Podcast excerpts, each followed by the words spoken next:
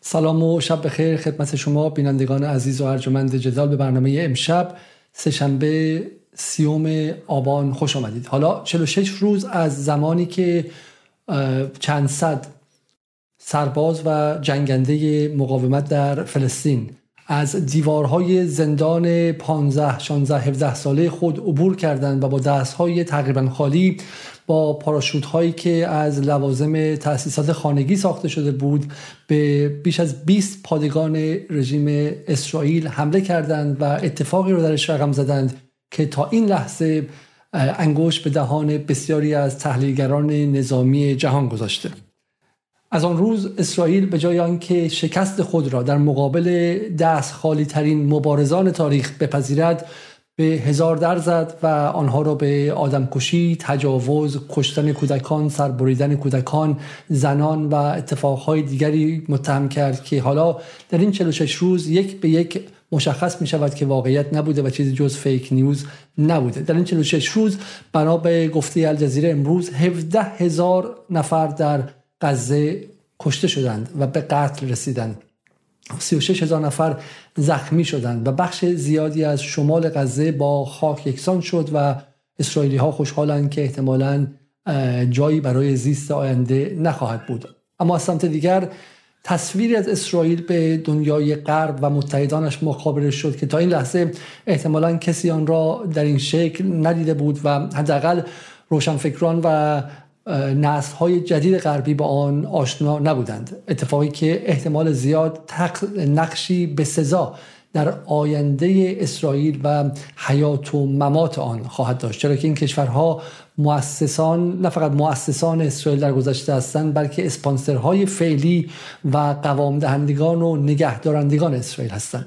اما این سوال مطرح میشه که بعد از 46 روز در بیلان کاری ما در محاسبه سود و زیان آیا نبرد طوفان الاقصا کار درستی بود. چرا مقاومت دست به چنین کاری زد؟ در این 46 روز چه اتفاقی افتاد؟ با اطلاعاتی که امروز داریم اگر مقاومت به هفتم اکتبر یا 15 مهر برمیگشت آیا همچنان هم این کار رو انجام می‌داد یا اینکه نه؟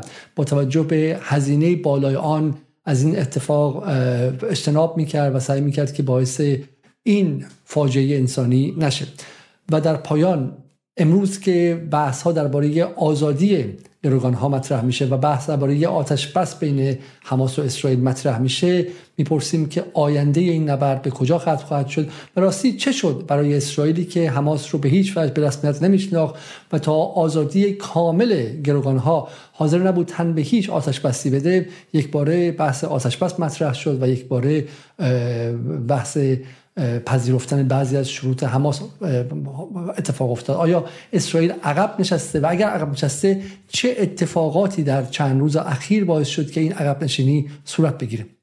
امشب مهمانی داریم که بسیاری از شما سال هاست که از ما خواستید او رو دعوت کنیم اما امشب برای اولین بار ما خوش خوشحالیم که آقای کریم جعفری مؤسس کانال اخبار سوریه دعوت ما رو پذیرفتند و در کنار ما هستند بسیاری از شما آقای جعفری رو بهتر از من می‌شناسید. فرد بسیار شناخته شده هستند و سالهاست که در تلگرام با یک کانال کاری می‌کنن که یک شبکه تلویزیونی و یا گاه چند شبکه تلویزیونی انجام میدن و به تنهایی در ساخت روایتی متفاوت و روایتی واقعی از جنگ سوریه نقش داشتن. جنگی که در آن صدا و سیما و نهادهای رسمی ایران سکوت گزیده بودند و گمان می‌کردند که مردم هم میگن که انشالله گربه است و ازش عبور می‌کنن و از اون, اون طرف بی بی سی و بعد من و تو و بقیه رسانه رادیو فردا و غیره توبخانهشون رو 24 ساعته برایش نشانه گرفته بودن و برای همینی که بخشی از جامعه ایران در اون سالهای جنگ سوریه هیچ پناه خبری و هیچ جایی برای پیدا کردن روایتی واقعی از اخبار نداشت به جز یک کانال ساده در تلگرام به اسم اخبار جنگ سوریه. آقای جعفری سلام و شب بخیر و خیلی خیلی خوش آمدی به برنامه ما. سلام آقای علیزاده عزیز. امیدوارم خوب باشید. عرض ادب دارم خدمت شما و همه مخاطبان عزیزتون که هم دوستان من هستند دوستان مشترک من و شما هستند و هم عزیز هستند و الحمدلله هم صاحب فکر و اندیشه و صاحب رأی. خیلی خوشحالم که به حال توفیقی شد بعد از مدت ها تونستیم امشب به صوت نه به تصویر در خدمتتون باشیم و مصدق اوقات شریف شما و بقیه دوستان بشیم. حالا اگر میشه فقط به ما بگید که چرا ما و مخاطبان به شکلی از دیدن چهره شما محروم هستیم؟ خب من یه بارها به دوستان گفتم دوستانم خب خیلی می‌پرسن چرا شما نمیاد پشت دوربین؟ گفتم خب باید یه قیافه خوبی داشته باشید بیاد پشت دوربین بشینید دیگه. من قیافه خوبی حتی احتمالا ندارم دیگه. عرضم بزرگ شما ولی خب این دیگه عادت کردم به این فضای نوشتن و من بیشتر یک نویسنده هستم تا یک گوینده. و گویندگی خیلی کار سختیه که خب شما از پسش برمیایید و توفیقشو دارید. من احساس می‌کنم تو نوشتن خیلی توانمندترم به خاطر اینکه اگه بخواید بیاید توی تصویر باید همیشه توی تصویر باشید ولی وقتی بنویسید همیشه تو همون فضای نوشتن و گفتن خودتون میمونید.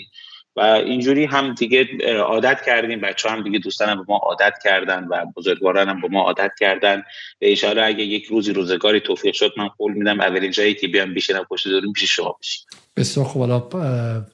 امیدوارم. نه ولی هر که راحت هستیم و به شکلی ما با این بمونه توی توی فضای به شکلی غرب هم و در فضای رسانه جهان هم بسیاری هستن که خب ترجیحشون بده که همیشه در رادیو یا به عنوان در رسانه های صوتی باشن. خیلی هستن که خیلی از نویسندگان معروف جهان هستن که تا آخر عمر چهرهش مشخص نشد از جمله جی دی سالینجر اگه بشناسید نویسنده معروف آمریکایی نویس رمان ناتور دشت و غیره. برای همین حالا این اتفاق عجیبی نیست و به جذابیت ها برای جذابیت های شما برای مخاطبان و follow follower هاتون هم اضافه می‌کنه آقای جعفری شروع کنیم به ماجرای الاقصی و اینکه چه اتفاقی افتاد و اینکه چرا مقاومت اصلا تصمیم گرفتش که عملیاتی در این ابعاد انجام بده که تبعاتی اینقدر سنگین داشته باشه.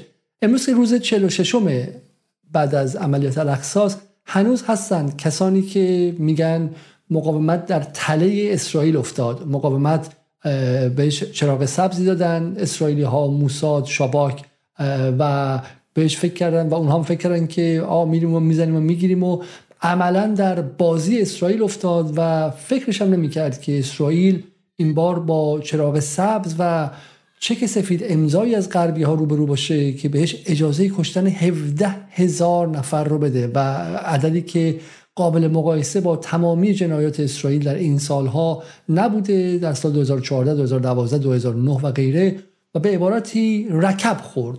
و فکرشو نمی‌کرد که این اتفاق میفته فکر می‌کرد که دنیا عوض شده نظم نوین جهانی آمده آمریکا ضعیف شده و از غرب آسیا فرار کرده. و فکر نمی‌کرد که آمریکا هم اینقدر سفت و سخت پشت سر اسرائیل بیسته و اسرائیل هم چنین نابود کنه و عملا شمال غزه رو از دست بده. برگردیم به هفته اکتبر. اگر اگر مقاومت به هفته اکتبر برمیگشت این کاری رو می‌کرد و اصلا چرا چه این کاری رو کرد؟ بسم الله الرحمن الرحیم. عرض سلام مجدد دارم خدمت شما و بذارید من سال آخرتون رو اول پاسخ بدم که آیا اگر به هفته اکتبر برمیگشتیم این کار رو می‌کرد و این عملیات انجام می‌داد؟ من به شما میگم بله. و این حجم جنایتی که رژیم صهیونیستی کرد و قتل و کشتار و ویرانی خرابی کرد اصلا دور از انتظار نبود و در تمام برآوردهایی که وجود داشت و ما بر اساس تجربه که جنگ 33 روزه مقاومت لبنان با رژیم صهیونیستی داشتیم در سال 2006 این برآورد داشتیم که همچین اتفاقی میافتد و و این برآورد دیگه هم داشتیم به دلیل حجم ضربه ای که صهیونیست ها خورده بودند. می‌دونستیم که دنبال این هستند که یک جنایت خیلی بزرگی رو انجام بدن و تو این مسئله ما هیچ شک و شبهی نداشتیم و بالا تا جایی که من مطلع هستم و از اطلاعاتی که خب دوستان دارن در جریان بودند می‌دونم که این رو به زرس قاطع می‌تونم بگم خدمتون که پیش بینی همه اینها شده بود. یعنی پیش بینی حمایت آمریکا پیش بینی حمایت اروپا پیش بینی کاهلی کشورهای عربی و پیش بینی این که مقاومت غزه خودش باید گلیم خودش عذاب بکشه بیرون. همه این پیش بینی ها شده بود. این یک نکته است. خب اینو به نظر من باید مردم بدونن که حجم جنایت رژیم سیونیستی برابری می‌کنه با حجم شکستش. یعنی هر چی این جنایت ادامه پیدا کنه نشون میده خب این شکسته خیلی بزرگتر بوده و خیلی حجیم بوده. اون سیونیست ها معمولا در برابر تلفاتی که میدن شکستی که می‌خورن در برابر نوع از سال 2006 از سال 2000 اصلا بهتره بگیم سیونیست وارد فاز دفاعی شدن. یعنی در حالت تهاجم نیستن. حتی اگر حمله ای هم می‌کنن حملهشون دفاعیه. یعنی 2006 که اتفاق افتاد اینا خب یک طرحی داشتن که قرار بود در سال حالا اکتبر سال 2006 یعنی مهر ماه 1385 اتفاق بیفته. خب مقاومت خدا بهش کمک کرد و اون اتفاق و اون طراحی صورت گرفت و حمله کرد و اسیرگیری کرد از سیونیست و اون جنگ سه ماه زودتر شروع شد. در مورد طوفان الاقصا من خدمتتون عرض کنم رژیم سیونیستی از سال 2015 بر اساس اون اطلاعات دقیقی که ما داریم و اتاق عملیات محور مقاومت داره دنبال یک طرحی بود که در سال 2024 به بارکه غزه حمله کنه و در راستای همون طرح معامله قرن به ویژه نه اون طرح بر حال چیز ابراهام طرح ابراهام یا طرح ابراهیم و سازش ابراهیم طرح معامله قرن که قرار بود غزه رو خالی از جمعیت کنه بدون شک به غزه حمله می‌کرد. سال دیگه یا سال بعدش. بنابراین بعد از عملیات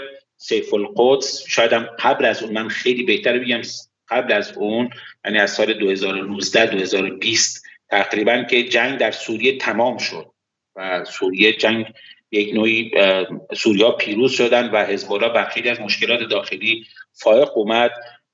طرح عملیاتی طوفان الاقصا کشیده شد طراحی شد و اجرا شد و هیچ کس توی محور مقاومت نمی‌تونه بگه که حماس یا حالا من نمیگم حماس من میگم اتاق عملیات مقاومت در غزه در این مورد غافلگیر شده باشه. اون چیزی که مشخصه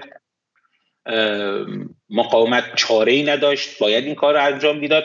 اگر قرار کشور فلسطین تشکیل بشه اگر قرار فلسطین و فلسطین به قول خودشون آزاد بشه کار خود با قول معروف احباب فلسطین افراد فلسطین کار خود رجال و مردان فلسطینی هستن و خودشون باید کشورشون رو آزاد کنن و تجربه نشون داده که کشورهای عرب همسایه بجز حزب الله و سوریه بقیه در این فاز و در این حوزه و در این سطح نیستن که بخوان بیان چیز کنن مداخله کنن با, با توجه به آلودگی هایی هم که بعد از کم دیوید پیدا کردن در حوزه سازش و در حوزه اختلاط با آمریکا و غرب و رفته آمداشون این انتظار نمی‌رفت. بنابراین تنها راه آزادی فلسطین و تنها مسیر آزادی فلسطین این بود که خود فلسطینی ها و خود مقاومت اونجا مسلح بشه آموزش ببینه ارتش تشکیل بده ژنرال تربیت کنه افسر تربیت کنه بجنگه یاد بگیره یاد بگیره. تا امروز این عملیات بی‌نظیر بی‌نظیر و غرور آفرین و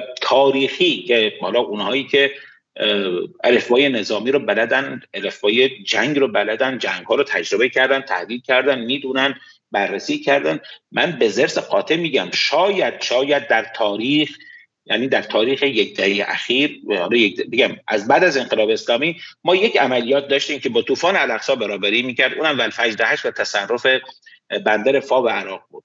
یعنی می‌خوام بگم به لحاظ طراحی به لحاظ مدیریت به لحاظ اجرا و به لحاظ نتایج بسیار بسیار خوبی که داشت طوفان الاقصا یک عملیات بی‌نظیر بود و به نظر من در آینده در دانشکده های افسری و در دانشکده های نظامی و در دافوس ها تدریس خواهد شد. این طرحی که طراحان و مبتکران فلسطینی و ژنرال من اینو اولین بار اینجا میگم ژنرال محمد زیف رئیس ستاد مشترک ارتش فلسطین.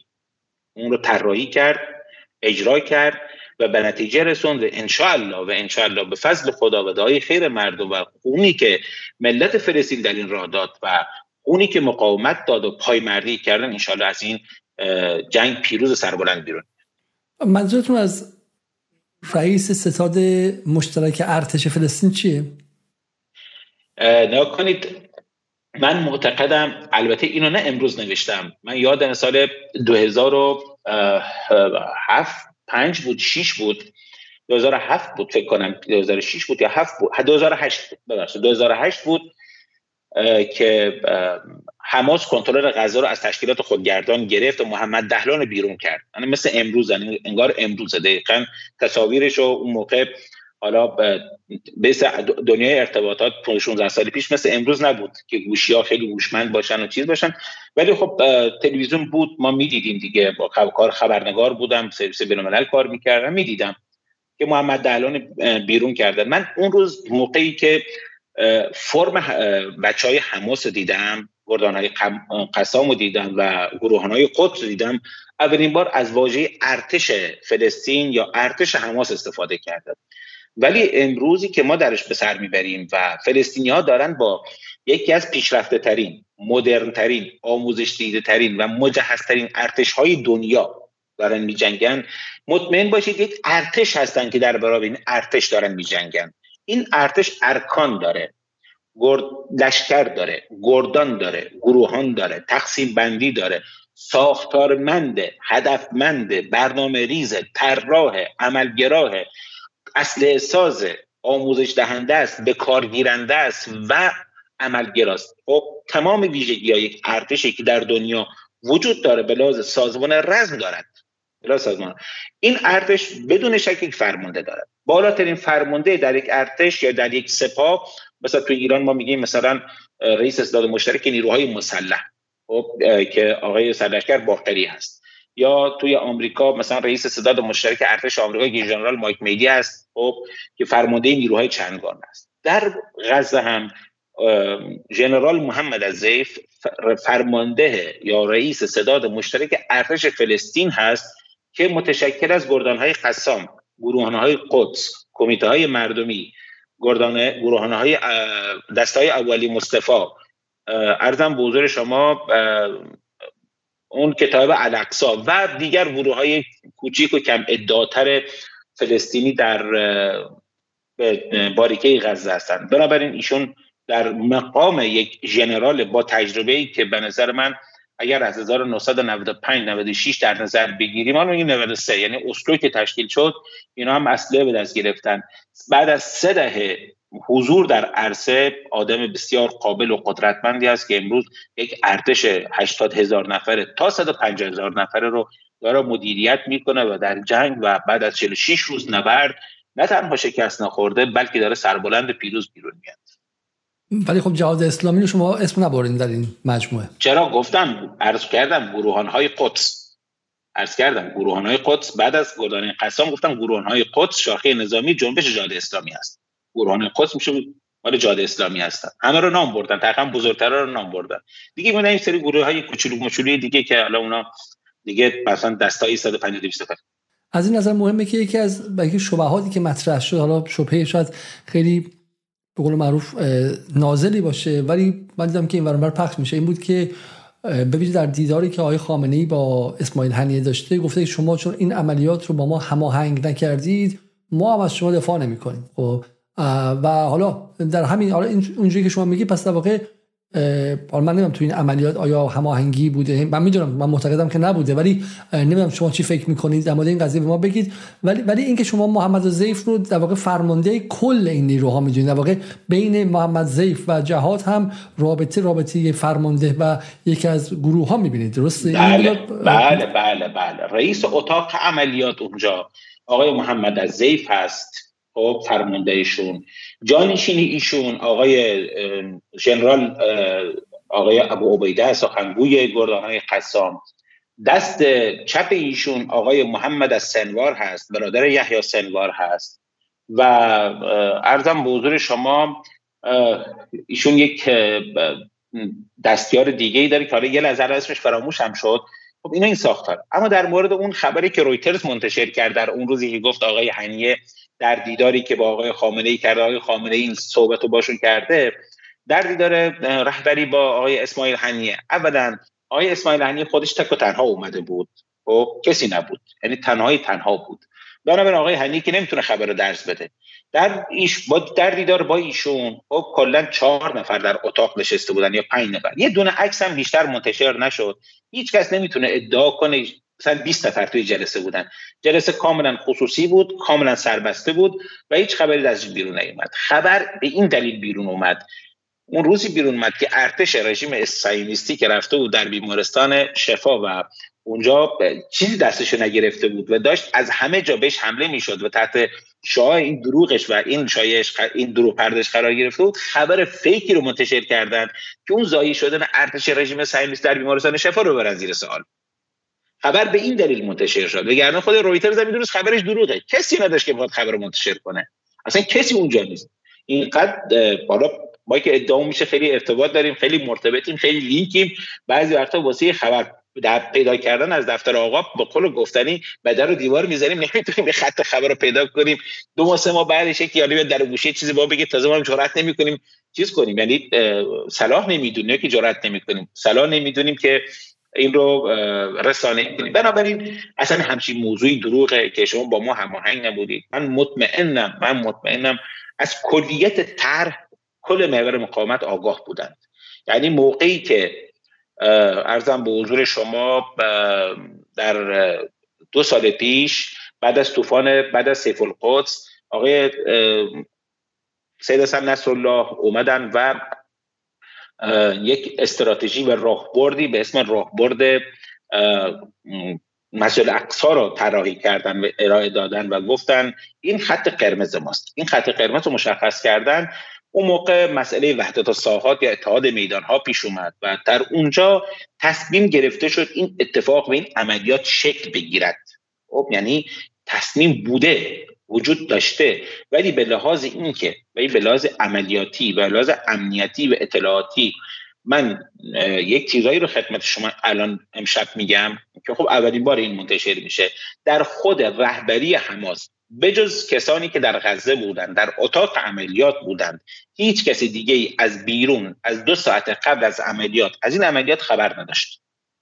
بلاز امنیتی. و آیه جناب سید نصرالله هم فرمودن و گفتن که این بلاز امنیتی اگر مثلا کسی می‌دونست این رو می‌دونست خب عملیات لو می‌رفت. حتی یک نفر بیرون می‌دونست با توجه به این سیستم های امنیتی و شنود و اون اشرافی که سیونیست ها دارن و هزینه که در کل منطقه کردن اینا خب می‌دونستن خبردار می‌شدن و لو می‌رفت. بنابراین تا دو ساعت قبل از عملیات دو ساعت. من تا دو ساعت یعنی عملیات. آقای سالل آروری تنها کسی بود در حماس در جنبش حماس در بیرون که می‌دونست قرار یک اتفاقی بیفتد. می‌دونست. اون تنها کسی بود. اونم نمی‌دونست چی کار می‌خواد بشه. ایشون بود که ساعت تقریبا ساعت دو نصف شب یا یک نصف شب یک بامداد تقریبا بهتر بهتر بگیم. به اعضای دفتر رهبری حماس تماس می‌گیره. میگه ما ساعت نماز صبح تو دفتر حماس تو دفتر توی زایی بیروت می‌خونیم و ساعت بعدش هم جلسه ای داشته باشیم با هم صبحونه کاری بخوریم. من یک سری نکاتی می‌خوام به شما بگم. اونجا اینا رو که جمع می‌کنه سال آروری و عملیات شروع میشه و خبرش بیرون میاد اونجا در اعضای حماس آقای اسماعیل حنیه اسامه همدان موسی و مرزوق و بقیه متوجه میشن داره عملیات شروع میشه زاده این کنید اینقدر این مسئله مهم هست که رهبری حماس از عملیات خبر نداشته. می‌دونسته می‌خواد عملیات بشه ولی ساعتش نمی‌دونسته. توی دو ماه قبلش سه بار این عملیات تمرین شده بود. سه بار همین شکل عملیات تمرین شده بود. سه بار. یعنی نیروها رو فرا خونده بودن آرایش گرفته بودن نیروها بسیج شده بودن و بعد رفته بودن خونه هاشون. سه بار تمرین شد اسرائیل فکر کنم بار چهارم هم همینه. اینی که شاباک می نویسه فرمانده شاباک میاد میگه ما خبر داشتیم دیدیم آلارم دادیم ولی گفتیم جدی نیست این هم مثل سریعه قبل به خاطر اینه. یعنی این شکست اطلاعاتی بزرگ اولش اینجاست. نقطه اول و آغاز شکست عملیاتی و اطلاعاتی اینجاست. اینو کسی نمی‌تونه بگه. خب بعد ما انتظار داریم مثلا توی تهران مثلا بگیم آقا آقای خامنه‌ای از ساعت عملیات خبر داشته خیلی خب چند روز قبل چهارشنبه قبلش در جلسه ای بودن ایشون که صحبت می‌کردن. تقریبا میشه میشه دوازده فکر کنم مهما جلسه چهارشنبه داشتن. معمولا جلسهشون چهارشنبه از دیدارهای مردمیشون اونجا میگن و یک کشتاری میدن میگن آقا که شما دارید میرید با رژیم صهیونیست سازش می‌کنید و فلان می‌کنید و بهمان می‌کنید. خب این آخر عاقبتی نداره. این رژیم نمی‌تونه از خودش دفاع کنه. خب اون کار خداست دیگه. اون عملیات اونجوری شکل می‌گیره اون عملیات اونجوری ارزم به حضور شما به نتیجه می‌رسه و ما شاهد این هستیم که مناسبت یوم کیپور که ها به لحاظ نظامی خیلی در مرخصی هن مثل جنگ 1973 انور سادات یوم کیپور انتخاب می‌کنه. حالا اون سال یوم کیپور میافتاد 6 اکتبر. این دفعه افتاد 7 اکتبر. یعنی این شنبه ای که میشه چیز؟ خب توی 7 اکتبر شنبه افتاد و اینها عملیات انجام دادن. اون روز هم توی روز شنبه عملیات انجام دادن. 1973 به لحاظ تاریخی انتخاب انتخاب فلسطینی هست. به لحاظ اون نوستالژی مقاومت نوستالژی عربی نوستالژی شکسته رژیم صهیونیستی اون رو انتخاب می‌کنن و بنابراین این کسی که میگه آقا آقای خامنه ای خبر داشت من میگم آقای خامنه ای نه آقای قاانی هم نه. حتی بچه های ما که تو اتاق عملیات بیروت هم بودن از ساعت عملیات خبر نداشتن. ولی از کلیت عملیات چرا؟ از کلیت عملیات منم خبر داشتم. منم دو ماه قبلش توی کانالم نوشتم که قرار به زودی شهرهای اطراف غزه آزاد بشه. ولی خب نمی‌دونن چای صهیونیست‌ها نیومدن اسرائیل نمی‌دونن کانال منو بخونن متوجه بشن. منم نوشتم. و همه بچه ها خب هم گزارش هم هست هم مطلب هم هست. نوشتم که اینها این تمرینی که دارن در رکن شدید دو می‌کنن صرفا صرفا برای آزادی و حمله به سرزمین اشغالی 1948 اینو خود اسرائیلی هم می‌دونستن ولی اسرائیلی ها می‌گفتن اینا دارن تمرین می‌کنن دلشون خوش می‌خوان حمله کنن نمی‌تونن. اینقدر به خودشون و به اون دیوار امنیتی و به اون سطح اطلاعاتیشون چیز بودن اعتماد داشتن که می‌گفتن اینا جرأت نمی‌کنن حمله کنن. فلسطین کیه؟ یه مشه حیوان دو پایی که دارن بلا نسبت شما دارن راه میرن و اینا ارزه این کارا ندارن ارزه این اتفاقا ندارن. دلشون خوش دلشون می‌خواد. نمی‌تونن. باورشون نمی‌شد. باورشون نمی‌شد. ولی تدارکاتی که شده بود تسلیحات و تجهیزاتی که اونجا بود حالا من در ادامه خدمتتون میگم خب که چرا این اتفاقات افتاد به چوری این تجهیزات و امکانات و تسلیحات و اینا اونجا ورود پیدا کرد و رفت و بالاخره به یک نتیجه خیلی خوبی رسید. در میگم اینها اومده بود اونجا جمع شده بود که این اتفاق میفته نه اینکه اینا بیان مثلا دو تا موشک در کنن مثلا میشه چیز بشه. کار فیصله پیدا کنه 200 تا فلسطینی هم شهید بشن و بدون هیچ نتیجه این عملیات قرار منجر به نتیجه بشه. این عملیات به قول معروف مطلع سیف حالا میگن مطلع سیف و بیر اومدن شمشیر مقاومت از غلافش بود و ضربه نخستی که با شدت هدت فرود اومد و ما دیدیم که چه بلایی سر سیونیستا اومد که انشالله میگم من در ادامه حتما یک توضیحات خیلی بهتری رو خدمت شما در این باره. خوب. حالا بپرسیم که از چرا اسم عملیات طوفان حدقسه نامیده شد؟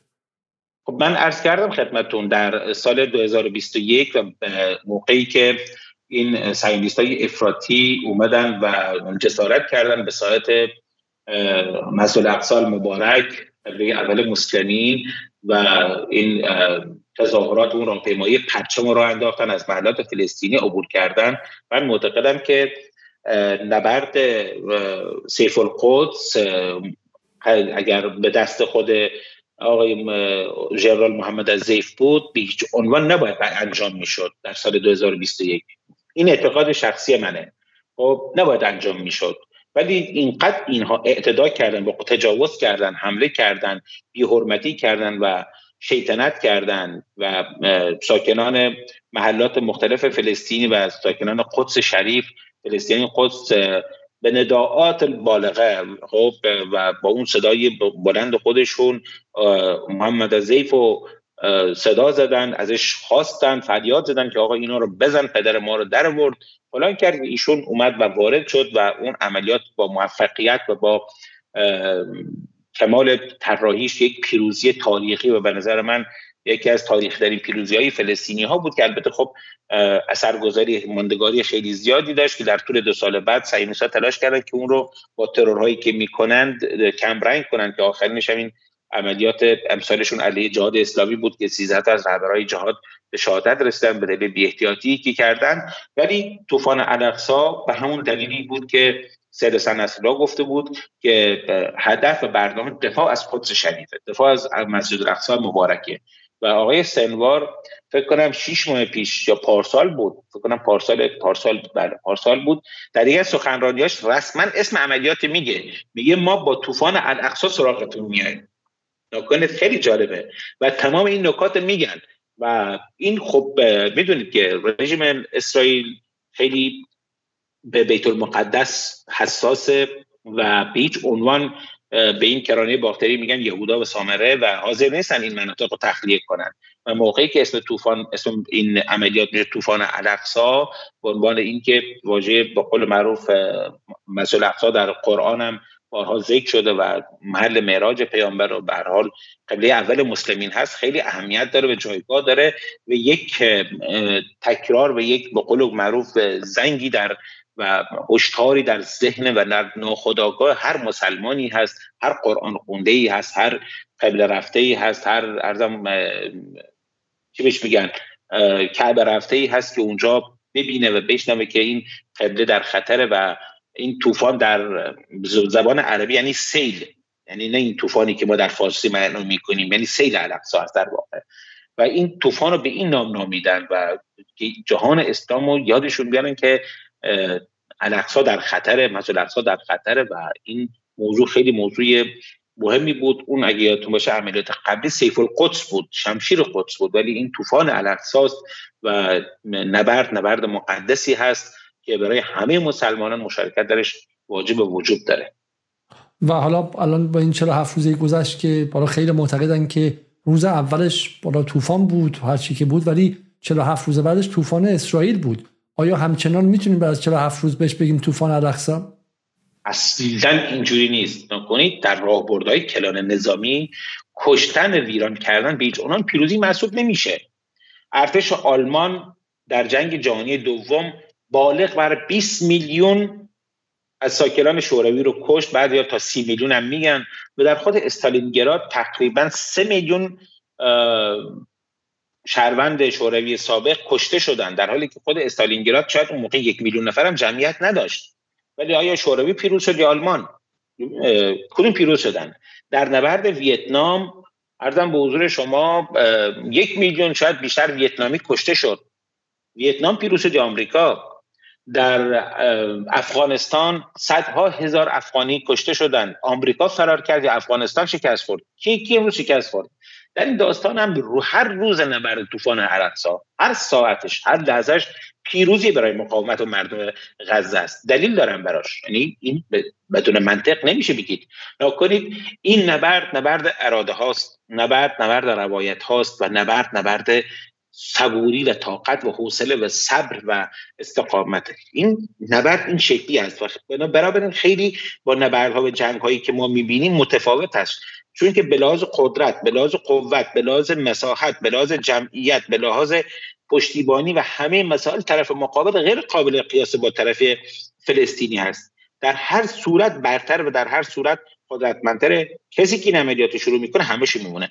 اما در بعد از 46 روز و بعد از شهادت 17 هزار نفر زخمی شدن 50 هزار نفر آواره شدن یک میلیون نفر ویرانی تقریبا 30 تا 40 درصد خود شهرها و ساختمانهای غزه و نابودی زیر ساختهای غزه آیا اراده مردم فلسطین شکسته شده؟ یا اراده مردم اسرائیل شکسته شده. اراده کی شکسته شده؟ اراده اسرائیلی شکسته شده که همین الان حاضر نیستن بیان در شهرهای اطراف غزه.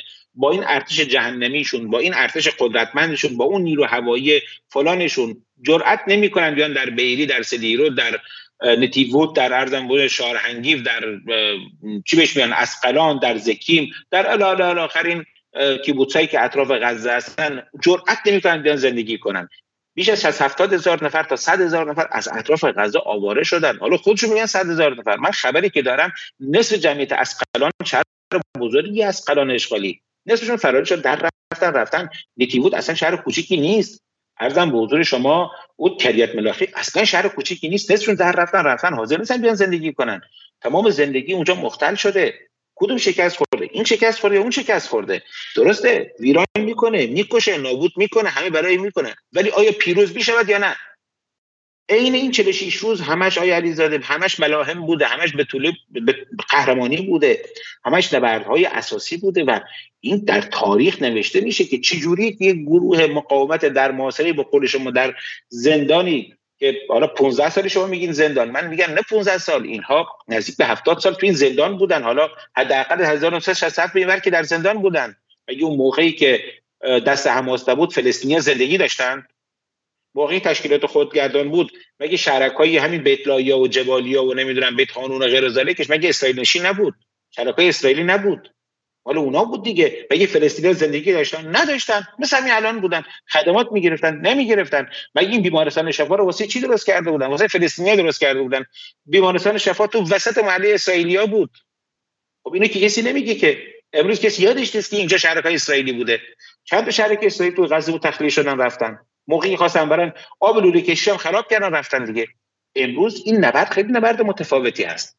نبرد به لحاظ راهبردها و لحاظ اون مراحلی که هر کدوم از طرفین برای در نظر گرفتن خیلی متفاوته. مسلمه که مقاومت پیروزه. مسلمه که مقاومت به طرحش و اهدافش رسیده. بله مقاومت شهید میده مقاومت خس... این خیلی گذافه حالا اینکه بالاخره میگه مکر و مکر الله یه حرفیه اینکه اسرائیل در نهایت به ضررش شد و اینکه بالاخره افکار رو ولی اینکه شما بگید مقاومت به همه اهدافش رسیده یعنی از روز اول محاسبه می‌کرده. مقاومت این لحظه امروز رو می‌دیده؟ بله بله تک تک شما نکنید تجربه درگیری ما با اسرائیل که مال امروز دیروز نیست. دو روز پنج روز ده روز نیست. حزب الله 40 سال باش درگیره. خود جمهوری اسلامی 40 سال باش درگیره. فلسطینیان 75 سال باش درگیرن. نسل از نسل پدر در پسر در نوه اینو می‌شناسن. به لحاظ روانشناسی به لحاظ رفتاری به لحاظ عملکردی همه اینها رو می‌شناسن. مگه اینا رو نمی‌شناسن؟ مگه نمی‌دونن اینا کیان؟ مگه باشون برخورد نکردن؟ ده ها جنگ با اینها کردن. از قبل از 1948 در دهه سی در طول جنگ جهانی دوم قبل از اون خود عزالدین قسام با اینا جنگی شهید شد توی جنین. اگه اینا شناختی که ما از اینا داریم در به لحاظ روانشناسی خیلی از خودشون بهتره. چون اینا داخل گودن خودشون دور همدیگه نشستن میگن ما اشراف مخلوقاتی بهتر از ما نیست. خدا ما رو خلق کرده که بر جان حکومت کنیم. خدا رو ما رو خلق کرده که همه نوکر ما باشن. بقیه مخلوقات جانورای دوپایی هستن که باید کنیز و غلام و نوکر و فلان ما باشن. ولی امروز که شما اینو که مشاهده می‌کنید و این رفتاری که می‌بینید همش صفر درصدش واسه مقاومت قابل پیش بینی بود. مرحله به مرحلهش قابل اصلا اسرائیل داره در زمین مقاومت بازی می‌کنه. اسرائیل داره در زمین مقاومت بازی می‌کنه. در زمینی که برای طراحی کردن بازی می‌کنه. نکنید امشب ما حالا می‌رسیم آخرش به مبادله اسرا. می‌رسیم به که هیچی پیدا نکرد. می‌رسیم بگیم که تمام حرفاش دروغ در اومد. ولی در حوزه نظامی اسرائیل با چهار لشکر مجهز زرهی مکانیزه پیاده با سوا... با 200 جنگنده با کلی بالگر با صدها تانک به اینجا حمله می‌کنه چی گیریش میاد؟ در بیت هانون مونده. در بیت هانون نتونسته بیت هانون بگیره. من حالا یک گزارشی نوشتم امشب دیشب گذاشتم توی کانال به اسم استالینگراد غزه. بیت هانون و ارتش اسرائیل نتونسته بگیره. ارتش اسرائیل نتونسته بگه غزه چقدره؟ غزه اون جایی که داره عملیات می‌کنه 5 کیلومتر در 8 کیلومتره. قاهره که نیست سرای سینا سینا که نیست ارتش اسرائیل یه روزی با تمام ارتش های عربی میجنگید مغلوبشون می‌کرد. سرای سینا 73 هزار کیلومتر مربع وسعتشه جولان چند 5000 کیلومتر مربع وسعتش جنوب لبنان. ارتش در روزه به بیروت رسید. امروز نتونسته جرأت نکرده تو این عملیات از شرق غزه حمله کنه. یعنی محله اشجاعیه. اگه شما بعدا نقشه غزه رو بیارید و نگاه کنید آخرین مثلا پیشروی ها رو بیارید و ببینید اون مثلا اون چیزایی که پیشروی هم کلا دروغه این نقشه که منتشر می‌کنه همش دروغه. جرأت نکرد بر اساس تجربه سال 2014 وارد محلی اشجاعیه بشه. چرا جرأت نکرد؟ چون که می‌دونه چه برای سرش در میاد. خب این به نظر شما کی شکست خورده؟ ارتش اسرائیل جرأت نکرد از شرق غزه حمله کنه. همین یه دونه کافیه واسش. رفته اومده مثلا از منطقه جهرودیک به سمت از اتوبان صلاح رفته تا اون جاده ساحلی و از شمال از شمال شرق و شمال غرب وارد شده در اردوگاه شاتی. در امتدای این جاده که خلوت بوده اومده خاکریز زده پشت خاکریز پنهان شده جرأت هم نمی‌کنه بیاد. شب پیشروی می‌کنه میاد تا یه نقطه صبح فلسطینی می‌زنه در میره میاد سر نقطه اولش. یعنی این گزارش های میدانی هستا. یعنی این چیزی که من دارم به شما میگم نه سر خودم دارم میگم. من واسه تک تکش مستندات داشتم و مستندات من به محله به محله گفتم و امروز اگر اسرائیل تونسته بود یک پیروزی محدودی در غزه کسب کنه و به یک نقطه برسه یک رزمنده قسامی رو دستگیر کنه. نکنید 46 روز جنگه 24 5 روز در داخل غزه است. حمله کرده زمینی کرده. یک دونه اسیر از رزمندگان فلسطین نگرفته است. نکنید یک دونه. اگر گرفته شما بیاید به من معرفی کنید. این بدبخت های کارگرای فلسطینی و جوانای فلسطینی رو می‌گیره میاره جلو دوربین میشونه دست باش رو میبنده. آره من فلان گرفتم. خب کو اسلحه‌اش؟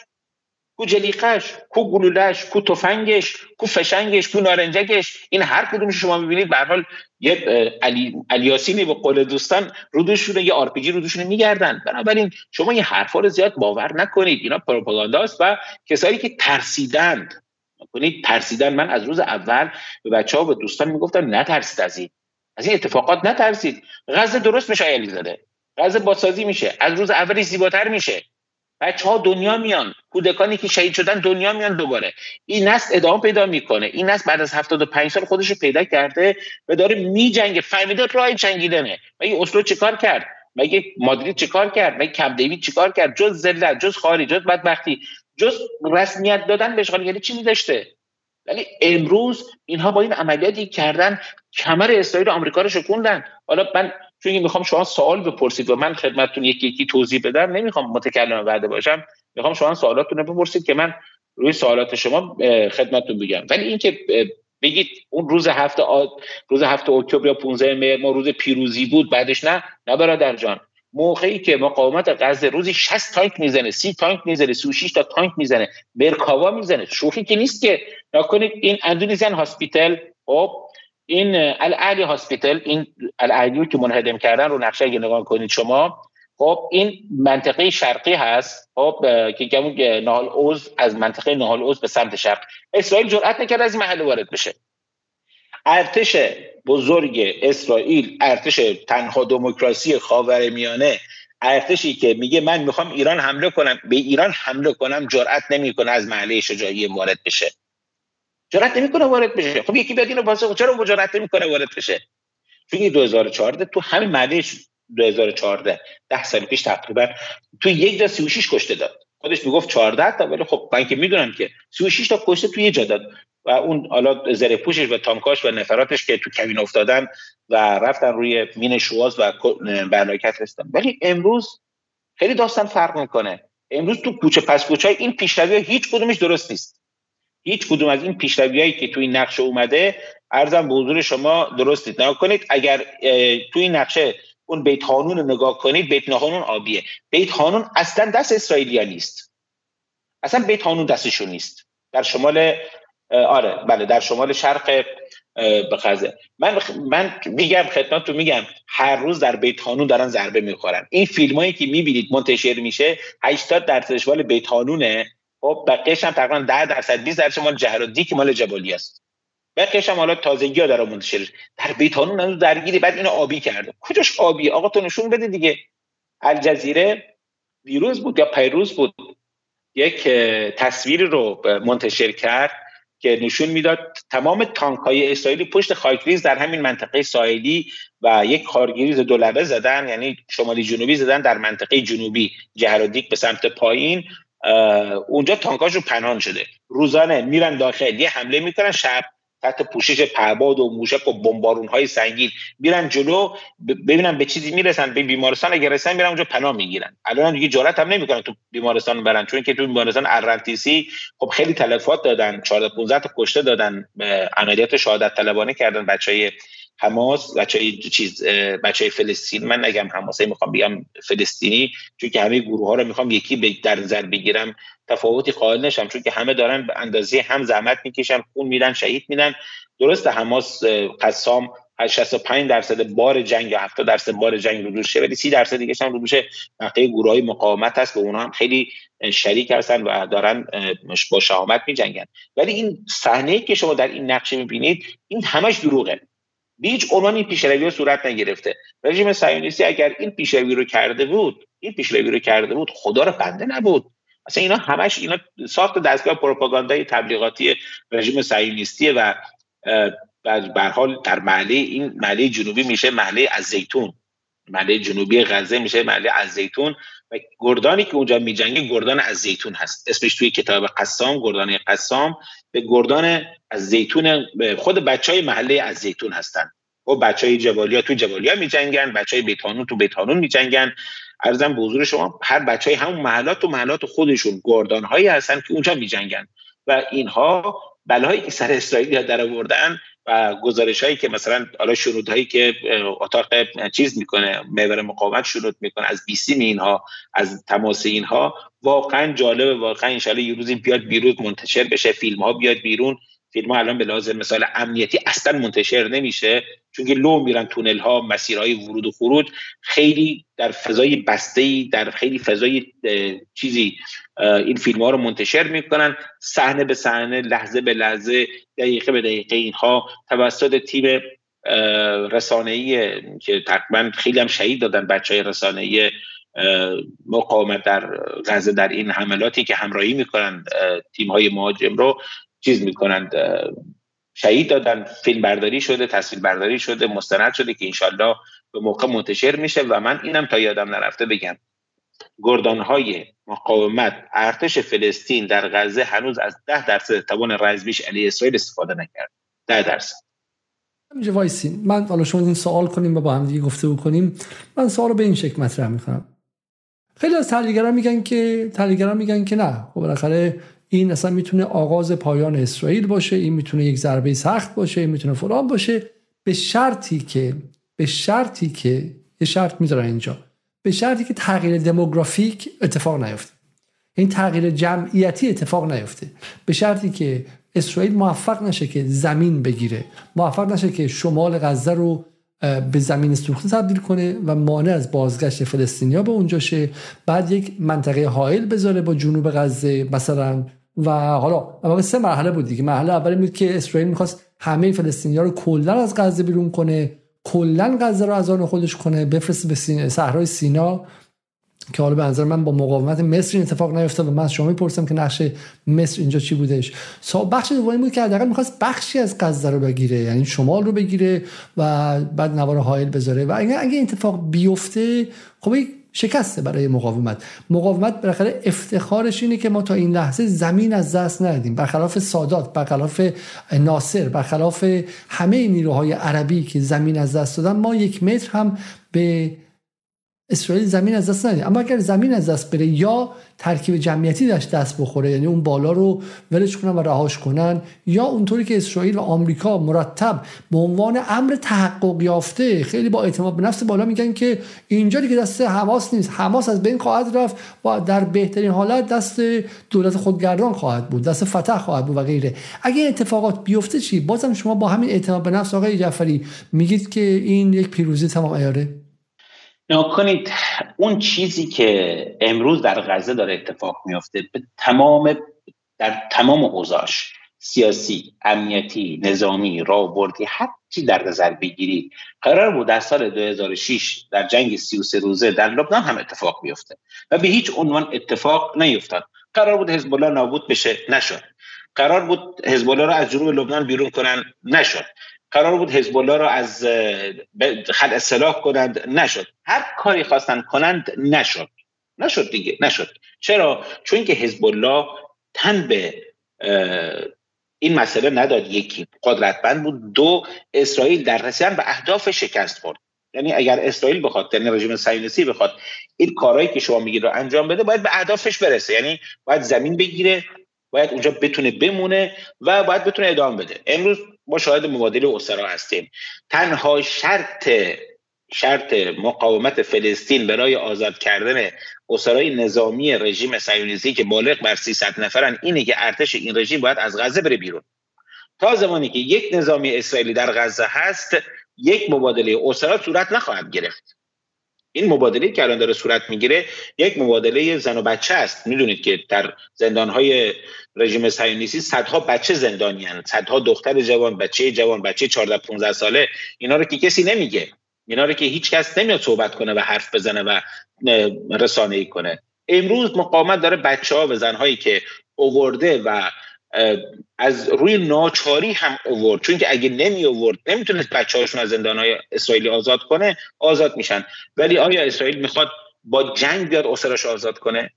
سه هفته است. تقریبا در ما نصف هفته چهارم هستیم. در روز 24 جنگ زمین 25 جنگ زمینی هستیم. نتونستی یک اسیر رو با لحاظ جنگ جنگی آزاد کنه. بعد از این آیه می‌تونه آزاد کنه؟ اصلا این اسرا کجا هستن؟ زیر غزه هستن. کجای غزه هستن؟ اصلا از غزه رفتن بیرون؟ از بردن سرای سینا تو رفع هستند. توی ارزم به حضور شما خان یونس هستند. تو کجا هستند؟ تو همین 360 کیلومتر مربع که دو میلیون و 300 هزار تا آدم زندگی می‌کنن. پنهان کردن 400 تا آدم مثلا کار سختی نیست. این یک. دو میگن آقا به شرط این که اسرائیل زمین نگیره. اسرائیل با چه تصمیمی می‌خواد اینجا بمونه؟ آیا اسرائیل می‌تونه همه اینا رو بگیره؟ اسرائیل که بخواد کل این منطقه رو بگیره همهشو بگیره باید هزاران کشته بده تا بگیره. هزاران اقتصاد اسرائیل توان اینو نداره. پتانسیلی نداره. آمریکا نمی‌تونه سی روز قرار بود جنگ تموم بشه.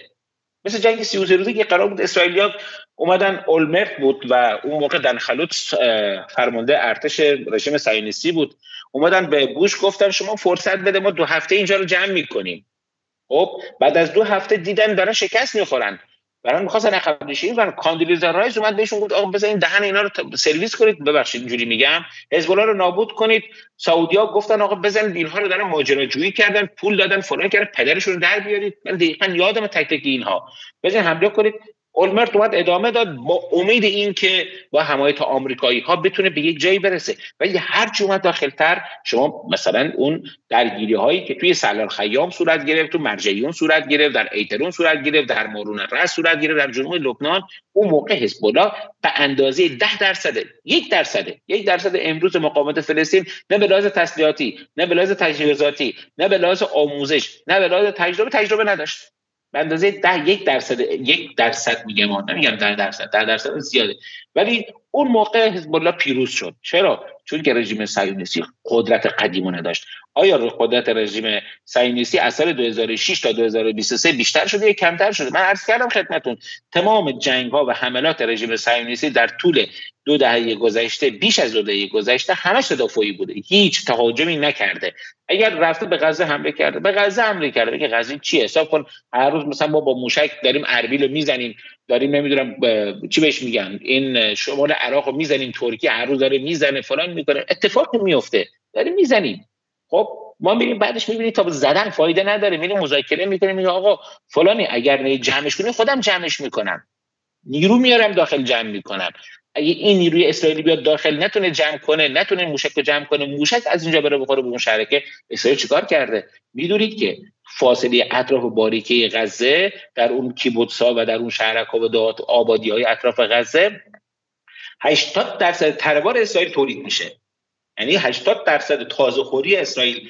گوجه نمی‌دونم بادمجون سیب زمینی خیار این سبزیجات این این به حال این جای میوه های جالیزی سفیجات اسرائیل اونجا تولید میشه. امروز که اینو داره خدمت میگن آقای اردوغان داره اینا رو میفرسته بازی اسرائیل. از گلخونه ترکیه داره میان میشه توی بندر حیفا پیاده میشه و اونجا داره تغذیه می‌کنن. کل این نابود شده. اینها کسایی بودن در این کیبوتسا زندگی می‌کنن مؤسسان اسرائیل بودند. اینا که خیلی نمی‌دونند. اینهایی که در سدیرو زندگی می‌کنن وحشی ترین و عویزی ترین صهیونیست‌ها در سدیرو زندگی می‌کنن در نهال او زندگی می‌کنن. در هم بیری که خودشون زدن خودشونو کشتن 145 از بری شهری بود یه آبادی بود فکر کنم 190 نفر جمعیت این 190 نفرش کشته شدن. کی کشتشون؟ خودشون خودشونو کشتن. این بالگرده است. خب اینا چجوری مفرد می‌خوان؟ اگه نتونن تو اینجا برگردن یه راکت از غزه بیاد اینجا بخوره.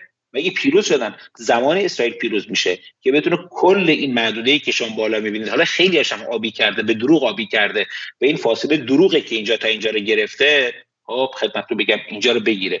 هر وقت اینجا رو گرفت اون موقع من میام حرفم پس میگم میگم اسرائیل پیروز. بذاریم یه آماری با هم دیگه ببینیم آیه جعفری عزیز. برای اینکه ما می‌خوام یکی از دوستان نوشته که آقای جعفری شبیه صدا سیما صحبت می‌کنه. می‌خوام که شما حالا واقعا صدا سیمایی صحبت می‌کنین یا اینکه نه واقعا واقعا.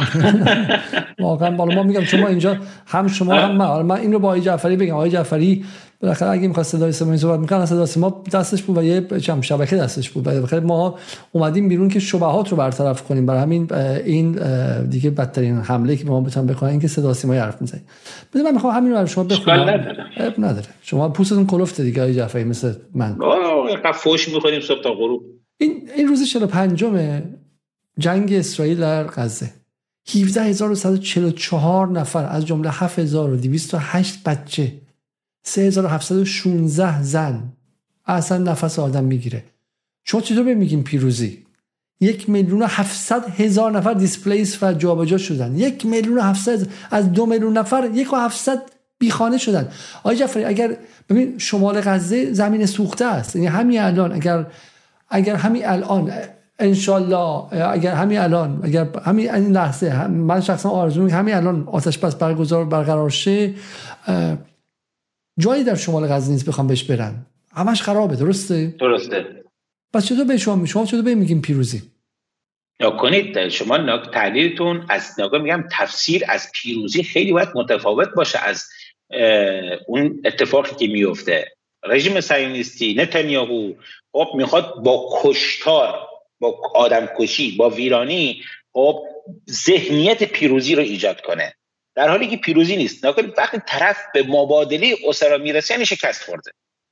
نکنید خود این بقیهش من کار ندارم ما من میگم بعد از 46 روز جنگ ایشون قرار بود بره توی غزه اسرا رو آزاد کنه برگرده دیگه. می‌گفت ما میریم اونجا میجنگیم پدر اینا رو در بیاریم همه رو می‌کشیم. به قول این کی بود؟ این از این رهبران جبهت نصره بود فامیلش یادم رفت. این توی قلمون غربی بود. می‌گفت من یا به قول معروف پیروز سوار زره پوش ها برمیگردم به قصیر یا تو تابوت برمیگردم به قبر. خب این بود دیگه. این تقریبا اسمش یادم رفت خدا یه لحظه نکنید اسرائیلی ها اومده بودن می‌گفتن توی رسانه های خودشون می‌گفتن ما یا اینها رو جنازهشون رو برمیگردونیم یا چی برمیگردونیم؟ یا زندهشون رو برمیگردونیم. نه جنازه رو تونستن برگردونن نه تونستن زنده برگردونن. و این جنایت هایی که کردن واسه که ذهن من شما رو پر کنن که آقا آقا این ارزش داشت. بله ارزش داشت. اگر الجزایر یک میلیون شهید می‌داد پیروز می‌شد مستقل می‌شد. ما میگم الان ملت الجزایر ضرر کرد یک میلیون شهید داده. اگر ویتنامی ها عرض کردم خدمتون یک میلیون کشته نمی‌دادن و می‌رفتن تو خونهاشون میتمرگیدن و امروز همچنان مستعمره فرانسه و آمریکا بودن. به نظر شما شکست خورده بودن یا پیروز بودن؟ کنید. ذهنیت نسبت به پیروزی نست ذهنیت نسبت به جنگ خیلی باید متفاوت باشه. آدم کشی پیروزی نمیاره. خط پیروزی نمیاره. بله داره از آسمون از آسمون 27 به قول مردم یا آسمون هفتم یا هر آسمون شما در نظر بگیری داره بمب ستونی و دو تون ببخشید 2000 پوندی و 1000 پوندی و 750 پوندی 1500 پوندی و غیر از که با راکت و موشک و نمی‌دونم فلان میره رو سر مردم. این که هنر پیروزی نیست هنر جنگ نیست. اونی که اومده توی زمین داره میجنگه میگم ارتش اسرائیل جنگ هفت روزه با عرب کرده. هفت روز سرای سینا رو گرفته. یه لحظه وایسه لحظه وایسه یا آیا اشکان رو میگه که آیا جعفری پیروزی حماس رو از آیا جعفری پیروزی حماس رو از منظر سیاسی و از منظر تنفر مردم دنیا از اسرائیل و تردید در ارتباط کشور با اسرائیل می‌دونه؟ آیا وقتی شما میگی پیروزی منظورت به شکلی اینه که حالا مثلا تو غرب بچه های جوون مثلا هم تظاهرات کردن یا اینکه از نظر نظامی داره میگه. من فکر نکنم حرف حرف حرف آقای اشکان را درست فهمیده باشه. شما از منظر نظامی میگی پیروزی بوده درسته؟ من از منظر نظامی میگم. اصلا از منظر نظامی دارم میگم. نکنید بعد از 26 24 روز جنگ داخلی 25 روز حمله زمینی ساختار رزمی مقاومت به هم نخورده. مقاومت همچنان منسجمه. نکنید آقای زاده من خدمت دوستان میگم. من یه بار اینو گفتم شاید جایی. اسرائیلیا قبل از شروع جنگ قبل از شروع جنگ فکر می‌کردن برخی از اعضای رهبران مقاومت مردن. خب از دنیا رفتن. می‌دونی چرا؟ چون که برخیاشون دو سال بود از یک تلفن ساده استفاده نمی‌کردن. خب یعنی حتما می‌خوام حجم نادونی و نفهمی اینا رو بگم. خب چون که چرا؟ چون که واسه این جنگ آماده می‌شدن. سطح اطلاعات. و دانش اسرائیل از تحولات داخل خزه و قدرت مقاومت و توانمندی اون تونلهاش اسلحه هاش تجهیزاتش اشرافش نگاهش همه شکسته. همه اینا یکی یکی یکی یکی شکسته. خب همه شکسته. به لحاظ نظامی من عرض کردم خدمتتون شما نگاه کنید امروز دو تن از رهبران حماس شهید شدن. هیچ کدومش ترور نشدن. در بمباران کور کارپت بمبینگ بوده. زدن توی جبالیا یه خونه 20 طبقه رو آوردن پایین دو تا رهبر حماس هم اونجا زندگی می‌کردن. خب، بالاخره دو تا از فرماندهای حماس رفت به شکلی موفق شد نه رهبران رهبران سیاسی. رهبران سیاسی. رهبران حماس. نه گفتم قسام. گفتم رهبران حماس. خب حماس 250 300 تا رهبر داره. خب 300 تا داره. خب دو تاش هم شهید. نه هزار تا داره تو مجلس حماس. یک جنبشی که به حال بین همه عریض و طویله هزاران تا هزاران آدم زندگی می‌کنن. دولت دیگه یک دولتی داره دولت اداره می‌کنه. بنابراین کی شهید شده؟ دو تا کسی که هدفمند شهید شدن. اصلا هدفمند شهید نشدن. یک رهبر حماس یک فرمانده کتاب قسام یکی از فرماندهان و های قدس و یکی از اعضای گردان های ابو علی مصطفی جبهه مردمی. ارزم به حضور شما کتاب الاقصا یه دونه شو هدفمند نتونستن بذارن. این یعنی چی؟ یعنی به قول یکی از دوستان می‌گفت فشل زری توی یعنی شکست مفتزهانه در رسم برداشت خب این به لحاظ نظامی است دیگه. دیگه نظامی شاخ داره یا دم داره. شما میگه فکر می‌کنید غزه جنگنده داره بمب افکن داره تانک داره زره پوش داره ناو داره.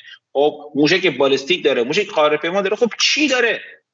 چی داره که اسرائیل رفته به جنگش بعد اون رادیو اسرائیل می نویسه اسرائیل به فارسی می نویسه نظام ارتش دلیر نظامیان دلیر اسرائیل در پارلمان فلسطین. پارلمان فلسطین میگه پارلمان نمی‌دونم دومای روسیه است که رفته گرفتهش یا پارلمان چین گرفتهش خب کل فاصله ای که از بیت هانون ببخشید از اردوگاه شاتی از جاده اسرائیلی اومده 700 متر اومده رسید پارلمان فلسطین.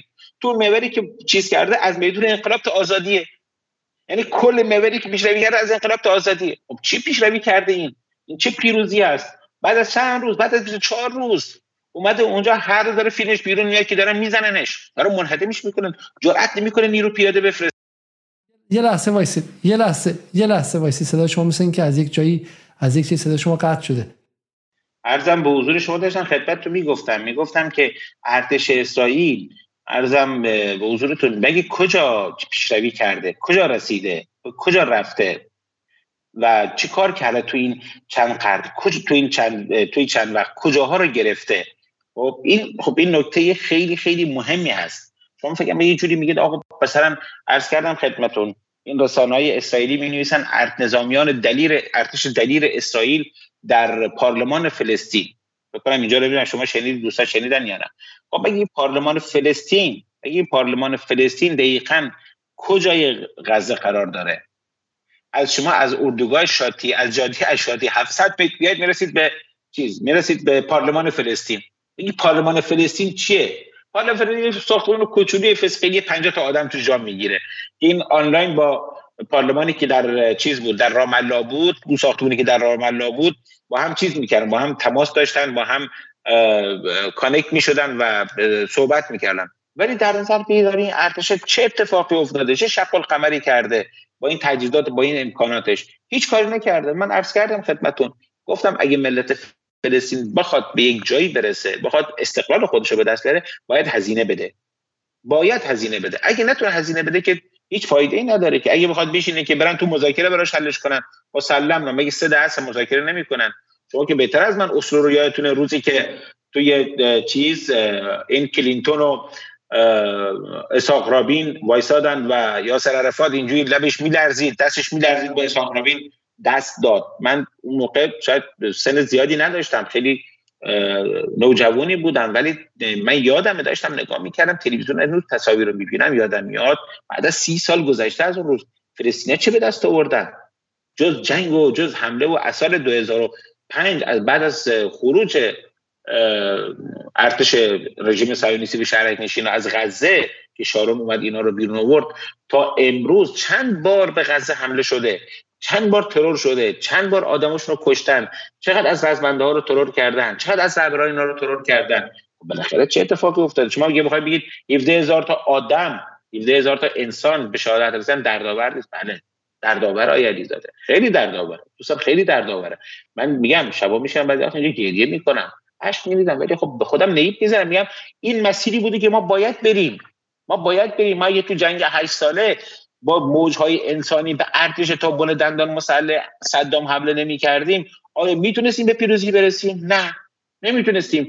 اگر شوروی صد هزار صد هزار کشته نمی‌داد در ماش در برابر ماشین جنگی آلمانی هیتلری می‌تونست استالینگراد یا سنت پترزبورگ امروز رو یا نمی‌دونم لنینگراد هر چیزی بخواد اسمشو بذارید. نگه داره و اگر استالینگراد که نماد مقاومت فلسطین تبدیل شد نماد مقاومت شوروی تبدیل شده بود سقوط می‌کرد. آیا مسکو سقوط نمی‌کرد؟ چرا کل شوروی سقوط می‌کرد؟ ولی اینا فهمیدن باید هزینه بدن. این شهر رو نگه دارن. این شهر نماد مقاومت شده بود. الان در مورد غزه هم همینه.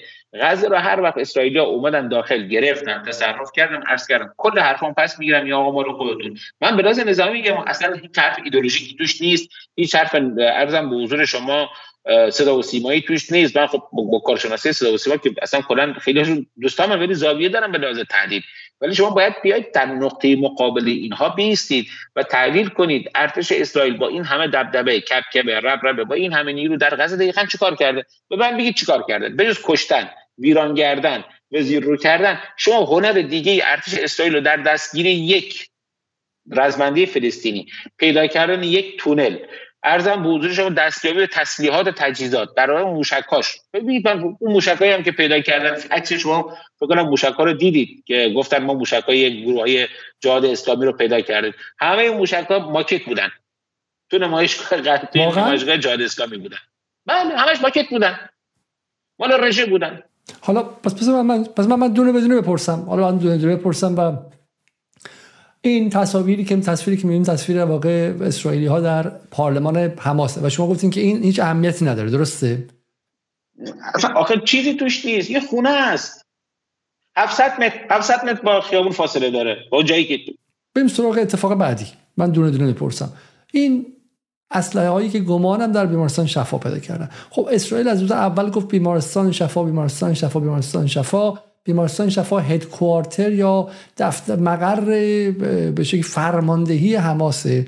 و به اینجا رسید. بالاخره موفق شد که به رقم همه فشارهای جهانی به رقم همه به شکلی ناله های کودکان ناله های مریض ها و به شکلی گریه های جوانان نسل زد آمریکای انگلیسی که میگم از توی از گریتا تونبرگ سوئدیش گرفته تا بقیه که نرید اسرائیل همه غرب گوشش رو گرفت و اسرائیل هم بلند شد به بیمارستان رسید. آیا این پیروزی نبود؟ ارزم به حضور شما من در مورد بیمارستان شفا یک توضیح الان خدمت شما بدم. من من نبرد زمینی رو به قبل و بعد از جنگ و اشغال بیمارستان شفا تقسیم می‌کنم. ذهنیتی که آمریکایی ها و اسرائیلی ها در مورد بیمارستان شفا داشتند ناشی از چیزی بود که اونا خودشون به جا گذاشته بودن. شما مصاحبه ایهود باراک با CNN رو فکر کنم دیدید. نمی‌دونم دیدید یا نه. مصاحبه ایهود باراک با CNN و حالا قبلی که آقای زکریا. نه با CNN امروز فکر کنم با خانم چیز بود با همین خانم کی بود؟ امانپور. بله امانپور بود. همین امروز من دیدم امروز دیدم که دیشب بوده امانپور بوده که کریستین امانپور در اومد گفت oh surprise شدم. گفتم بله یعنی تو نمی‌دونستی. خب به قول معروف فلانی می‌دونست تو نمی‌دونستی که اونجا چه خبره. خب اونا خودشون می‌دونستن در بیمارستان شفا چه تأسیساتی درست کردن. یهود باراک امروز اومد گفت ما اومدیم در زیر زمین بیمارستان شفا یک سری تأسیساتی جهت گسترش بیمارستان درست کردیم که دروغ میگه. اینا اومدن یک سری استحکامات فرماندهی درست کرده بودن. برای روز مبادا که اگر بخوان با مصر وارد جنگ بشن مصری ها و بخوان مثلا حالا با عرب به جنگل می‌دونید که اینا خیلی کلان فکر می‌کنن که می‌خوان هزار سال اینجا بمونن. خب از این فکر می‌کنن که ممکنه پنج سال دیگه نمونن. زیر زمین بیمارستان شفا رو تاسیسات بسیار مستحکم بتونی درست کردن در سال 1983 که اینجا رو کنن مقر فرماندهی خودشون مقر عملیاتشون و از اینجا یک سری تونل هایی به خیابون های اطراف اونجا کشیدند. آقای این آیا اود است. و اسرائیلی ها با این ذهنیت که با وجود چنین استحکاماتی در اینجا که بدون شک بعد از 16 سال 20 سالی که دست بچه های فلسطینی افتاده دست گروه های مقاومت فلسطینی افتاده بالاخره اونا می‌فهمن رفتن زیر زمین این بارستان دیدن دیگه. حتما میان اینجا میشینن و اینجا رو می‌کنن مقر فرماندهیشون چرا؟ چون که میگن ارتش اسرائیل خیلی اخلاق مداره به بیمارستان حمله نمی‌کنه. خیلی ارتش خوبیه ارتش نونازیه به قول این دوستان ارتش نایسیه و به بیمارستان حمله نمی‌کنه بیاد اینجا. ولی ما عمدن بیمارستان حمله می‌کنیم. چرا؟ چون که می‌خوام به اینا بگیم که نری توی بیمارستان قایم بشید و پنهان بشید. کنید کل تحلیل اینا این بود. و یکی از پزشکان بدون مرز یکی از پزشکان آقای این من قبلش خدمت شما گفتم این آقای بلینکین موقعی که اومد توی منطقه دقیقا روز سیوم جنگ اومد که یک فرجه دیگه ای دو هفته ای تقریبا تا امروز دقیقا 44 روز جنگ بگیره واسه رژیم 46 روز شده البته واسه رژیم اسرائیل بگیره جهت تداوم جنایتاش اومد و به رهبران مقا... کشورهای منطقه گفت که بله ما خبر موثق داریم که در زیر زمین بیمارستان در پایین طبقات منفی بیمارستان شفا مرکز فرماندهی کنترل مهمات حماس هست و اونجا اسرای اسرائیل رو نگهداری می‌کنن. شما دو هفته در رو چشم هم بذارید ما می‌رسیم اونجا اونجا رو که گرفتیم. خب اسرا رو که آزاد کردیم رهبران حماس هم گرفتیم پدرشون در آوردیم. ما دیگه میگیم آقا جنگ تموم یا فلان یه کاریش می‌کنیم. اون موقع ما نبرد زمینی رو تموم می‌کنیم آتش بس ایجاد می‌کنیم فلان می‌کنیم. خب اینها اومدن زدن زدن بیمارستان رسیدن رفتن دیدن ای جایی به قول معروف مثلا طلا مثلا بگم چیه؟ خیاره. چیزی نبود. چرا؟ چون که مقاومت خیلی باوشتر از این بود. و به نظر من خود رژیم صهیونیستی کلاه عملیاتی و کلاه اطلاعاتی آمریکایی سرش رفت. آمریکایی اومدن هر روز می‌گفتن بعد ما با پرواز MQ9 داریم روی غزه پرواز می‌کنیم می‌خوایم اسرا رو پیدا کنیم. آخه پدر مرسیده خب شما درست ممکنه کلا سر مخاطب آمریکایی بذاری هر رو از بر تشخیص داده. ولی من نوعی من کریم جعفری آقای علیزاده که الفبای سیاست و نظامیگری رو یک سطحی از عقل و شعور رو در داریم می‌فهمیم. آخه MQ9 با یه دوربین اصلا با تجهیزات سار میاد روی غزه چوری می‌خواد زیر زمین رو پیدا کنه؟ یکی اینو به من بگه. خب آمریکایی می‌خواستن بگن آره ما فلان داریم ولی اطلاعات آمریکایی چی بود؟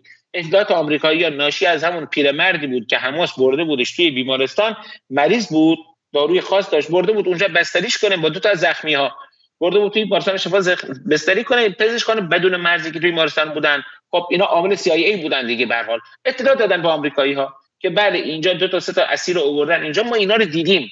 اینا چون که دیده بودن گفتن بگیر که همینه. اینا همین که پنانش کردن. بنابراین ماجرای شفا به وجود اومد. بهتونم گفتم بخاطر این گندش رو بپوشونن اومدن اون دروغی در مورد دیدار آقای هنیه با رهبر انقلاب درست کردن اون شانتاج خبری درست کردن که اینو پوشش بدن گندی که زدن. اصله هم که اونجا پیدا کردن. نه اصله ای بود یه چیزی بود. کوچکترین بیمارستان تو دنیا محافظ مسلح داره. اینو اصلا شک نکنید. این یک. قول این دوست ما آقای لحظه اجازه میدین که اینو با هم ببینیم. برای این تکیه که شما از بارا گفتین من دیدم که امروز دوستان ایرانیک تیوی هم ترجمه کردن. بذارین که این تیکه رو با هم دیگه ببینیم. شاید جذاب باشه برای مخاطب و بعد و بعد باز برگردیم به به, شکلی به بقیه. چون برای خود من من نیده بودم. خیلی خیلی جالبه این تکیه. It was built by Israeli constructors underneath Shifa, or were used as a command post uh, of the Hamas. When, when you say it was military has done a good enough job of proving their claim that there was a major command center and bunker under Al Shifa? Uh, it's uh, it's already known for many years that they have in the bunkers that originally was built by Israeli constructors underneath Shifa, or were used as a command post uh, of the Hamas. When, when you say it was built by Israeli engineers, did you misspeak? You know, decades ago, we were the, running the place.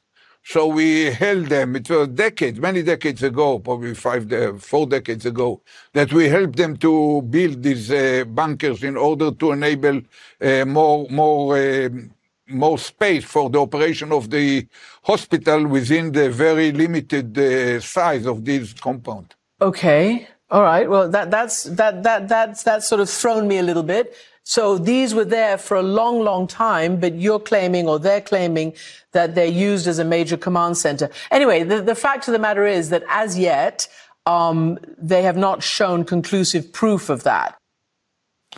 خب این به شکلی اتفاق خیلی جالبیه دیگه درسته این به چه معنی میده این باز برای ما آیا مثلا به شکلی کسی اسرائیل رو فریب داده یا یعنی یعنی باراکم الان اسرائیل خودش فریب خودش رو خورد. فریب آمریکایی ها رو خورد. اینا فکر می‌کردن اینا یه گنج رو پیدا کردن. خب دو تا اسیر رو بردن. اونجا به حال یه نشونه انسانیت فلسطینی ها بوده. نشونه شفقتشون بوده نشونه مهربونیشون بوده نشونه برای شف چیزشون بوده شفقتشون بوده که این زخمی و آثارا رو بردن. اونجا گفتن آقا برید اینا زخمی برید درمونشون کنید.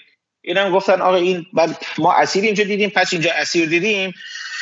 پس بنابراین اینجا محل نگهداری اسراست خب بیمارستان دیگه. میگن بیمارستان به عنوان پناهگاه. در حالی که هدف خود اینا بود اونجا رو پناهگاه کنن. یعنی در جنگ با مسیحا انشالله اگر روزی روزگاری خودشون بیان کامل ویدئوی این تاسیسات زیرزمینه نشون بدن باور کنید دیوارهای بتونی سمتری سه متر دیوار بتونی. خب ماشین یعنی خودرو تویوتا یا هایلوکس قشنگ میره پایین میاد بیرون. یعنی همچی تاسیساتی زیرش هست تا بیمارستان شفا یک مجتمع بزرگه. بزرگی بیمارستان غزه است دیگه. یعنی چیزی بود که بران تو این دوران هم خیلی توسعهش دادن با کمک های کشورهای حالا عربی و اسلامی و این ور خیلی توسعه دادن با کمک های سازمان ملل بخش های مختلفی بهش اضافه کردن. ولی در نهایتشون اینا خودشون کلا سرشون رفت. به نظر من خود بخش اطلاعاتی مقاومت هم بدش نمیومد که این کلا رو سر اینا بذاره و بیان اینجوری زایه بشن و زایه شدنشو من عرض کردم. جنگ رو من به قبل بعد از نبرد اشغال بیمارستان شفا تقسیم می‌کنن. امروز یه لحظه امروز مصاحبه دیروز از اولمرت هستش. خب من الان برای می‌خوام بدونم که بالاخره حالا اسرائیل الان ببینیم ما اینم نشون دادیم که حالا باراک میگه که هر جای دیگه دنیا بود الان نتانیاهو با اردنگ بیرون کرده بودن. حالا من دقیقا جمله باراک رو بخوام بخونم. اینهاش میگه که in a normal country نتانیاهو would have resigned October 8 و در یک کشور معمولی حالا جالب هستش که اینا این سالها به ایران گفتن کشور غیر معمولی و استثنایی. حالا خود باراک میگه که اینو فقط مخاطب دقت کنه که یک عمری به جمهوری اسلامی گفتن کشور استثنایی. الان ایهود باراک نخست وزیر سابق و وزیر دفاع خود آقای نتانیاهو میگه این نورمال کانتری در یک کشور معمولی طبیعی نتانیاهو همون 8 اکتبر استفاده داده بود. ولی الان سر و مر گنده اونجا وایستاده و امیدوارم هستش که بتونه چند با آدم کشی بیشتر و غیره و غیره و به این گروگان های اسرائیل هم اصلا براش مهم نیستش و می‌خواد اونجا بمونه و بازم می‌خواد ادامه بده. حالا بحث من چیز دیگه دو تا روایت هست. یکی این که الان اولمرت دیروز اومده گفته که منم از اول می‌دونستم که زیر شفاهی چی نیستش. بعد بهش میگن که خب چرا نگفتی؟ تو خب از من نپرسید. دو هفته پیش اگه از من میپرسیدید من بهتون می‌گفتم که زیر شفا هیچی نیست. حماس تو در یاسینه. اگه می‌خواین حماس رو بگیریم برین در یاسین. باراک هم داره میگه که این تونلایی که از اول پخش کردن و یادتون اون سبودی که نشون دادن و خیلی هم قشنگ بود و اینها اینا اصلا اونجا نیستش. خب اینا اینا رو خودمون ساخته بودیم. دو تا روایت هستش. اینه که نه بالاخره اینا پشت پرده هنوز اسرائیل اسرائیل و دعواشون هرچی باشه گوشت هم بخورن استخون هم دور نمیندازن. و اینا بعد از اینکه شمال غزه رو نابود کردن حالا می‌خوام برن سراغ جنوب غزه. و این به شکلی دنبال اینن که یه ما سه هفته چهار هفته پنج هفته دیگه از رفقای غربیشون تو واشنگتن و لندن و برلین و پاریس مجوز بگیرن برای آدمکشی بیشتر. و بتونن بخشی از جنوب غزه رو نابود کنن. یکی دیگه هم که نه دعوا در داخل اسرائیل بالا گرفته و دیگه باراک و اولمرت تحمل قیافه نحس نتانیاهو رو ندارن و دارن زیر پاشو خالی می‌کنن. برای همین هم هستش که مثلا ها آرت یه دفعه پریروز دادش میاد که توی به شکلی فستیوال نووا اصلا حماس اونا رو نکشتش خود ما کشتیم. 200 نفر از جنازهایی که بوده مال اسرائیل نیست مال حماسه و داره اطلاعات لو میده. این درز اطلاعاتی که کار من و شما از تهران و از چه می‌دونم جاهای دیگه که نیستش که. این درز اطلاعاتی مال شاباکه مال دعواهای داخلی جناهای اطلاعاتی و جناهای قدرت اسرائیل کدوم یک از دو روایت درسته؟ نگاه کنید اینی که ارتش اسرائیل خب بدونید فرمانده ارتش اسرائیل الان کامل در دست آمریکاست. خب یعنی ارتش اسرائیل فرماندهی نمی کند فرمان آقای هرسی هالوی که فرمانده ارتش اسرائیل تحت فرمان یک ژنرال یک سپهبد آمریکایی. هالوی سرلشکره یک سپهبد آمریکایی داره ارتش آمریکا رو. ارتش اسرائیل رو فرماندهی می‌کنه. این یک نکته دوم که می‌خوام خیلی بگم اینا یادم میره بهتون بگم. اینی که کل تاسیسات ای اسرائیل و بمب های ای اسرائیل دست آمریکاست. یعنی آمریکایی دارن کنترل می‌کنن. پیامی که واسه ما فرستادن خب؟ یعنی پیامی که واسه معیار مقاومت آمریکایی فرستادن اینی که ما از تاسیسات اسرائیل ما حفاظت می‌کنیم و ما اونجا هستیم. شما خیالتون راحت باشه. اسرائیل جرأت نمی‌کنن از کوچکترین داشتای هسته خودشون علیه شما بهره بگیرن. یعنی این یک اطمینانی بود واسه گسترش دادن جنگ. اما در مورد اون روایتی که در مورد اون جشن فستیوالی که اتفاق افتاد تو این فستیوال 365 اسرائیلی کشته شدن. اسرائیلی و غیر خارجی کشته شدن.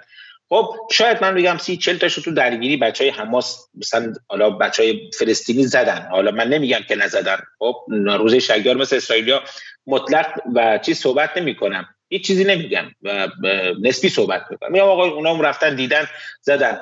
ولی اگر توی هواپیمای اون اوکراینی 150 نفر شهید شدن و از دست رفتن و اون حادثه دردناک و غمناک دو برابر این توی اسرائیل توسط خود اسرائیلی ها بانگردهای اسرائیلی کشته شدن.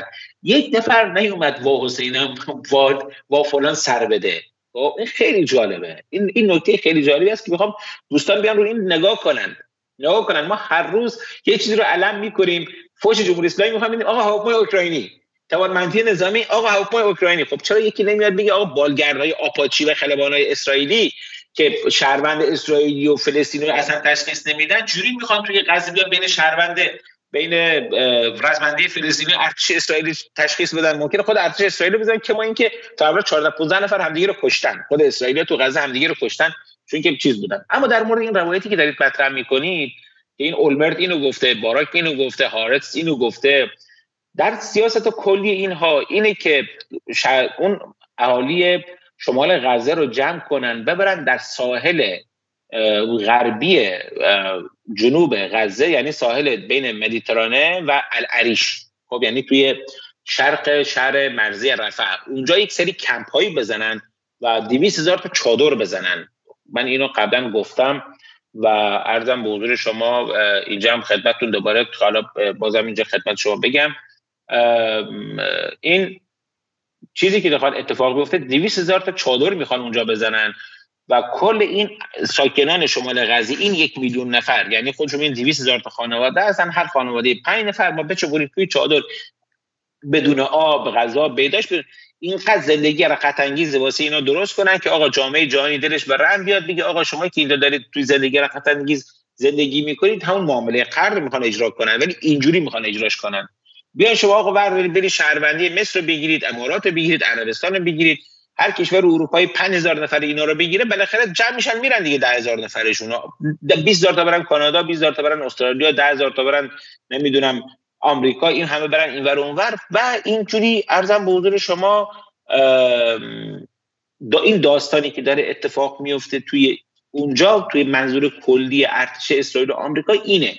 ولی خب به حال قامت داره صورت می‌گیره و ارتش اسرائیل اگر تونست اگر تونست و اگر موفق شد که شمال غزه رو تصرف کنه اون موقع من میگم بله می‌تونه به سراغ چیزم بره به سراغ چی بهش میگن؟ جنوب غزه بره و اون مناطق جنوبی رو بگیر همین همینجا همینجا وایسید این خیلی نکته خوبیه. پس در واقع ما اگه بخوام میگه یه لحظه بذاریم که ما برمیگردیم. میگیم آقا آیه جعفری کجا؟ یعنی چون می‌خوام شما پیش بینی نکنید که در هر صورت به شکلی برنده باشید. درسته؟ کجا اتفاق بیفته که شما میگی که آقا بالاخره مقاومت هفته اکتبر اشتباه کرده بود؟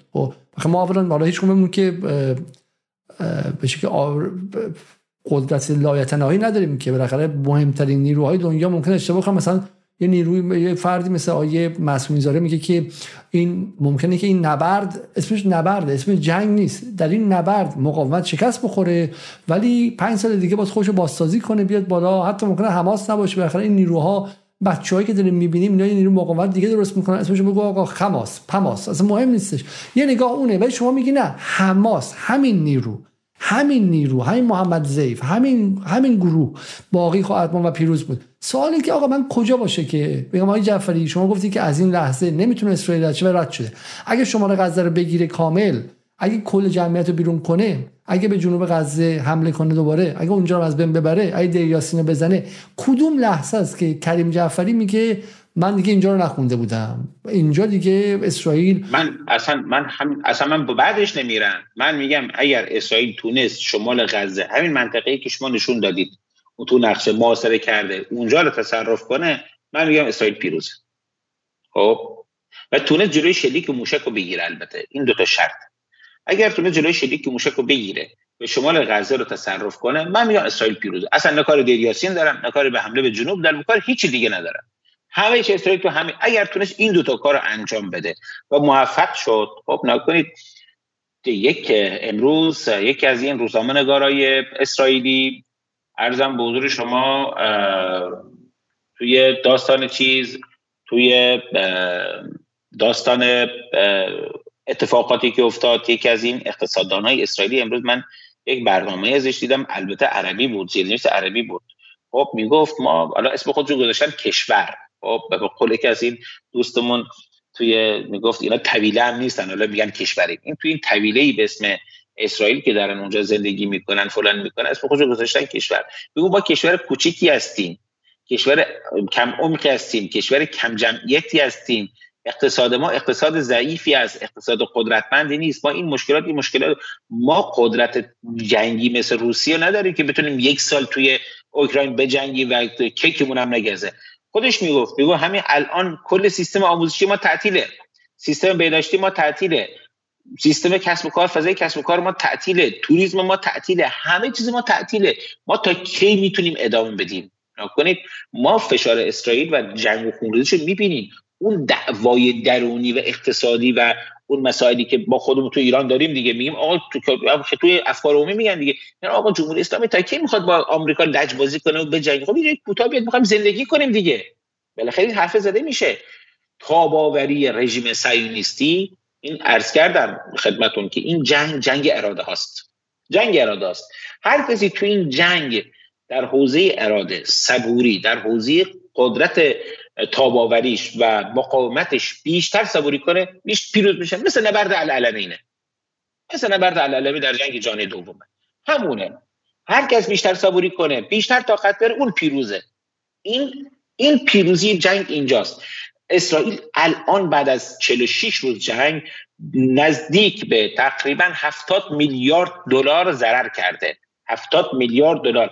واسه اقتصاد 500 میلیارد دلاری اسرائیل 70 میلیارد دلار. عدد بسیار درشتیه. چرا؟ چون که این ضرر مستقیمه. این ضرر پشت قم بران شما وقتی سرمایه از دست میدی جای دیگه هم ضرر می‌کنی دیگه. تعطیل می‌کنی. اسرائیل داره تعطیل میشه آیا اینو خب خیلی نمیان بگن. میگن آقا آمریکا پشتش آمریکا 14 میلیارد دلار به اسرائیل کمک کرده. آیا آمریکا آمریکای قدیمی که بخواد به اسرائیل رو ساپورت کنه همینجوری اوورت بهش پول بده؟ توی خود جامعه آمریکا امروز چقدر مقاومت در برابر پول دادن به اسرائیل وجود داره؟ چه اختلاف نظری بین آمریکایی ها در خود احزابشون در خود افکار عمومیشون روشن فکراشون وجود داره؟ خب شاید خیلی بگن آقا آمریکا دلار چاپ می‌کنه میده. مگه دلار چاپ کردن همین جوره که کشکی درست یه دوره چاپ می‌کردی دوره وضعش خوب بود. و یه آمریکا می‌تونه تایوان رو مدیریت کنه ایران رو مدیریت کنه اوکراین رو مدیریت کنه داخل خودش رو مدیریت کنه. آمریکا 6 ماه دیگه انتخاباتشه.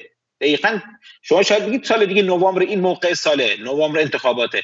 ولی در حوزه سیاسی و در حوزه راهبردی آمریکاش با داخلی آمریکا نگاه آمریکا شش دیگه انتخاباتشه. وقتی که دو تا رقیب اصلی انتخاب میشن میرن روی سن شروع می‌کنن شهر به شهر و توی مناظره شدن انتخابات شروع میشه. اونجا می‌خوان چی بگن؟ بنابراین جنگ باید تموم بشه. جنگ درسته که طولانی میشه به نظر من ولی طولانی شدنش تو غزه نیست توی جای دیگه است. حالا بعدا اگه پرسید بهتون میگم کجاست.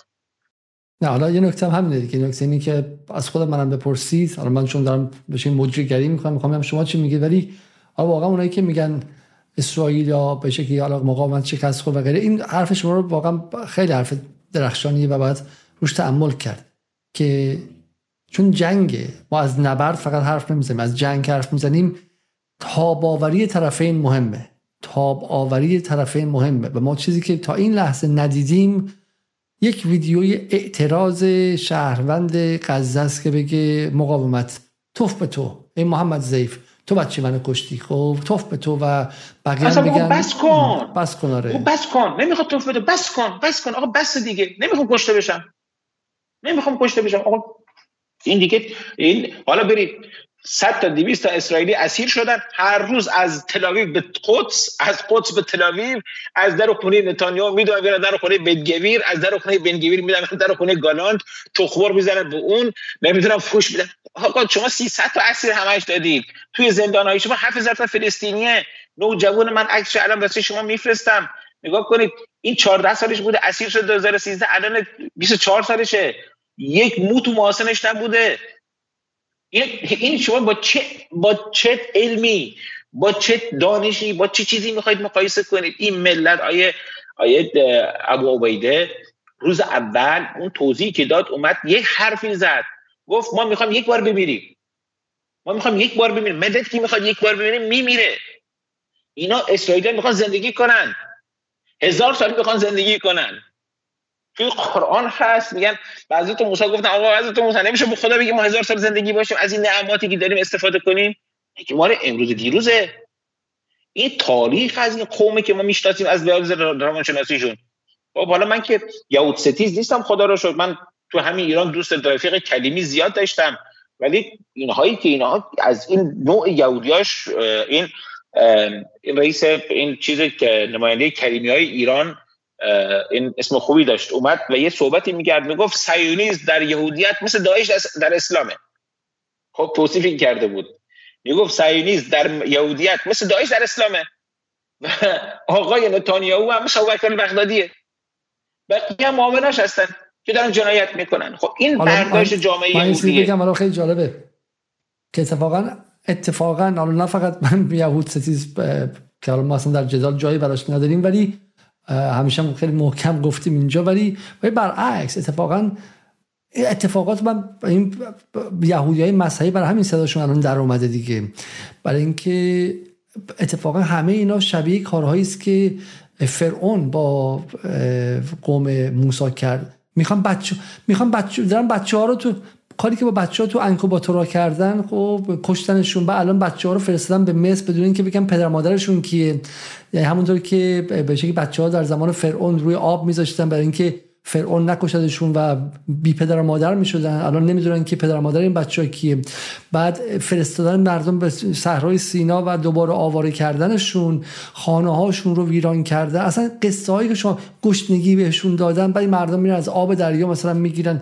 ماهی می‌گیرن. اینا اتفاقا بیشتر شبیه بلایایی است که فرعون سر به شکلی سر قوم حضرت موسی آورد. برای همینه که اونایی که واقعا یهودی واقعی هم و تورات خوندن اتفاقا الان می‌بینن که حق و باطلشون کجاست و و, و پایین وای نمیسن و دیروز مثلا اینا رفتن و مثلا بچه ها رو آوردن. الان الجزیره ما نمی‌تونیم نشون بدیم می‌خواد کپی رایت وحشیانه الجزیره ولی مثلا بچهای شم 10 سال 12 ساله رو آوردن که آواز بخونن که ما همتون رو می‌کشیم نابودتون می‌کنیم چیکارتون می‌کنیم چیکار نمی‌کنیم و غیره و اینا.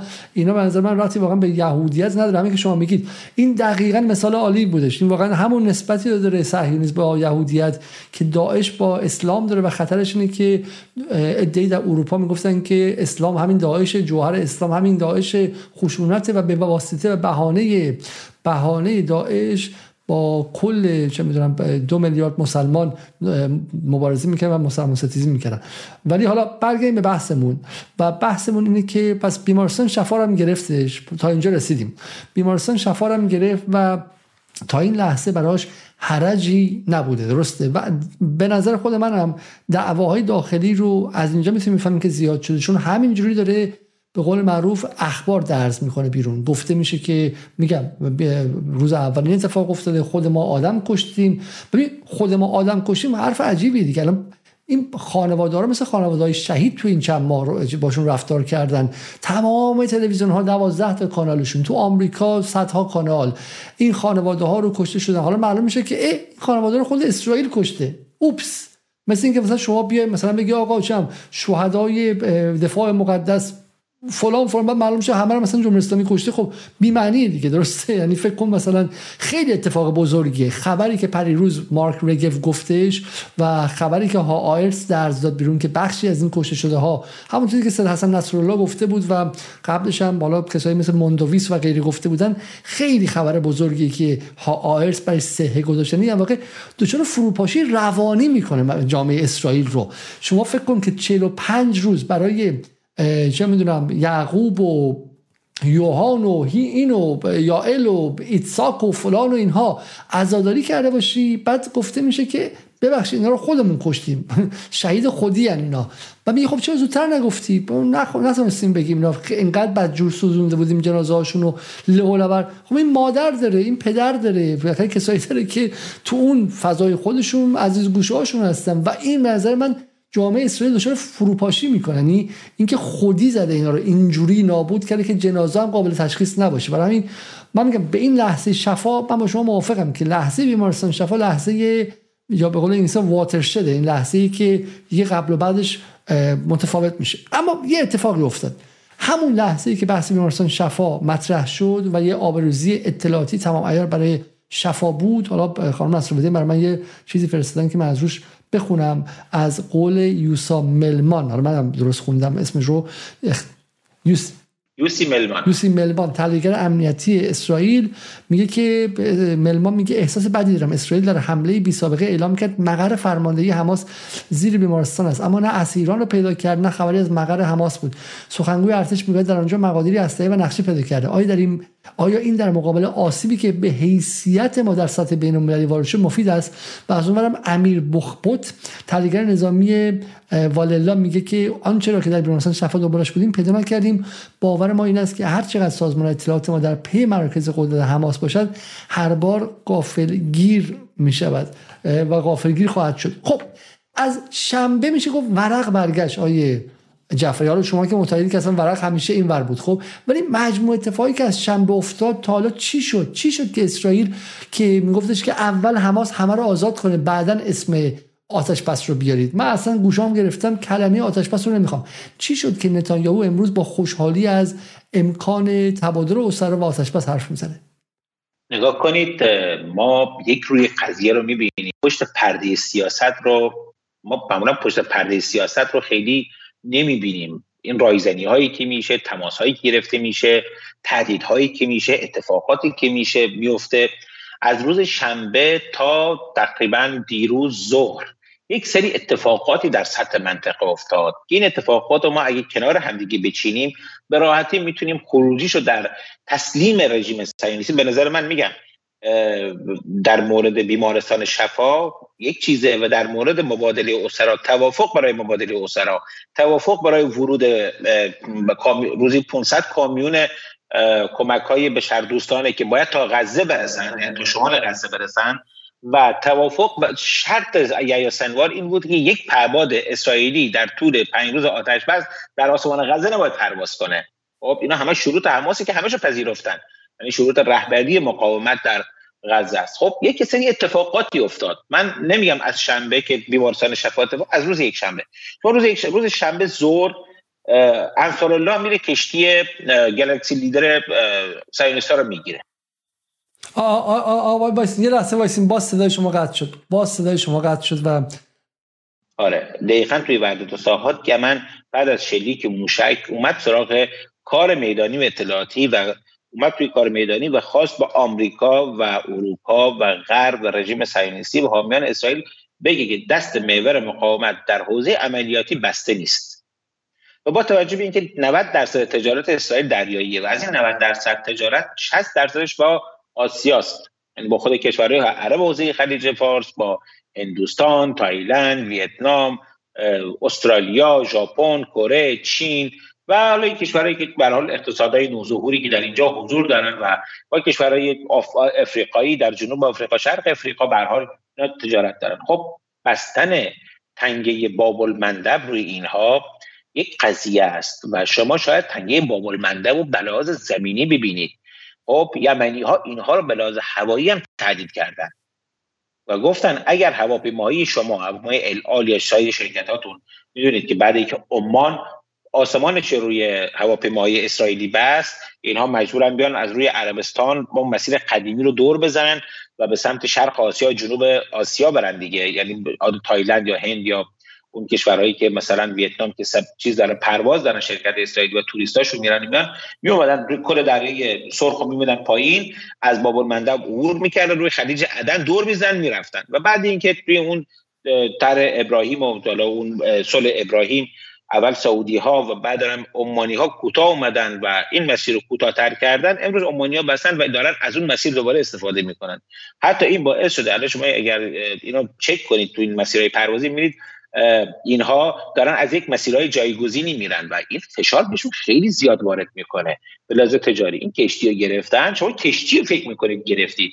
این کشتی رو بگیرید هیچ ملوانی برای شما کار نمی‌کنه هیچ شرکت بیمه شما رو بیمه نمی‌کنه هیچ کشتی حاضر نیست بار شما رو ببره هیچ کسی حاضر نیست با شما همکاری کنه. شما اگه بخواید تجارتتون ادامه بدید باید از طریق کانال سوئز. برید اقیانوس اطلس از اقیانوس اطلس بیایید تا موقع امید نیک دور بزنید برید تو آسیا. خب دقیقا دو ماه تا سه ماه بهتون هزینه تعمین میشه و این دلیل می‌خوام خدمتتون عرض کنم این فشاری که به این رژیم بلاز اقتصادی وارد میشه بی‌نظیر هست و این اثر خیلی مهمی داره و این اتفاق اول بود به نظر من.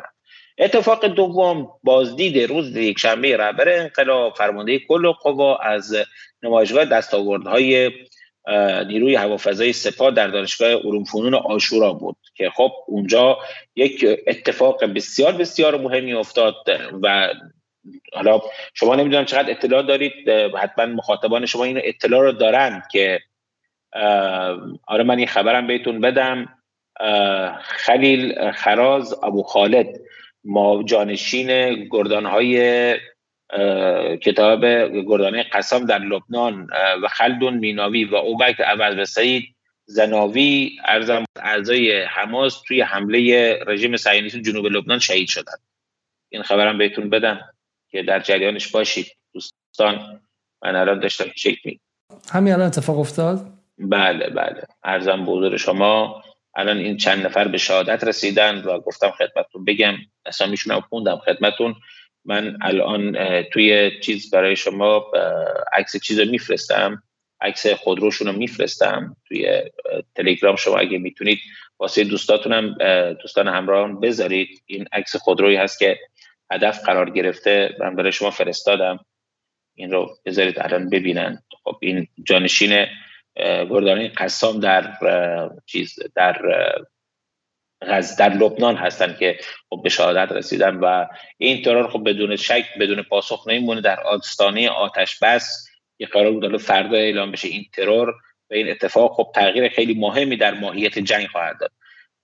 ولی ارزم به حضورتون دیداری که فرمانده کل قوا از نمایشگاه دستاوردهای نیروی هوافضای سپاه داشتن پیام خیلی مهمی داشت. آمریکایی ها از روزی که طوفان الاقصا شروع شد به سرعت با علم به این که ممکنه همونجوری که اسرائیل در 7 اکتبر 15 مهر ماه ساختار دفاعش از هم فرو پاشید و نتونست خودش جمع کنه ممکنه طرف های دیگه ایران، عراق، سوریه، حزب الله، یمن وارد جنگ بشن و بهش حمله کنن.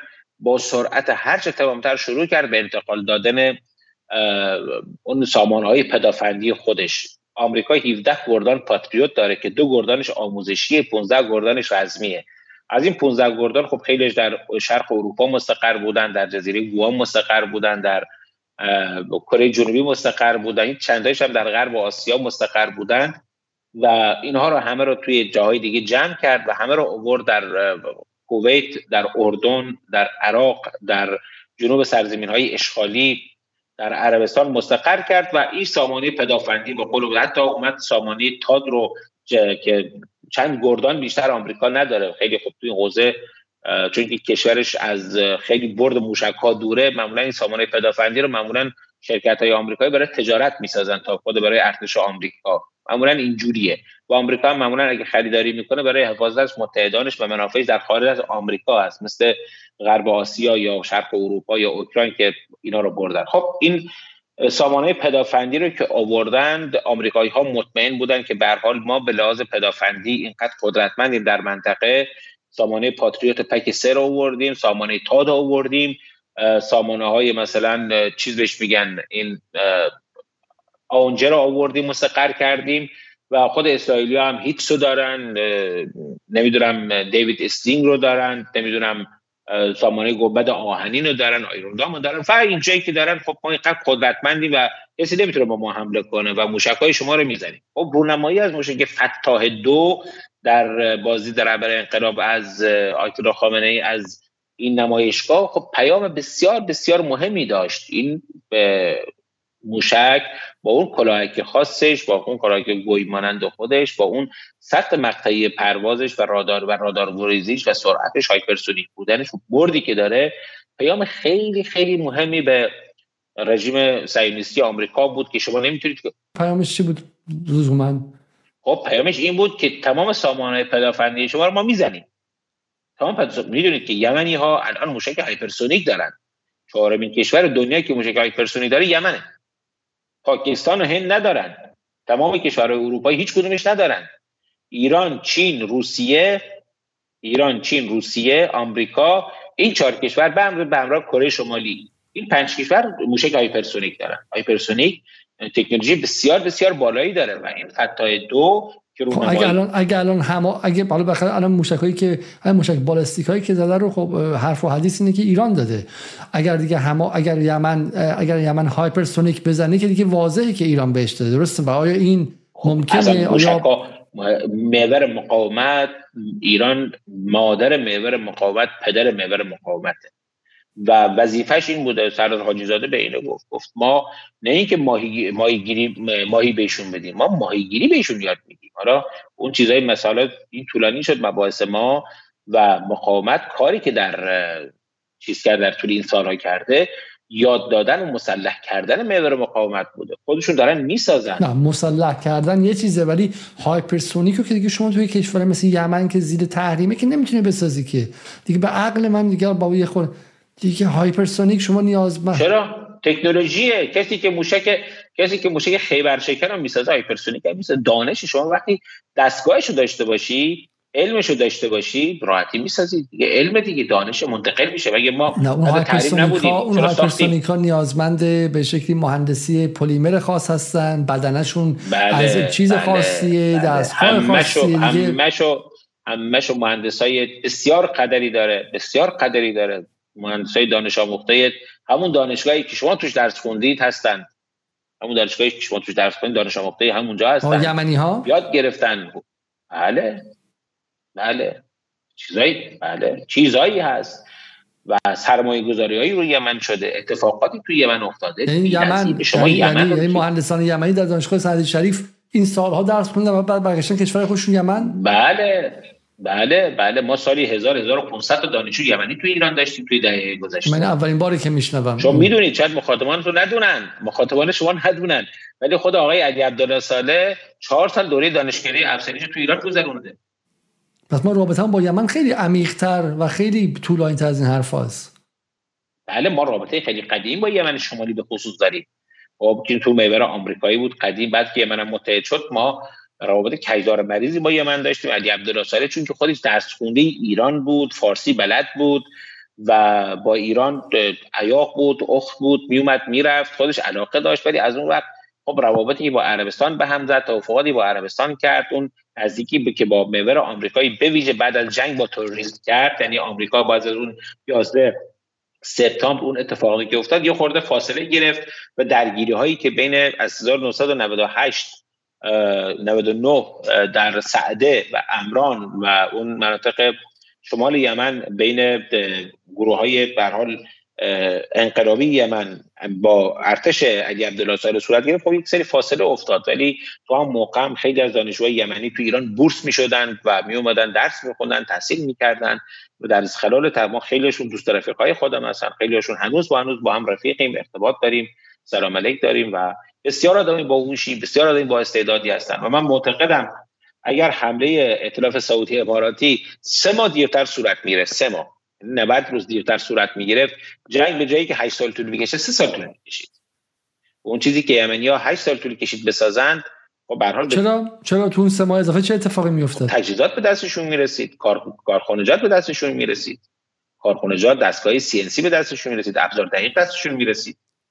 اینا همش حال عرض کردم ما وظیفمون تامین کردن متحدان و تجهیز کردن متحدان اون هست. من وقتی که گاهی اوقات میگم آینده یمن پیشرفته ترین کشور عربی برای باور نمی‌کنن برای یمن کشور ثروتمندی فقیر نگه داشته شده. ان عرض کردم. یه روز ان میام یه سوال یه سوال. ما یمن حالا مفصل صحبت می‌کنیم. ولی همین یه سوالی بالاخره این اتفاقی که الان پریروز افتاد و نه پریروز نه این مدت.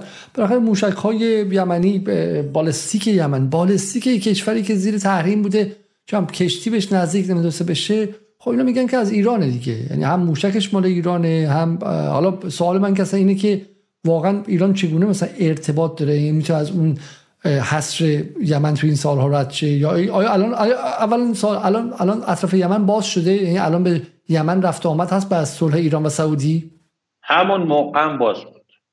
نه همون موقعی که به سختی از عمان باید میرفتش و خیلی خیلی مشکلات و نه اینجوری نبود. بیشتر بود اینجوری نه خب نکنید. وقتی به باریکه 360 کیلومتری غزه خب که 12 کیلومتر با یمن با مصر مرز داره. موشک هفتونی وارد میشه خب با یمنی که صدها کیلومتر مرز با عمان داره با دریا داره خب میشه موشک دوازده متری 18 متری وارد کرد. خب این یک و اون تجهیزات لازم رو وارد کرد. اون در حال ما تو این چیزا استادیم و خیلی حرفه‌ای هستیم و خیلی بلدیم و میگم خیلی از چیزها رو نیاز نیست شما مستقیم وارد کنید. نه اونا که مستقیم نمی‌خوای وارد کنید که نه من می‌دونم. اون که اونجا که نوها یا تکنولوژی وارد می‌کنی من می‌دونم. ولی الان قضیه اینه که این بیشتر از نوهاست. یعنی این قضیه این بالستیکا و این پهپادها و اینها یعنی خیلیشون تکنولوژی اخیر ایرانه. های جعفری. و به نظر بله, که بله. نه تکنولوژی اخیر نیست. به نظر شما اخیره. برخی از مثلا فتا 1396 رونمایی چیز شده به بهره برداری رسیده و وارد خدمت شده. امسال رونمایی شده. آه بسیار خوب. حالا یه سال سالی که مطرح میشه من می‌خوام از شما بپرسم این که الان یه سوال طبقه متوسطی کنم. حالا شاید خیلی شما ندونم ولی شما خودتونم در گذشته اصلاح طلب مانم بودین. درسته؟ من به حال با این توی این روزنامه اصلاح طلبی خیلی کار کردم با همهشون کار کردم با همهشون بودم و تو همهشون کار کردم بودم. و با خیلی آشنا هستم من اینجوری که با خیلی از دوستان اصولگرا کار کردم و بودم. بله بودم کار کردم. دبیر بودم دبیر سرویس بودم سردبیر بودم همینجور کار می‌تونم بپرسم کدوم روزنامه ها آره دیگه بیش دیگه ول کنید. دیگه یه کاری نداشته باشید. قدیمی شده. مال عهد دقیانوس مال دوره جوونی ما دوره مال دوره جوونی مونه آره دوره خامی نه به این می‌پرسم که حالا پس اگر بودید پس شما بالاخره شما باید احتمالا پس شما واقعا بچه حزب اللهی که احاطه شو این توسط نیروهای مقاومت نیستیم بخاطر تو خانواده اطرافیان غیره رفقای قدیم این سوال مطرح میشه. و من می‌خوام سوال ساده پرسم از آقای جعفری و می‌خوام شما جواب بدین. سوال من اینقدر گفتم دیگه واقعا هر کدوم از ما تو کانالمون میگیم. ایران به یمن چی کار داره؟ چه هزینه ای کردن؟ خدا می‌دونه. چقدر پول مردم ایران بردن واسه یمن؟ خدا می‌دونه. چقدر پول کارگرای ایران بردن؟ خدا می‌دونه. چند تا مؤسسه توی سیستان بلوچستان می‌تونستن با این پول بسازن و رفتن توی یمن به کسایی که نه ربطی ما دارن نه چیزی اونجا خرج کردن. جواب شما به این چیه؟ بله. نه نه کنید ببخشید. من اول یه چیزی خدمتتون عرض کنم. من یک مثال خیلی ساده برای شما می‌زنم. در دوران تحریم های ترامپ علیه ایران اگر بازار عراق نبود بسیاری از شرکت های ایرانی ورشکسته می شدند یک مثال خیلی ساده است. درسته؟ دنیای امروز آمریکا واسه چی جنگ می‌کنه؟ واسه چی اشغال می‌کنه؟ واسه چی تصرف می‌کنه؟ برای بازار مصرف. برای چی می‌خواد زیر سلطه بیاره؟ بازار مصرف. درسته؟ این یک خیلی سا... یک حرف خیلی ابتدایی پیش پا افتاده است. خیلی من دارم ابتدایی صحبت می‌کنم ساده صحبت می‌کنم. نگاه کنید من کاری به کار موقع ژئوپلیتیک یمن ندارم. من کاری به کار جایگاه یمن به لحاظ راهبردی ندارم. من فقط خیلی ساده می‌خوام بگم ما اگر دوستان و متحدانی مانند عراق سوریه لبنان در آینه انشاءالله فلسطین افغانستان و یمن داشته باشیم که تقریبا 200 میلیون نفر جمعیت رو هم ممکنه داشته باشند و یک بازار 200 میلیون نفری برای کالاهامون داشته باشیم. آیا چیز بدیه به نظر شما؟ من خیلی دارم پیش پا افتاده اینو تحلیل می‌کنم. من کاری هیچی ندارم. خب کاری هیچی ندارم. به نظر شما چیز بدیه؟ بازار مصرف داشته باشیم. همین الان ما به عراق سالی 15 16 میلیارد دلار تج... تراز تجاری مفید چیز مثبت داریم نسبت به عراق. عراق چی مصادره می‌کنه؟ هیچ. ما چی به عراق صادر می‌کنیم؟ از کولر آبی بگیرید تا پنکه تا یخچال تا فریزر تا نمی‌دونم شیلنگ همه چیز صادری می‌کنیم. آفتابه همه چیز صادر می‌کنیم. نوشابه آب معدنی همه چیز صادر می‌کنیم به عراق عراق 6 میلیون بشکه نفت صادر می‌کنه. ارزم بود 2 میلیون بشکه از ما خرید می‌کنه. و یه چیز بدی هست. نه. بنابراین این یک وجه ساده قضیه است. اما وجه عمیق‌ترش اینه که ما کاری به کار یمن نداشتیم. یمن کاری به کار ما داشت. این یمن بود که اومد سراغ ما. یمنی ها بود که بهشون ظلم شد. میگم نمیشه اینجا باز کرد. خیلی چیزا رو و خیلی مسائل رو گفت. خیلی مثلا کل هزینه ای که ما از سال 1991 تقریبا میشه گفت حمله عراق به کویت 1372 تقریبا میشه 71 72 میشه درسته؟ 71 72 میشه. از اون موقع تا زمان پیروزی انقلاب یمن برای یمنی ها کردیم 200 میلیون دلار نشد. 200 میلیون دلار. یعنی ما هزینه ای که برای دوستان یمنیمون کردیم 200 میلیون دلار شد. در برابر 700 میلیارد دلار پول بی زبونی که سعودی امارات خرج کردن توی یمن ما دو میلیارد دلار خرج کردیم. دو میلیارد دلار هم پول ندادیم. یعنی پول نداشتیم بدیم. پولمون کجا بود؟ ما خودمون به هشتمون گرو نه بود دو ریالی رو با تفنگ دوربیندار می‌زدیم یه دلاری رو. پول کجا بود؟ یارو به قول معروف آقای شیخ حسن همه چی چیز با چیز کرده بود غبار روبی کرده بود. و خب پولی نبود. بنابراین ما تسلیحات میدیم. شیخ حسن منظورتون شیخ حسن روحانی بله بله خب من بهش شیخ حسن. ارزم بودش غبار روبی کرده پولی تو مملکت ما که پول بدیم. یادم من بانک مرکزی یمن توی صنعا مشکل پیدا کرده بود. می‌شد با 200 میلیون دلار مشکل رو حل کنیم. هر تا تو کشور گشتن که 50 میلیون دلار پول پیدا کنن به یمنیا بدن نداشتیم. خب من در جریان بودم دیگه. از میان پول مملکت. نه آقا ما موشک دادیم ما اسلحه دادیم ما همه چی دادیم. دادیم خوبم دادیم. کار خوبی هم کردیم دادیم. حاصلش هم می‌گیریم. فردا روز که یمن از واصل در اومد نگاه کنید فقط شرکت های نفتی ایران برن توی صنایع نفت و گاز یمن سرمایه گذاری کنند. خب سرمایه گذاری کنند. صدها میلیارد دلار برای ایران آورده دارن. اینه کسی نمی‌دونه. عربستان سعودی توی 50 سال گذشته در آقای جعفری اونا عقلشون از من شما بیشتر می‌رسه. به اتفاقا اون جناح غربگرا خیلی هم که حالا شما باشون آشنا بودیم منم باشون آشنا هستم و بودم اتفاقا عقل اقتصادیشون می‌رسه خودشون به اون راه می‌زنن. وگرنه مگه نمی‌دونن که این کشورها هر یه بازار خرید یک متحد استراتژیک اقتصادی اونا نمی‌خوان اونا می‌خوان که ایران همینجوری به شکلی در این چرخ در این زنجیره تولید جهانی نیروی نفت فروشی باشه که شیر نفتش هم دست آمریکا و تحریماش باشه. امروز بگه آمریکا از از خوشم میاد میفروشی فردا بگه نه نمیفروشه نه اونا مسلما می‌دونن.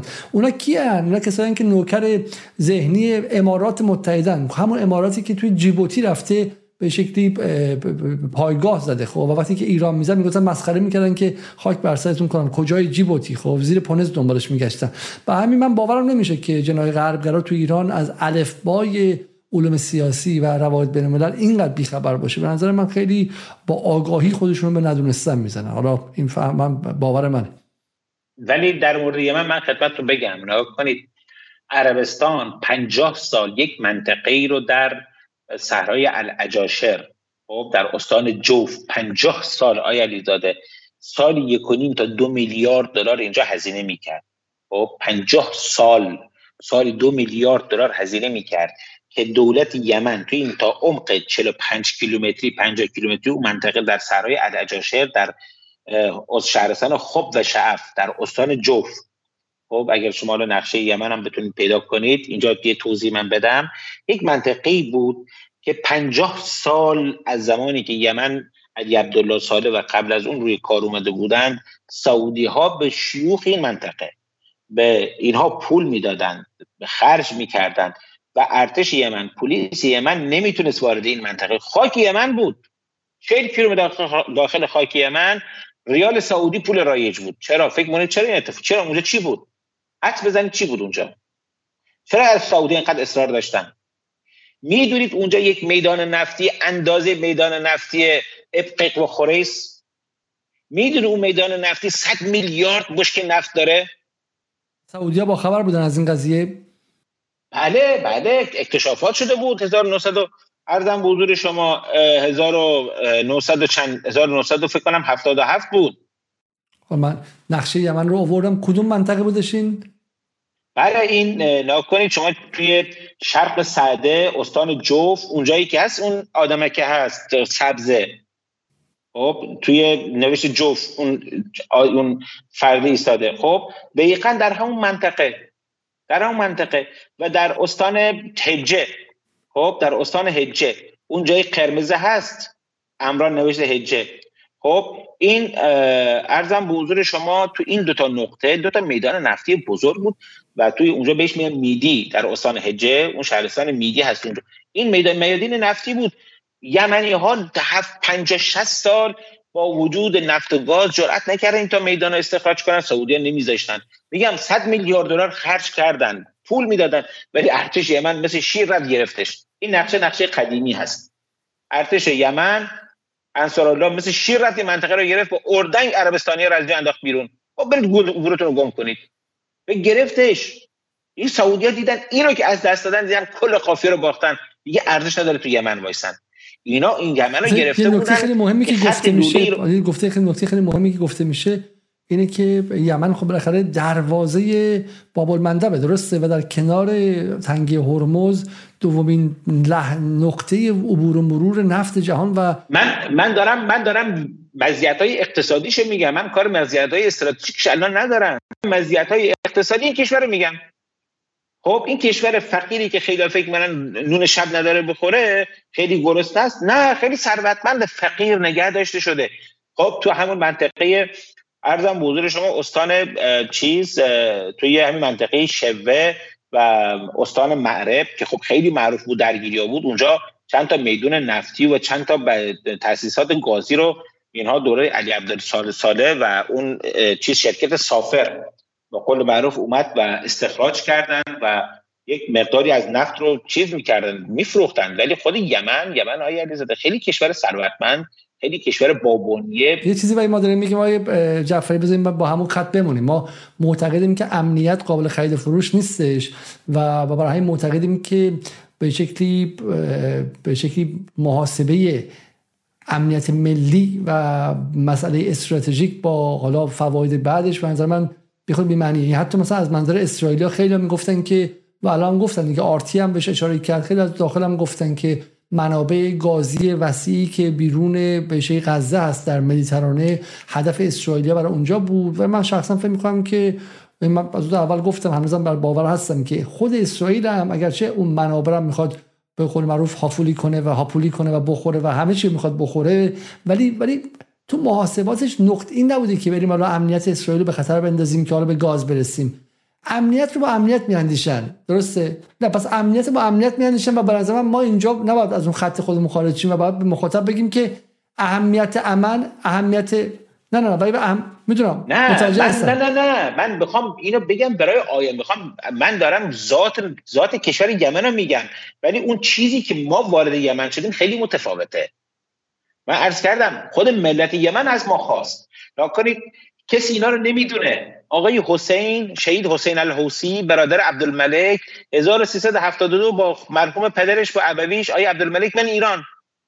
میان جنگ تازه تموم شده بود عراق حمله به کویت کرده بود. علی عبدالله صالح هم رفته بود سمت عراق با سمت سمت صدام وایساده بود که اوضاع اقتصادی یمن کلا به هم ریخته بود.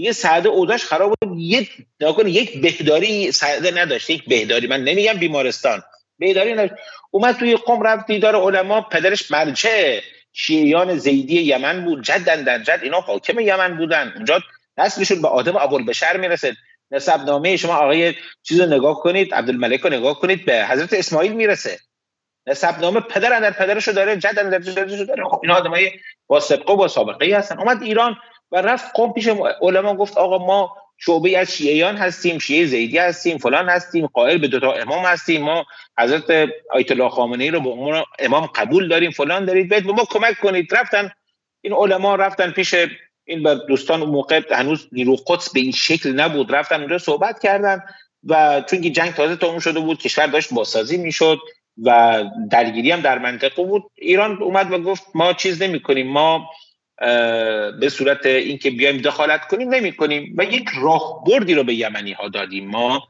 و یک سرمایه گذاری کردیم که این سرمایه گذاری رو امروز شما در یمن دارید می‌بینید. حاصل بیش از 20 سال سرمایه گذاری البته در سال هشتمش اینا فهمیدن و شروع کردن درگیری کردن و جنگ کردن با سعده ها و اینها ما اومدیم و دانشجویان یمنی رو بورسیه کردیم در ایران. و به این یمنی ها گفتیم آقا جواناتون رو به این خود عبدالم... چیز حسین خدا رحمتش کنه شهید حسین و پدرشون که ایشون خدا رحمت کنه بهشون گفتیم جواناتون رو بفرستید دانشکده افسری. بفرستید دانشکده افسری. فرستادن. چندین هزار یمنی توی دانشگاه های ما آیا علیزاده درس خوندن پزشک شدن مهندس شدن متالوژی خوندن. مواد خوندن محیط زیست خوندن نفت خوندن گاز خوندن و متخصص شدن برگشتن کشورشون. 99 درصدشون بچه های سعده و امران بودن. بچه های زیدی بودن که درس خوندن. اینا تابستونان بر نمیگشتن. چهار سال میومدن پنج سال میموندن. تابستونان می‌رفتن تو صنایع ما کار عملی رو یاد می‌گرفتند موقعی که برگشتن شما فکر می‌کنید یمنی ها رادار توسعه میدن؟ تو شکم مادرش رادار توسعه توسعه دادن یاد گرفته؟ میاد تغییر میده روی جنگنده ها موشک هوا با هوا رو موشک زمین به هوا می‌کنه همینجور تو هوا یاد گرفته. نه اونجا جایی دیده اینو تمرین کرده موشک می‌سازه میگه موشک ساختن کشکه. می‌دونید شهید تهرانی مقدم چقدر تمرین کرد؟ آخری سر شهید شد. این را بدون آزمایش اولی موشک می‌زدن شلیکش می‌کردن می‌رفت. خب سرمایه گذاری شده. ولی ما نیومدیم اونجا مثلا بریم چیز کنیم تحمیل کنیم و تحکیم کنیم. موقعی که جنبش انصارالله در اون اتفاقاتی که حالا بیداری اخوانی من اسمشو می‌ذارم سلفی ارزی اون اتفاقات جنبش انصارالله از سعدی شروع کرد وارد امران شد. موقعی که مقر فکر کنم لشکر 13 زرعی بود فکر کنم اگه یادم رفت نرفته باشه. توی امران بزرگترین لشکر زرعی ارتشی یمن بود. اونجا رو گرفت. علی موسر الاحمر اگه اشتباه نکنم بازم فرمانده اونجا بود. یکی از این خانواده الاحمر بود که فرمانده اونجا بود. این موقعی که انصار الله اومد گفت برید مقاومت کنید ما نمی‌دونم 400 تا تانک داریم این همه توپ داریم این همه نفربر داریم. برید جلوی این وحشیای پاپتی رو بگیرید. خودشو گرفتن توی اونجا تیربارون کردن. چرا؟ کی تیربارونش کرد؟ اون دانش جوونایی که 20 سال پیش به توسعه ایران رفته بودن دانشکده افسری. الان سرهنگ ارتش بودند. فرمانده هنگ بودن فرمانده گردان بودن آیدیز ما اینجوری تو یمن کار کردیم. اینجوری یمن رو به دست من حرفم همینه. اینه که این تصویری که من دارم نشون میدم اینجا خیلی تصویر جالبی است این تصویر حالا شما در بحث اقتصاد گفتیم من فکر می‌کنم بذاریم واقعا تمرکز رو بذاریم چون واقعا مخالف میشه. ما به مخاطب بگیم اقتصاد ولی حالا اون هزار تا اما و اگر میاره میگه ایتالیا اون داره اینه ولی واقعا باید مخاطب ایرانی بیاموزه که هر کشور مدرنی امنیت ملی براش واقعا ارزشش بیپایانه بعد وارد چیزای دیگه میشه. و این تصویر اگه واقعا می‌خوان جایی درس بدن آموزش کلاسیک عمق استراتژیکه. یعنی ایران از روز ازل اولی که این کشور در جهان مدرن ساخته شده یعنی سال 1500 و 1501 توسط صفویه شیعه بوده یعنی به واسطه شیعه تونست خودش در جهانی سراسر سنی و غیر ایرانی بقا پیدا کنه برای خودش. در کنارش عراقی که بخشیش بخشی از سنتی از ایران بوده همون بخش های شیعه نشینش. میاد پایین تر سعودیه که به واسطه نفت حداقل از 1946 47 یک کشور بسیار مهمه در و خودش رو امالقرای اسلام و صاحب به شکلی کلید مسلمان ها می‌دونه درسته؟ و اونم امارات اینا وهابی ان سلفی هن. خب اینا با هم دیگه اگه دشمنی نداشته باشن رقابت دارن درسته؟ هر کسی به شما میگم تو سال اول به اینا میگم 101 political science این درس علوم سیاسی یک صفر یک. که کلاس اولین درسی شما توی لیسانس می‌خونی. بهت میگه که آقا ایران برای اینکه با سعودی چیکار بتونه مقابله کنه یه عمق استراتژیک می‌خواد یه جایی می‌خواد. کجاست؟ خب می‌بینی که یمن کارکردش دقیقا همینه. یمن از اونجا حالا اون سبزی که می‌بینید الان خیلی وسیعتر شده. خب از اونجا سعودی رو کنترل می‌کنه. از اونجا سعودی رو مهار می‌کنه. یک. بعد دوم بر کجا نشسته؟ بر مهمترین راه شاهراه استراتژیک جهان بعد از تنگه هرمز. تنگه هرمز در اختیار ایرانه و اونجا در اختیار یمنه. برای همین جیبوتی اینقدر مهمه. چین گمانم تنها جایی که خارج از چین حضور داره فکر جیبوتی باید باشه احتمالا. امارات بله. اونجا حضور جیبوتی, بله. جیبوتی یعنی مهمترین جای جهانه. یعنی هر مترش باید مثلا چم 500 برابر یه متر اون طرفترا باشه. خب. اصلا هزینهش اصلا کلا خرج این کشور از اجاره دادن خاکش واسه پایگاه کشورهای دیگه است. فرانسه داره ترکیه داره چین داره آمریکا داره. و خب، ما داریم. همه و حرفی که شما زدید من نمی‌دونستم این بود. این بود که ایران با آموزش اینها در دهه هفتاد برای خودش متحدانی به وجود آورد که این متحدان دوستان ابدی هستن. چون بالاخره شما ببینید ما الان با عراق دوستیم با دولت عراق. دولت عوض میشه یه دونه حتی شیعه میاد ولی شیعه زده ایرانی میاد که به آمریکا وصله من خودم عراق بودم ما میگیم عراق مال ایران و اینا خیلی حرفای بدیه. واقعا خود این گفتنش باعث میشه که باعث میشه که عراقی ها از ما بترسن و چقدر سمپاشی رو ذهن بچه های جوان شیعه عراقی حتی شیعه حتی شیعیانشون که ایرانی دنبال اشغال عراق هستن دنبال سلطه به عراق هستن و واقعا با همین گفتنش هم زشت من توصیه می‌کنم به هر کسی که میره عراق چه برای سفر چه برای اربعین با نوک پا بره با ادب بره و با ادب بیاد و به عراقی این احساس نده که ما از شما برتریم. چون این خیلی خیلی در پروپاگاندای ضد ایرانی استفاده میشه. اما عراق ببینید شما عراق عراق رئیس جمهورش که عوض میشه حالا تو همین عراق ما میگم کشوری که اشغال شده و همین کلی از زیر های گاورننس یا حکمرانیش رو مال آمریکاییاست یعنی شما تو اتاق فکراشون که میرید همشون وصلن به واینه به آتلانتیک به جاهای مختلف. یعنی خیلی خیلی از نماینده مجلس های عراق ممکنه با ایران هم یه چایی بخورن ولی حتما با آمریکایی ها ویسکی می‌خورن. همون روز بعد از ظهرش خب؟ هزار و پنجاه انجیوی آمریکایی توسط سفارت آمریکا و انگلیس در عراق مدیریت میشه. سفارت آمریکا در عراق یک شهره. درسته؟ یک در اون گرین زون در اون منطقه سبز حرف من اینه که حتی عراق هم به صورت کلی دوست ما نیستش. حالا به قول خدای جعفری قبل از برنامه صحبت می‌کردیم ایران دوستش یک سوریه است و یک لبنانه. و این ایران سنت منزوی برای خودش رفته از کجا دوست پیدا کرده در یمن؟ و این واقعا یک قصه عجیبیه که امروز می‌بینیم که این یمنی که تو همین 46 روز هم حتی بچه‌ای که با ما مصاحبه کردن در جدال می‌گفتن که و سید حسن میگوش که حالا یمنی ها همین که در کنار ما موندن قوت قلبه. ولی می‌بینیم قوت قلب نبوده. معادلات جنگ رو عوض کرد. معادلات جنگ رو این یمنی که از هیچ جا آمد پسر, پسر, ام... پسر ام دور ما که اصلا ما حواسمون رو نبود که ما با هم دیگه خیشاوندی داریم. حالا شما میگید به خاطر شیعه بودن من معتقدم این چیزها ثانوی میاد خب؟ ولی ایران رفت با یمن یک دوستی قدیمی رو احیا کرد و این معادلات منطقه رو عوض کرده. و حرف شما خیلی حرف عجیبی میگی با سال 200 میلیون دلار درسته؟ در این ده سال گذشته. نه کلا 200 کلا 200 میلیون دلار. کلا 200 میلیون دلار. کلا تا قبل از جنگ کل هزینه که ما برای دانشجوی یمنی کردیم 200 میلیون دلار بوده. بعد از جنگ در طول 8 سال جنگ ما دو میلیارد دلار هزینه کردیم. حالا یکی از دوستانی که خود دوست خود منی که مسئول این کار بود می‌گفت کمتر از اینه. و اون ما موشکای ضد زره عمدتا می‌دادیم به اینا. تسلیحات مثلا سبک می‌دادیم انفرادی می‌دادیم. از بازار جهانی از متحدات براشون خرید می‌کردیم و می‌دادیم. حالا یه مقدارش آمریکایی مثلا یه درصد کوچیکش رو می‌دادیم آمریکایی بگیرن که باش پوز بدن. ما گرفتیم. خب یه مقدار عمده دیگه هم رد می‌شد می‌رفتی که تهدید می‌کردیم گفتن اگه بخوای اینا رو بگیرید میزنیمتون. یعنی کسی اینا رو نمی‌دونه ها. خب کشتی آمریکایی می‌خواست لنج پر از موشک رو بگیره. با قول معروف موشک روش خوف می‌شد میترسید ول می‌کرد می‌رفت. یعنی اینا رو کسی نمی‌دونه. خیلی چیزا از کسی نمی‌دونه خیلی اتفاقات افتاده کسی نمی‌دونه اصلا اصلا من نمی‌دونم. اگر این یک روزی دست منو باز میذاشتن می‌گفتن تو فلانی برو حرف بزن فقط. برو با مردم بگو ما چیکار کردیم؟ شما یمن رو میگید آیا علیزاده برید تو افریقا میگن ما چیکار کردیم؟ تو مالی بورکینافاسو ما چیکار کردیم؟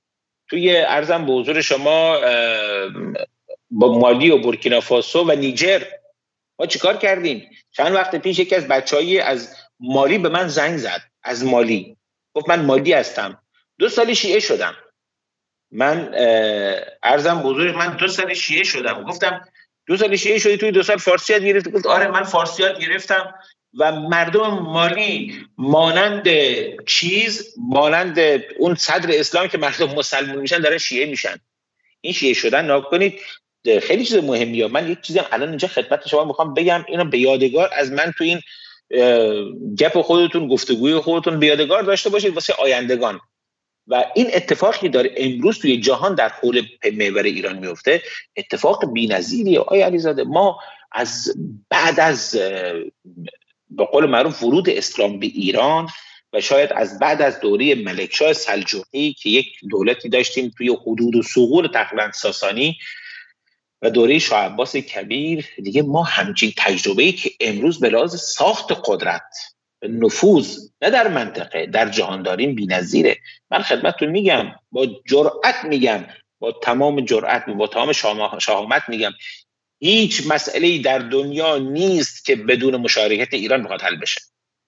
دنیا. دنیا این دیگه خودی گذاف به شبیه حرفای امام جمعه ها میشه. آیه جعفری آقا من این این مسئولیت این حرف رو این مسئولیت مسئولیت این یکی رو من به عهده نمی‌گیرم با خود آقای جعفری. بریم پیداش کنیم در کانال سوریه. آره. من عرض نه عرض کردم. من این حرف رو می‌خوام بزنم ناکن. این حرف من نیست می‌دونی کی گفت؟ می‌دونی حرف کیه؟ حرف کیه؟ حرف رفیق شماست. حرف آقای ظریفه. رفیق شما که خیلی ارادت بهش دارید آقای ظریف گفت. آقای ظریف خودش می‌گفت می‌گفت هر پرونده تو دنیا باشه سرش با ما مربوطه. به خاطر چیه؟ به خاطر اون گستردگی که توی دنیا ایجاد کردیم. این گستردگی خیلی مهمه. شما فلسطین امروز نگاه کنید. من یک کلیپی چند شب پیش دوستان من به این دوست مشترکمون چند شب پیش آقای دکتر مرندی داشتم می‌گفتم. می‌گفتم آقای مرندی موقعی که قدس آزاد بشه 80 درصد مردم فلسطین شیعه خواهند شد.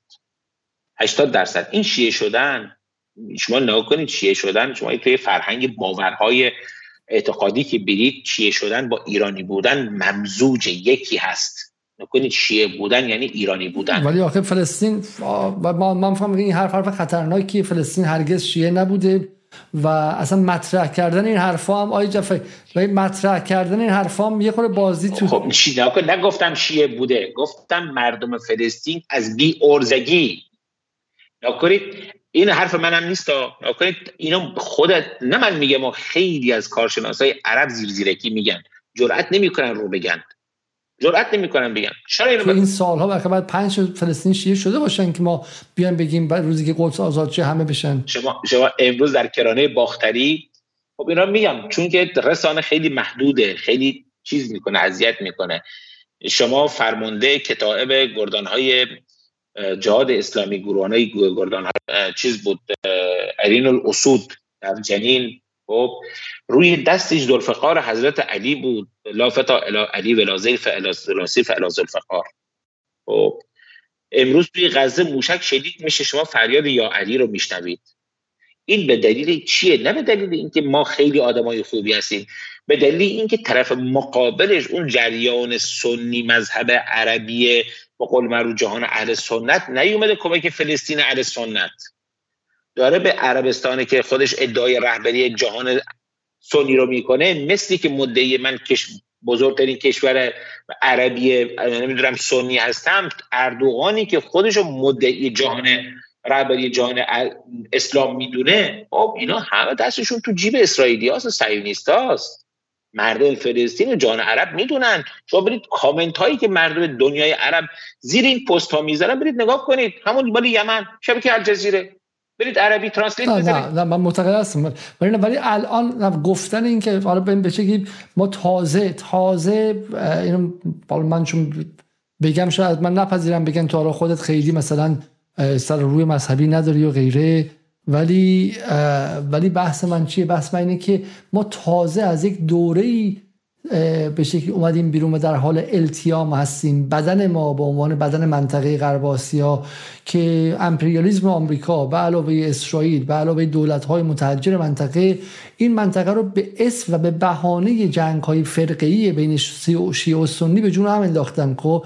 و از این استفاده کردن. و ما تازه داریم التیام پیدا می‌کنیم. به نظر من هر گونه تاکید روی بحث شیعه سنی و غیره اصلا در حال حاضر ممکنه که مثلا یه بخشی از نیروهای شیعه رو الان خوشحال کنه و سرمست کنه و اونها چیز کنه ولی واقعا از منظر استراتژی دراز مدت نه به نفع محور مقاومت نه به نفع ایران نه به نفع اصلا از این بابت نترسید. اصلا نترسید. اصلا نترسید. اصلا از این بابت نترسید. نکنید ایدئولوژی. این شما آقای اردوغان خب اردوغان ما سر کار آوردیم توی ترکیه. اردوغان موقعی شهردار استانبول بود. اون شهردار استانبول بود. اینو بذار من اولین بار یه بارم نوشتم شاید کسی نیده باشه. من اولین بار یه با... یکی از دوستان آیه اشکان راد که من صفحه اووردم رو صفحه. خودتون کامنت رو می‌تونید بخونید. می‌پرسن آقای جعفری اگر میشه بگید چرا شما اطلاعاتی دارین که هیچ کس نمی‌دونه؟ وقتی کسی نباید بدونه یعنی اطلاعات فوق محرمانه سردرد گرفتیم خب؟ خب چیکار کاغذ می‌خواید بگم که می‌خواید نگم تا سردرد نگیرید. خب حالا چی بگم دیگه؟ خب حتما حتما به حال نوع نوع دسترسی های من خب خیلی متفاوته. من دسترسی دارم که و قبلش هم بهتون گفتم شاید ده تا یکی دسترسی ها رو نداشته باشم. خب جاهایی میرم جاهایی میشینم با آدمایی میشینم و گپ می‌زنم بلند میشم میام. خب این دلیلش اینه. تایز این که یک هزارم چیزایی هست که من می‌دونم. اگر بقیه رو میگم مگه من اجازه ندارم بگم؟ یک بچه ها میگن فلانی خیلی رمزی حرف می‌زنه.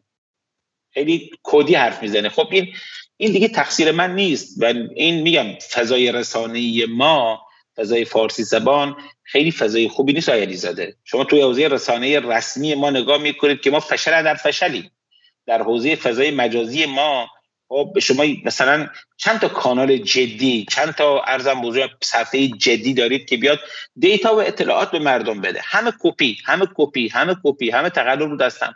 نیست نیست. ما خیلی تو این حوزه فقیریم. بنابراین هر حرفی که من می‌زنم خب خیلی حرف شاق و خیلی عجیب و غریبی به نظر می‌رسه. ولی خب خیلی از این حرفا تو کتابا هست تو گفتگوها زده شده تو این ور زده شده. خب بعد حالا از نظر حالا من حالا من من اینم بگم بخیر از جایی که به جدال مربوطه. ما در جدال اصرار داریم اصرار مطلق داریم که اصلا اصرار داریم که من خودم در روزنامه نگاری در دهه 70 با روزنامه نگاری نوریزاده یادتونه دیگه. دهه 70 ما با جوون بودیم آیه و که نوریزاده می‌گفت یک اخباری از بیت به من رسیده که آقا مشتبا به اون اینو گفته فلان ما در جدال اصرار داریم که هر چی که میگیم اول از منابع باز باشه.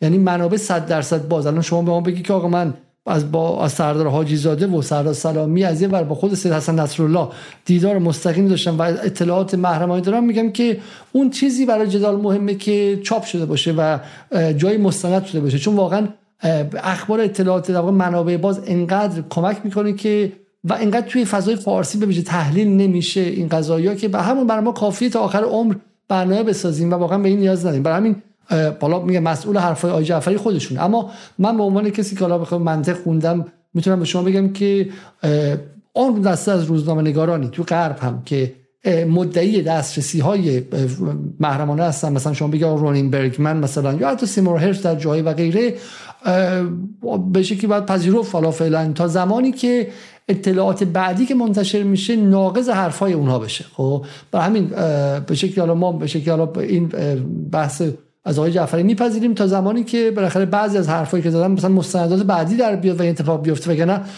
بفرمایید. یه چیزی یه چیزی خدمتتون بگم. ببخشید. من چون که فشارم افتاد یه دونه شکلات خوردم و معمولا حالا موندم که این گفتگوی امشب حالا حالا به این شکلی تموم بشه. ارزم به حضورتون شما می‌تونید از حالا توی اعضای کانال بپرسید. من توی این ده 15 سال خیلی حرف زدم. خیلی مسئله گفتم و خیلی حرف زدم خیلی نکته گفتم. شما می‌تونید بپرسید چند درصدشون اشتباه بوده؟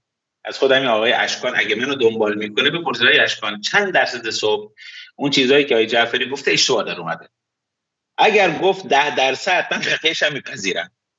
من معمولا عادت دارم تا چیزی رو خودم مستند نبینم مستند از آدمش نشنوم و نخونم معمولا نمیگم. یعنی به یقین نرسم. یعنی حرف رو هوا زدن شما یه بار دو بار زده اشتباه کنید سه بار اشتباه کنید بار چهارم مخاطب به اعتماد نمی‌کنه. ولت می‌کنه میره. من روزنامه نگارم 22 سال کار روزنامه نگاری کردم. نه تو سطح پایینشم روزنامه نگاری کردم. تو سطح عالیشم روزنامه نگاری کردم. خب تو تمام اون نشریات درجه که کشور توی تمام اون رسانه درجه کشور نوشتم سردبیر بودم مدیر مسئول بودم خوندم. به حال بودم دیگه. من دارم کار می‌کنم. یاد گرفتم باید شما با شعور مخاطب به پیگیر بودن مخاطب به عقل مخاطب احترام بذارید. وقتی شعور مخاطب بازی گرفتید مخاطب یه جایی مچ تو می‌گیره. مخاطب خیلی باهوشه. ولی قبول آقای جعفری ببین از نظر روزنامه نگاری شما میگی که من به اطلاعات دسترسی دارم. عباس هم میگه که من به اطلاعات دسترسی دارم. ایران اینترنشنال هم میگه من به اطلاعات دسترسی دارم. و من تو هم همینو میگه. خب آیا قبول دارین که در فضای فارسی که این سالها بالاخره ما از این اخبار پشت پرده و محرمانه اینقدر آسیب دیدیم و مشکل ما در ایران نبودن رسانه است آیا قبول دارین که راه امنتر برای بشه کار رسانه‌ای استناد به منابع بازه؟ نمیشه. آقا منابع باز خب منابع باز. این مثلا صحبتی که من در مورد حسین و پدرش کردم شما تو کدوم منبع پیداش می‌کنید؟ چون تو کدوم منبع پیداش می‌کنید؟ یا اون بحث دانشجوها بحث انتقال تکنولوژی که من اولین بار توی این ولی مثلا امثال آقای مثلا هادی معصومی زاره و غیره این کار انجام میدن. ولی خب مثلا بر اساس اورال هیستوری یا تاریخ شفاهی این کار انجام میدن. بالاخره بر اساس گفتگوهایی که خب مکتوب من آدمشو نمی‌تونم بگم. من اسم اون آدمی که من گفته نمی‌تونم بگم که. خب به حال کسی به من گفته و خود یمنی ها به من البته گفتن ها. خب من بهتون گفتم ما چه چی چیزی داریم قبل از برنامه؟ این داستانی رو خدمتون حالا دیروز بود امروز بود که بود تعریف کردن بالاخره این سری چیزهایی هست این سری مسائل ارتباطاتی هست. به نکته بعدم اینو بهتون بگم. خب ما دو دستی چسبیدیم به رویترز. با اسوسییتد پرس نه نه نه اونا که اونا که اونا حتما حتما پر از دروغ هستن. در شکی نیستش که رویترز نه نه, نه, یه حرفی می‌خوام بزنم. نه یه, یه صحبت یه عرضی دارم. نه کنید ما چسبیدیم به اینا. فکر می‌کنیم تو دنیا رسانه فقط ایناست. شما باید رسانه های محلی منطقه رو بخونید. من روزانه رسانه های محلی منطقه رو می‌خونم. من روزانه رسانه های یمنی رو می‌خونم. خب صحبت های اونجا میشه که اون رسانه ها و خبرگزاری ایران که فقط دنبال رسانه جریان اصلی به قول معروف هستن خبرگزاری مثلا دنبالش نمیرن. من میخونمش. چون که من می‌خونم پس من اون اطلاعات دارم. اونم اطلاعات چیزی نیست خیلی مخفی نیست. مثلا در مورد این که من صحبت کردم سه هفته پیش گفتم پهبادهای حزب الله بالای سر ناوگان آمریکایی در اقیانوس در چیز در شرق مدیترانه حرکت کرده و بعدش اومده از روی حیفا و عکا و نهاریا گذشته ساله اومده نشسته. من دقیقا دو هفته قبل که سید حسن نصر شنبه قبلی بیاد بگی من این حرف زدم. خب فکر من اینو کی گفته بود؟ فکر من اینو کی گفته بود؟ اینو یک روزنامه نگار لبنانی گفته بود. یک روزنامه نگار لبنانی که نزدیک به حزب الله است. خب من این روزنامه نگار دنبال می‌کنم. روزانه می‌خونم. روزنامه صحبتاشو کامنتاشو می‌بینم. باش ارتباط دارم. یعنی می‌خوام بهتون بگم این منابع کاملا منابع آشکاری هست ولی وقتی شما وقتی منابع رو مطرح می‌کنید میگه آقا به گفته فلانی به گفته حسن عباسی. ولی آره. ولی خب شما مثلا من بگم آقا مثلا به گفته فلان یمنی شما نمیشناسیدش. خب شما نمی‌شناسید اینا رو. من مطرح می‌کنم نمی‌شناسید. ولی کلیت قضیه. مرجع دادن اولین نقطه. حال ما از این بگذاریم یه نکته رو من فقط بگم یکی از مخاطبان دیگه دچار توهم چیز شده. میگه وقتی آقای جعفری میگه ظریف دوست و هم عقیده شما و شما سکوت می‌کنید. از به حرفای شما شک کنیم. شما منظورتون این بود آقای جعفری که ظریف هم نه آقا من داشتم من داشتم تیکی مینداختم شوخی می‌کردم من باب مزاح گفتم. خب خب ببرم میگن ظریف دوست شماست. خب من گفتم چون شما خیلی ارادت ویژه‌ای با آقای ظریف دارید خب معمولا میام چیز می‌کنم دیگه میام اونا گفتن دوست شما ما وقتی یکی به یکی خیلی ارادت داره. خب هر روز بهش حرف می‌زنه و چیز میگه زیر سال می‌بره. این دوست دیگه. یه چیز شوخی تقریبا ایرانی هست دیگه. این یا این دوست ما خیلی جدی گرفته شاید فکر کنم خود این شوخی ها نمی‌کنه خودش.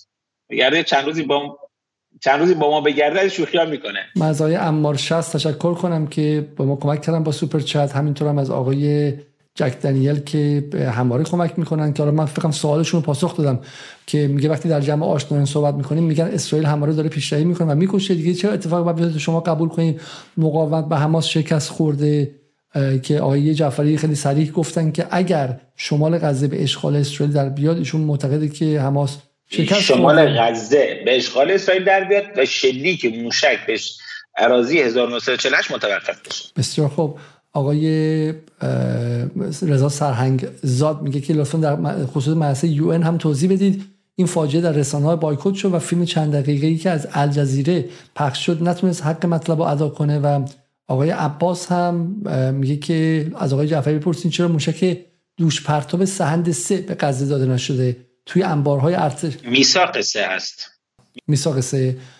توی انبارهای ارتش و سپاه داره تاریخ مصرفشون تموم میشه و باید منهدم میشن و این چند سال حالا اگه دوستان سوالی دارن با کلمه سوال اولش می‌تونم بپرسم از آقای جعفری خیلی خیلی سریع بپرسم یا اینکه من پیشنهاد می‌کنم آقای جعفری این بحث رو برای امشب فعلا به پایان برسونیم اگه حرف اضافه هست. چون دو ساعت و خیلی خیلی بیشتر از دو ساعت و نیم فکرم شد الان ما الان دو ساعت و 36 دقیقه.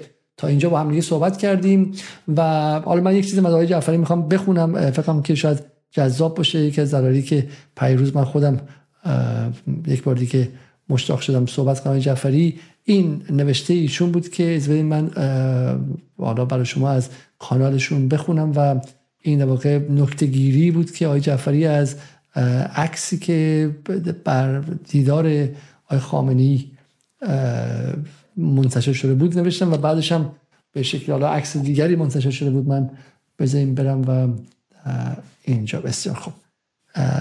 آقای جعفری بر اساس این عکس و با انتشار این عکس نوشته بودن در کانال خودشون که این عکس یک دنیا حرف و یک دنیا احساس متضاد درش هست از سادگی تا قدرت. از پیرمردی که اینگونه متفکرانه به صحبت جنرال دست پرونده دست پرورده مکتب ایرانی اسلامی گوش میده تا اون قدرتی که همین جنرال و فرزندان این آب خاک تدارک دیدند آخوندی که بدون هیچ اضافه با یک لیوان چای و قندانی که باز هم ساده است و یک بسته دستمان کاغذی که هیچ رنگ و روی نداره ابتدای این تصویر پر از سادگی و آن آخر دنیایی از قدرت قرار داره که در داخل کشور ساخته شده. گاهی وقتها عکس ها معانی بلندی دارن که فیلم ها ندارن. این عکس روایتی از خود ایران و انقلاب در عین سادگی بسیار پرقدرت یک لیوان چای قند پهلو و یک سامانه قدرتمندی که سابقه به زیر کشیدن گرانترین پهباد غربی را در کارنامه خود دارد و حالا با موشک های جدیدتری در حال نمایش است. این به نظر من نکته خیلی خیلی مثبتی بود و بذارید من حالا همینجا یک بار دیگه از شما بپرسم. پس شما معتقدید که این دیدار آقای خامنه ای هم در پازل افزایش فشار به اسرائیل بود و در در پذیری در تحمیل آتش بس به نتانیاهو موثر بود. درسته؟ بله. نتانیاهو می‌دونید که امروز رفت بازی کرد از شرکت رافائل. خب من عکسش رو براتون بفرستم شما نشون بدید به مخاطباتون شاید جالب باشه. نتانیاهو رفت و بازدیدی کرد از صنایع رافائل و اومد به قول معروف پاسخ بده این دیدار رهبر انقلاب الله خامنه‌ای رو من براتون تو تلگرام فرستادم. اومد پاسخ بده که بله ما هم رافائل داریم ما هم موشک داریم ما هم فلان داریم. اومد پاسخ بده ولی خب این کجا و آن کجا؟ اصلا دنیای غیر قابل قیاسی اصلا. انشالله یک برنامه ای شد من بیام و در مورد همین تسلیحات و تجهیزاتی که روی اینجا نمایش داده شد و برقش نمایش هم داده نشد صحبت کنم و این عکس من خیلی آیا زده به عکس ها من عکس ها رو معمولا تفسیر می‌کنم. عکس ها دنیایی از حرف دارن. عکس ها خیلی مهم هستن. بچه ها خیلی از عکس ها ساده میگذرن.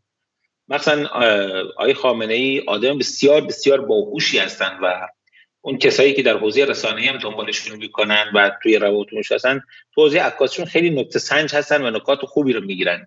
خب همین عکس باعث شد که اون عکس بعدی که دارن لیوان چاییشون رو می‌خورن و داره اون لبخند پیروزمندانه رو می‌زنند خب اون عکس اون عکس محشره. اون عکس رو اگه شما بیارید منتشر کنید اون عکس دیوانه کننده است. در این در ساخت قدرت در حوزه دیپلماسی عمومی در حوزه انتقال مفهوم قدرت اون تصویر محشره. یعنی کسی نمی‌تونه بیاد بگه که یک رهبر دنیا اینجوری یک آخوند صادق آخوند.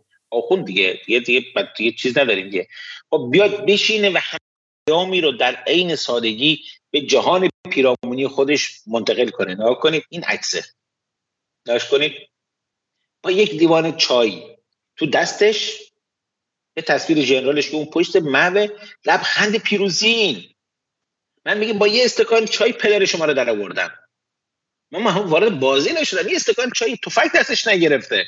خب حالا این تفسیری هست که اونوریا خیلی خوب می‌گیرن. نتانیاهو گرفت. رفت از صنایع رافائل بازدید کرد. خب که بگی آقا نترسید منم اینجا فلانم. ولی کسی نتانیاهو ندید. من اگه این عکس رو منتشر نمی‌کردم کسی نمی‌فهمید که نتانیاهو رفته صنایع رافائل. هیچ کس متوجه نمیشه رفته اونجا.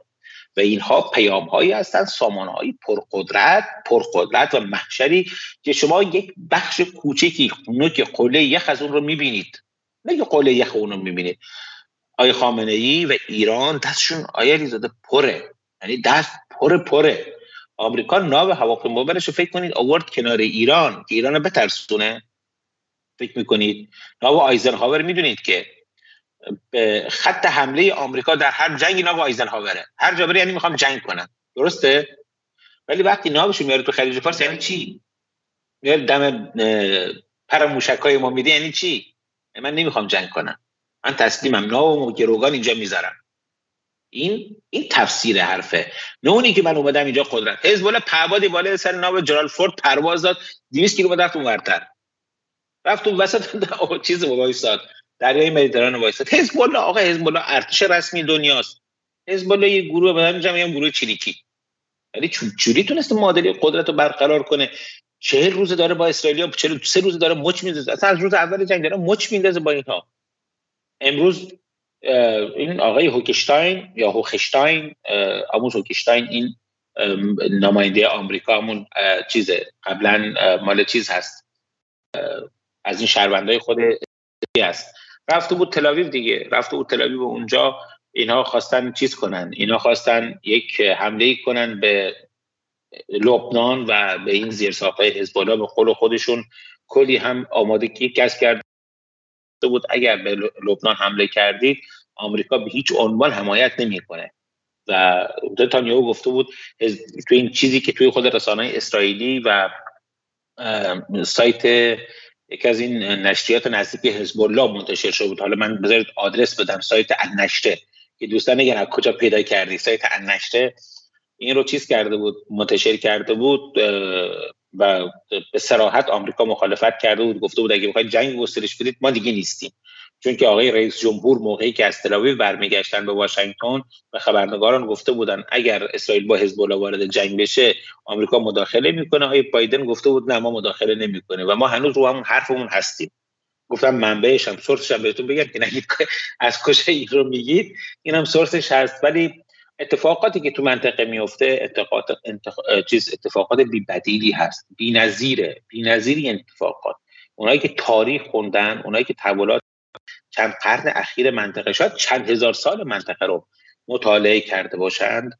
ما از بعد از جنگ های صلیبی و تصرف بیت المقدس به دست سلاحالدین ایوبی ما همچین ما شاید همچین رویدادی نبودیم. می‌دونید که رژیم صهیونیستی امتداد جنگ های صلیبی هست.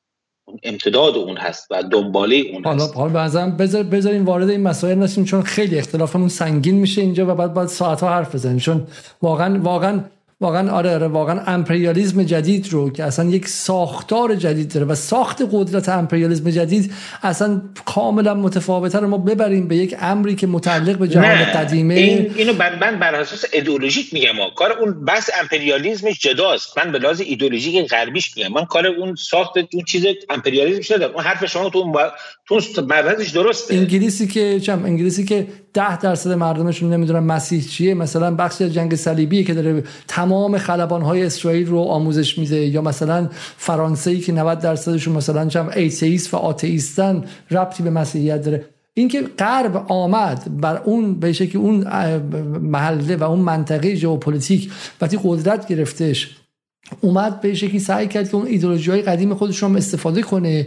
از من صد درصد قبول دارم که خب خود جورج بوش می‌گفت میگم اون جنگ صلیبی جدید به جنگ 11 سپتامبر. از اون المان ها استفاده می‌کنه. اسرائیل مگه نمیاد بگه که ما چه می‌دونم ما در کتاب تلموز فلان چیز گفته شده. خیلی هم توی ایران بندگان خدا انگشت نشون میده اونم ما نشون میده اون انگشت رو می‌گیرن میگه آ اینا گفتن اینا پس جنگ یهود و اسلام خیبر فلان بوده. اسرائیل به خیبر چه ربطی داره؟ به یهودیت چه ربطی داره؟ به موسی کلیم الله چه ربطی داره؟ به تلموز چه ربطی داره؟ به تورات چه ربطی داره؟ اسرائیل اسرائیل چیزی که در دل در دل در دل سرمایداری و در دل سرمایداری و استعمار قرن 19 و 20 سفید پوست غربی ساخته شده. اگه بودایی هم بود براش بهانه میساخت الان مثلا هندیا مثلا چم جنگ صلیبی که پشت سر اسرائیل حکومتشون رفته و مدیر رفته. هند با بهانه های دیگه دارن برای همین ژئوپلیتیک رو به نظر من خیلی خطرناکه با این باز و من یه جمله پایانی فقط بگم. من خب من, من این توضیح اینجا بدم که یه وقت اشتباه نشه. نکنید اسرائیل اسرائیل و صهیونیسم خودتون می‌دونید. یک چیز استعماری هست. اینا کلا استعماری هست ما نمی‌تونید اینا رو طبیعی در نظر بگیرید. ان یه فرصتی شد. یک روزی میام تو این با هم یه قول معروف یه چیزی می‌کنیم جنگ و دعوایی با هم می‌کنیم. ولی بدم هم نمیاد. ولی می‌خوام بگم اون سایونیزم و خود سایونیزم حالا من اون چیزایی که تو ذهن من هست اخوانیزم بهاییزم وهابیزم حالا اینایی که مثلا توی قرن 19 شکل گرفتن اینا همه سرمایه گذاری استعمار برای قرن بعدی بودند مثلا سرمایه گذاری که من هدفم این بود.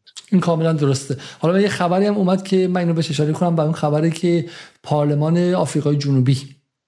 پارلمان آفریقای جنوبی. بخونم. بله بفرمایید بله.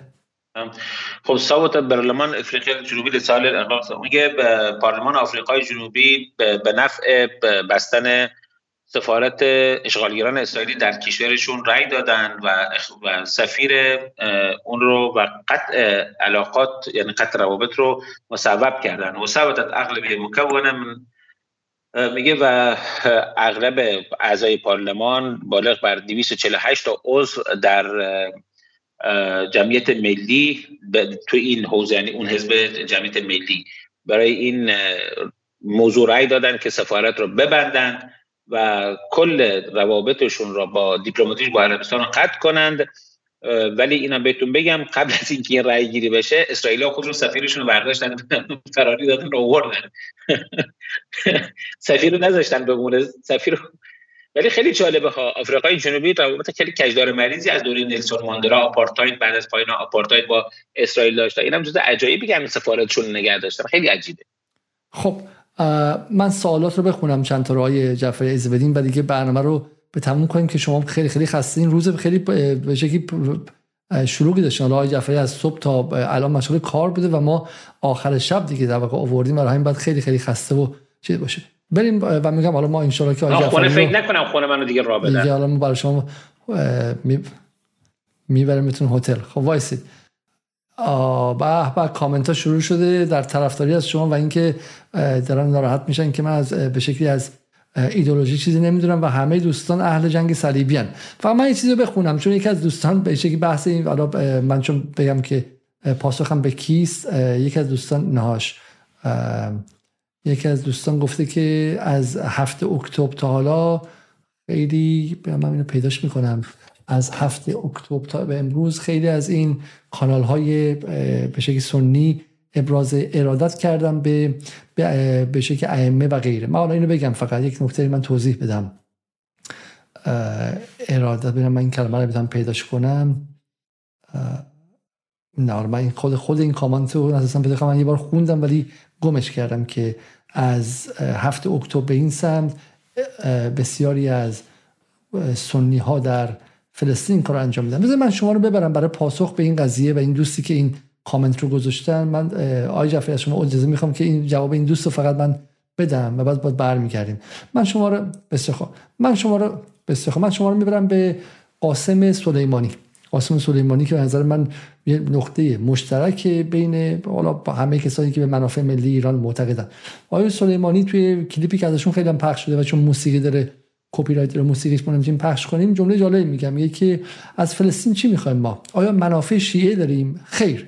اگر امروز در فلسطین کسی اظهار شیعی بکند ما با او کار نمی کنیم خودم رو می‌گویم. شما می توانید انتقاد کنید به من. 99 درصد و 99 درصد مردم فلسطین اهل تسنن هستند ما دفاع می‌کنیم از اونها. 29 5 96 ما در حمایت از مظلوم نگاه به مذهب طرف مقابل مقابل نمی‌کنیم و نکردیم. خط امام این بود. 26 5 94 آیه علی خامنه ای من می‌خوام شما رو یه جای دیگه آقای سلیمانی در تاریخ 24 12 94 خب این از خیلی خیلی مهمه. میگه که تکفیر و تکفیری آتش در خانه برادران سنی و کسانی که آن را خلق کردن خب فکر می‌کردن با این حادثه جمهوری اسلامی و شیعه به زانو خواهد زد. امروز حریم انسانیت در جهان اهل سنت توسط گروه تکفیری فلان و فلان شدن خب؟ و بعد جمله‌ای که میگه ما در کدام کشور اسلامی تلاش کردیم که برادران سنی را شیعه کنیم؟ و برعکس همواره جان ما سپر سنی ها بوده.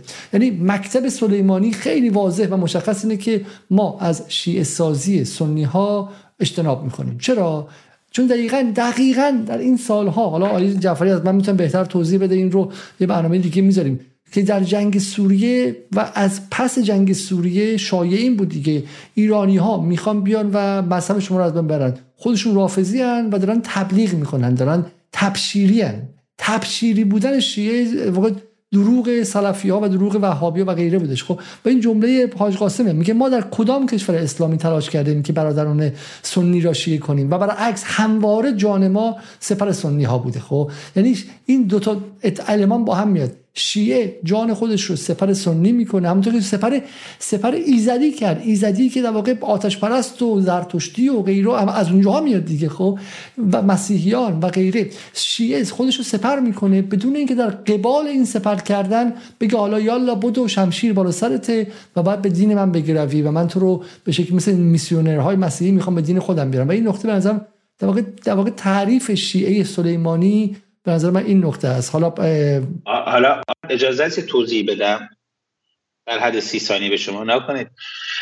حاج قاسم خدا بیامرز ارزم به حضور شما این صحبت ها رو 1394 95 و 96 می‌کنه. در اوج جنگ ما علیه تروریست های تکفیری و اوج تبلیغات شبکه های الجزیره و العربیه و تیارتی ترک و فلان و بهمان و حجمه که علیه ما به دلیل حضورمون در سوریه بود. خب تو اون فضا این صحبت ها رو تو اون فضا می‌کنه. و فضایی که همه داشتن داد می‌زدن می‌خواید ما شما می‌خواید جهان عرب رو نمی‌دونم اهل سنت رو شیعه کنید. منم هیچ وقت نگفتم ما می‌خوایم شیعه کنیم. ارزم این بود. گفتم موقعی که قدس آزاد بشه به دلیل این همت و همیتی که بچه های شیعه در این کار داشتن مردم فلسطین خودشون داوطلبانه شیعه میشن. خب اینم حرف من نیست. خب این عرض کردم شما الان نیجری رو در نظر بگیرید. نیجری کشوری 51 درصدش مسلمونه 49 درصدش مسیحی. بعضیا میگن برعکس. من میگم 50 درصد اهل مسلمون 50 درصد مسیحی هستن. خب نیجریه تا 20 سال پیش شاید 5000 شیعه نداشت ولی امروز میلیون ها شیعه داره. آیا ما رفتیم اونجا کسی رو شیعه کردیم؟ نه. یکی از خود اهالی نیجریه به اسم حجت الاسلام و المسلمین شیخ ابراهیم از زکساکی خدا حفظش کنه. پدر سه شهید پا میشه میره اونجا و تبلیغ می‌کنه به این مردم. تبلیغ مکتب اهل بیت رو می‌کنه و مردم میپذیرن. مگه ما تو مالی کسی رو میسیونر فرستادیم؟ مگه تو نیجر میسیونر فرستادیم؟ مگه تو بورکینافاسو میسیونر فرستادیم که مردم اونجا دارن شیعه میشن؟ مردم خود اونجا وقتی می‌بینن آزادگی و حریت ما رو می‌بینن شمشیر ما رو می‌بینن که در برابر ظلم و ستم و استعمار امپریالیسم بالاست و در عین تحریم مثل مرد وایسادیم داریم میجنگیم میگن آقا اینا اهلشن اینا می‌تونن. خب اینا میان طرفدار ما میشن خودشون میان آیه علیزاده تبلیغ می‌کنن.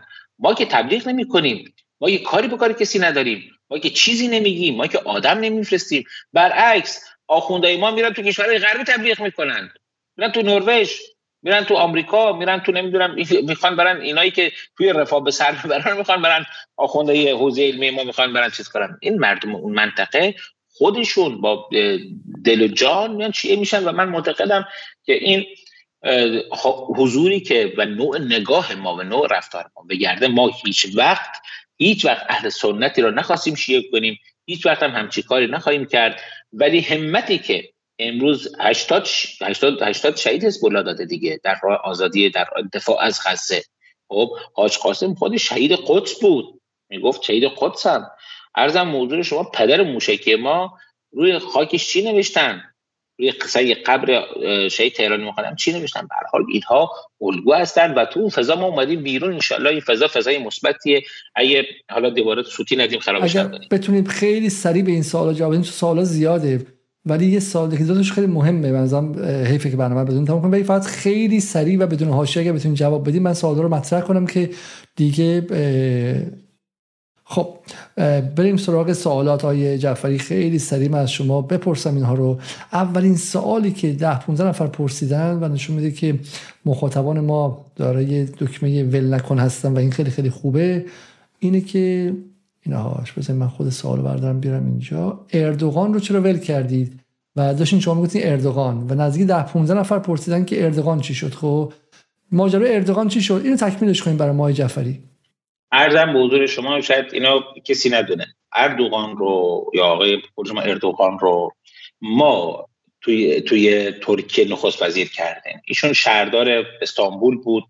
خب موقع شهردار استانبول بود و توی انتخابات بخواست قبلی که بره اونجا سفری داشت به ما 25 میلیون دلار بهش کمک کردیم.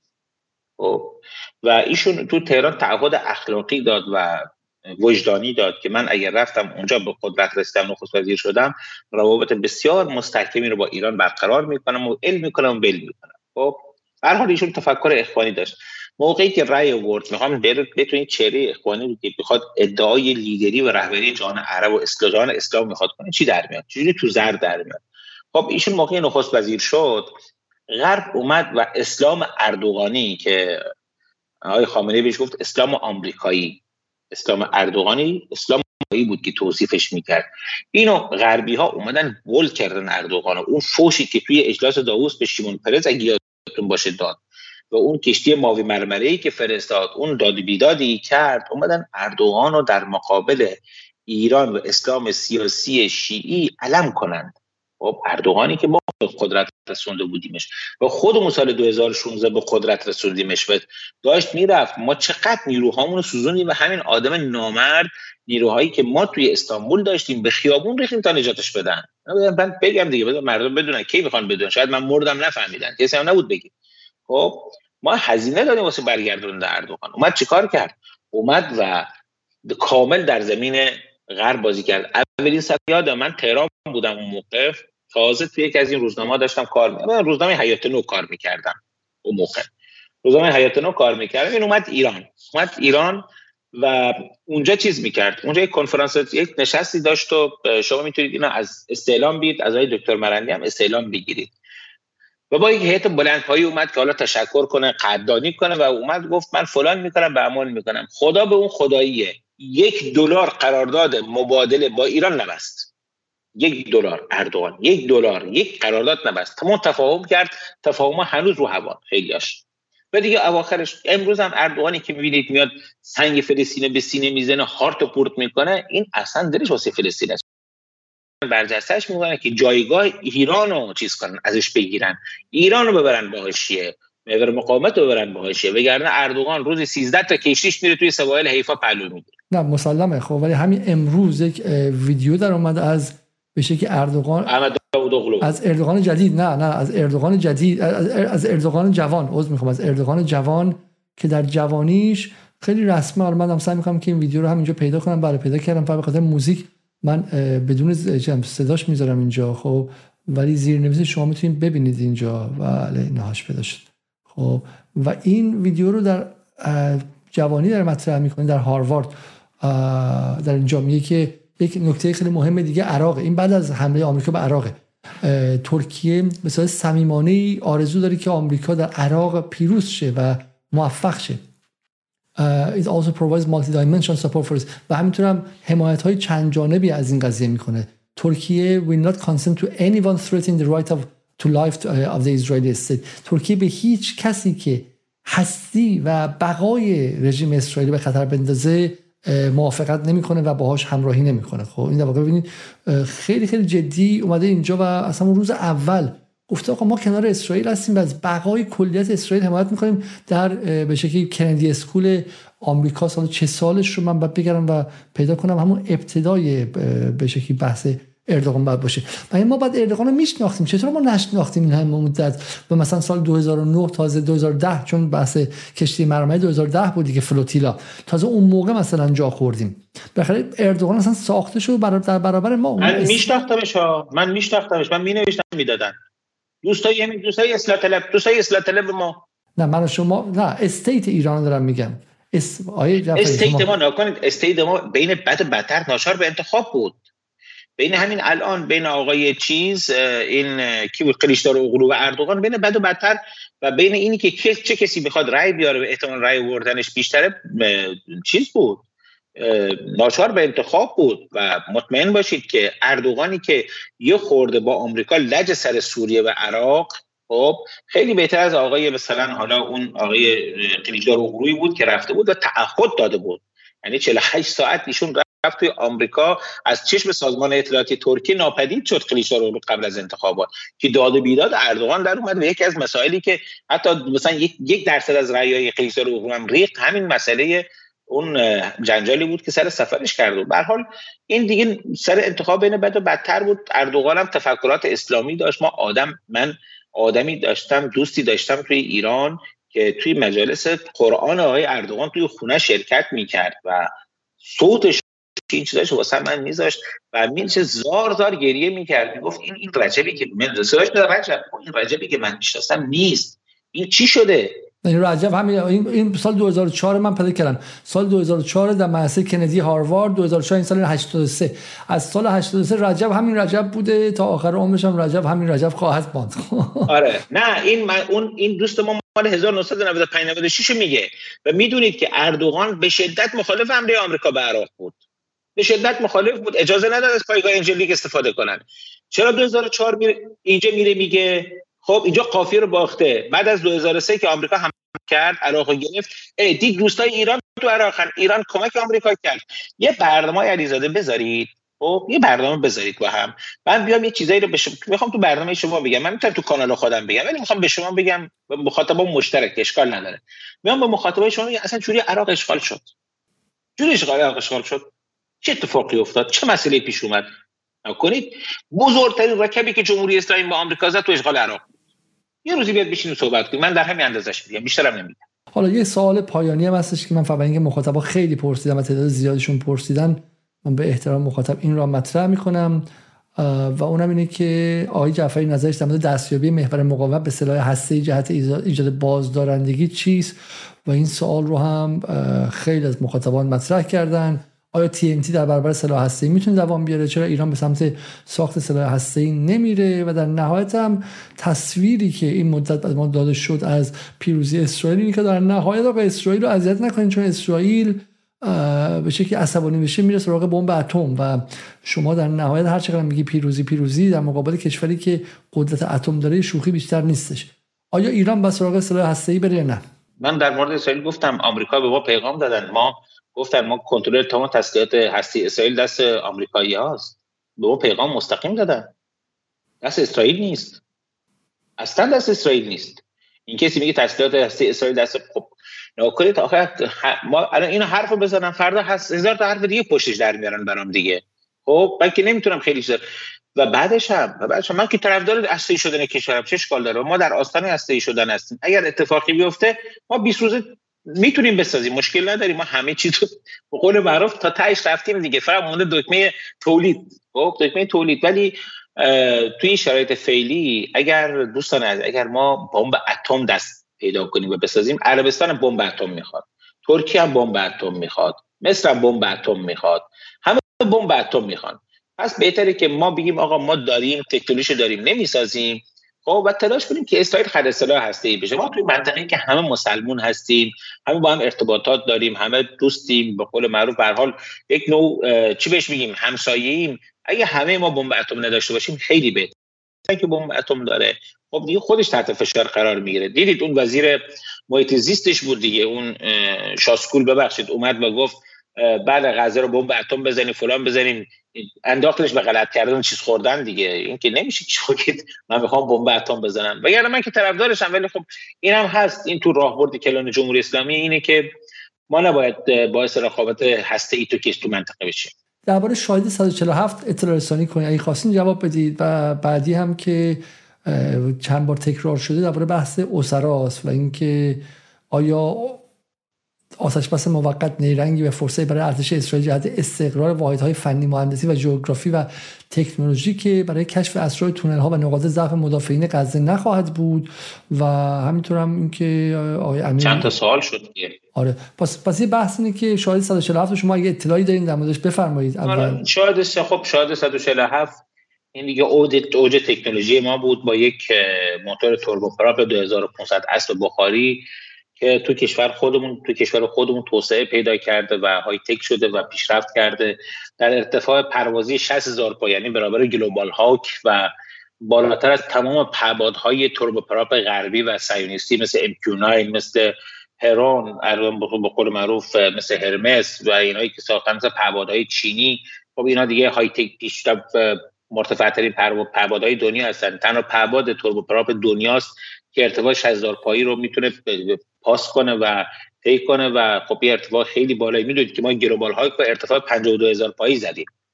و این پرواز اشراف خوبی ما میده. در طول چند ماه گذشته پرواز خیلی موفقی تو منطقه داشته. خیلی پروازهای خوبی تو از جاهای عبور کرده که مگس به قول خودشون ملخ نمی‌تونست رد بشه. این رد شد و تصاویر خوبی گرفت و اطلاعات خوبی آورد و انشالله اگر مسئولان صلاح بدونن روزی روزگاری در موردش صحبت خواهند کرد. این یک سلاح استراتژیک و راهبردی در دست برای رزمندگان این خب غزه است. غزه خب پهباد رزمی هست ولی شاهد 147 یک پهباد شناسایی هست و چون این پهباد شناسایی هست دوربین های دوربین اپتیک خیلی خوبی داره سونار داره سار داره از تمام تجهیزات و در هر شرایط آب و هوایی می‌تونه پرواز کنه و شناسایی کنه و اصلا چیز عجیب و غریبیه. من موقع دیدمش باور کن بدنم یه تکه مرمور شد. یعنی شاید می‌خوام بگم احساس خودم رو منتقل کنم که اصلا چشمان پر اشک شد.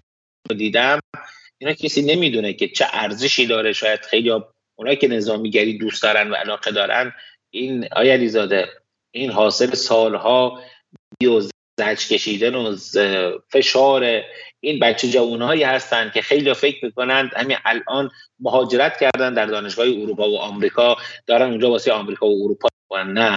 بچه های ما خیلی هاشون رفتن و برگشتن. 7000 نفر رفتن. 3400 500 نفر با دانش و روز برگشتن و امروز در کشور دارن کشور رو می‌سازن کشور رو توسعه میدن. من خیلی به آینده امیدوارم در این حوزه که این سرزش. در مورد اسرا هم بهتون بگم که خدمتتون بگم اون چیزی که آخرین خبری که مثلا من دیدم و که نتانیاهو اومد و حدودا یک دو ساعت پیش و خواستم اینو به شما بگم. اومد گفت توی کریا تصمیم گرفتن و بعد اومد به خبرنگار گفت ما امشب در مقابل تصمیم دشوار قرار داریم اما این تصمیم درست است. گفته که اسرات چندین مرحله آزاد خواهند شد جنگ ادامه دارد و تا زمانی که ما تمامی اهداف ما را محقق کنیم نبرد ادامه خواهد داد. چون این دور چرت و پرت میگه. ما امشب در مقابل تصمیم دشوار قرار گرفتیم که باید اون اجرا کنیم. میگه نخست وزیر اسرائیل به وزرای کابینش تاکید کرده که حتی بعد از آتش بس نیز نبرد ادامه خواهد داشت. صلیب سرخ به دیدار اسیرانی خواهد رفت که آزاد نمی‌شوند و دارو در اختیار آنها قرار خواهد داد. وزیر جنگش هم گفته ما بعد از مرحله توافق تبادل اسرا به نبرد با حماس ادامه خواهیم داد. این توافق گام نخست برای بازگرداندن تمامی اسراست و ادعا کرد که بدون فشار نظامی فرصتی برای بازگشت اسیران بیشتر فراهم نخواهد شد. خب دیگه چی بگید وزیر جنگ رژیم صهیونیست تاکید کرد بعد از مرحله توافق تبادل اسرا نبرد با تمام قدرت علیه غزه ادامه خواهد داشت. و نیگاز هم گفته که تصمیم تبادل تبادل دشوار است اما در حال حاضر درست این تصمیم است یعنی این کاری که سه هفته پیش می‌تونستن کنن حداقل 200 تا نظامیشون کشته نشن چیز 400 500 تا زخمی نشن 200 تا تانکشون منهدم نشه. خب یه قد آدم کشته شدن نظامیشون کشته شد که 50 نفر رو آزاد کنن دیگه. این دیگه حق یهودی همینه عقل نیست همینه دیگه بخش من به یهودی چیزی نگم به خورده حرمت نگه دارم ولی خب دیگه همینه دیگه بر خیلی دروغه دیگه. اینا چون که به چیز می‌دونید که الان توی رسانه اسرائیلی شما فردا آلت رو بخونید آقای ما رفتیم رفتیم دیگه روی چهار ساعت خب؟ و سوال پایانی که چون سه نفر پرسیدن من می‌پرسم این میگن که آیه از ازشون بپرسین چرا اطلاعات محرمانه کشور رو بازگو می‌کنن و نباید بگوین لطفا تذکر بدهید خب. و همینطور هم بله بله ایشون خیلی اصرار دارن که شاید ممکن بخوان شما معرفی کنن به مقامات به خاطر اینکه اطلاعات کشور رو بازگو می‌کنید. خب جواب ایشون هم بدین که دیگه ما با خیال دیگه ما اوایلی که توی فیسبوک بودیم اون موقع سال 91 92 ما تو فیسبوک بودیم. خب این جنگ تو سوریه خیلی سنگین بود تو برخی محورها درگیری بود. مثلا من میومدم می‌گفتم فردا این ش... این روستا آزاد می اشغال روستا این محور میان اون عملیات اینجا میشه. یک دوستی داشت از یکی این مؤسسات دولتی بود وابسته به همین نهادها بود. اونجا توی یک گروه خیلی کوچیکی داشتیم. ما آقای جعفری شما چرا اطلاعات لو می‌دید گفتم مرد حسابی تو نمی‌دونی وقتی من تو دعاتمون اینا رو می‌دونم اونی که خودش تو می‌دونه بیشتر از من می‌دونه. برادر من وقتی من تو دعاتمون تو اون این اطلاعات دارم اونی می‌کنه سه برابر اینو می‌دونه 300 برابر اینو می‌دونه.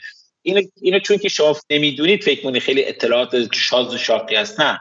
اینها خیلی از اطلاعات روی هستن که متاسفانه میگم. به دلیل اون نوع نگاهانهای و حالا نمی‌خوام جسارت کنم به ساعت کسی نمی‌خوام چیزی کنم. به دلیل اینکه ما پیگیر نیستیم مطالعه نمی کنیم نمی بینیم نمی خونیم نگاه نمی کنیم و توجه نمی کنیم از زیر دستمون رد میره. خیلی اطلاعات خیلی آشکاری هستن. اصلا چیزی چیز غریبی نیستن.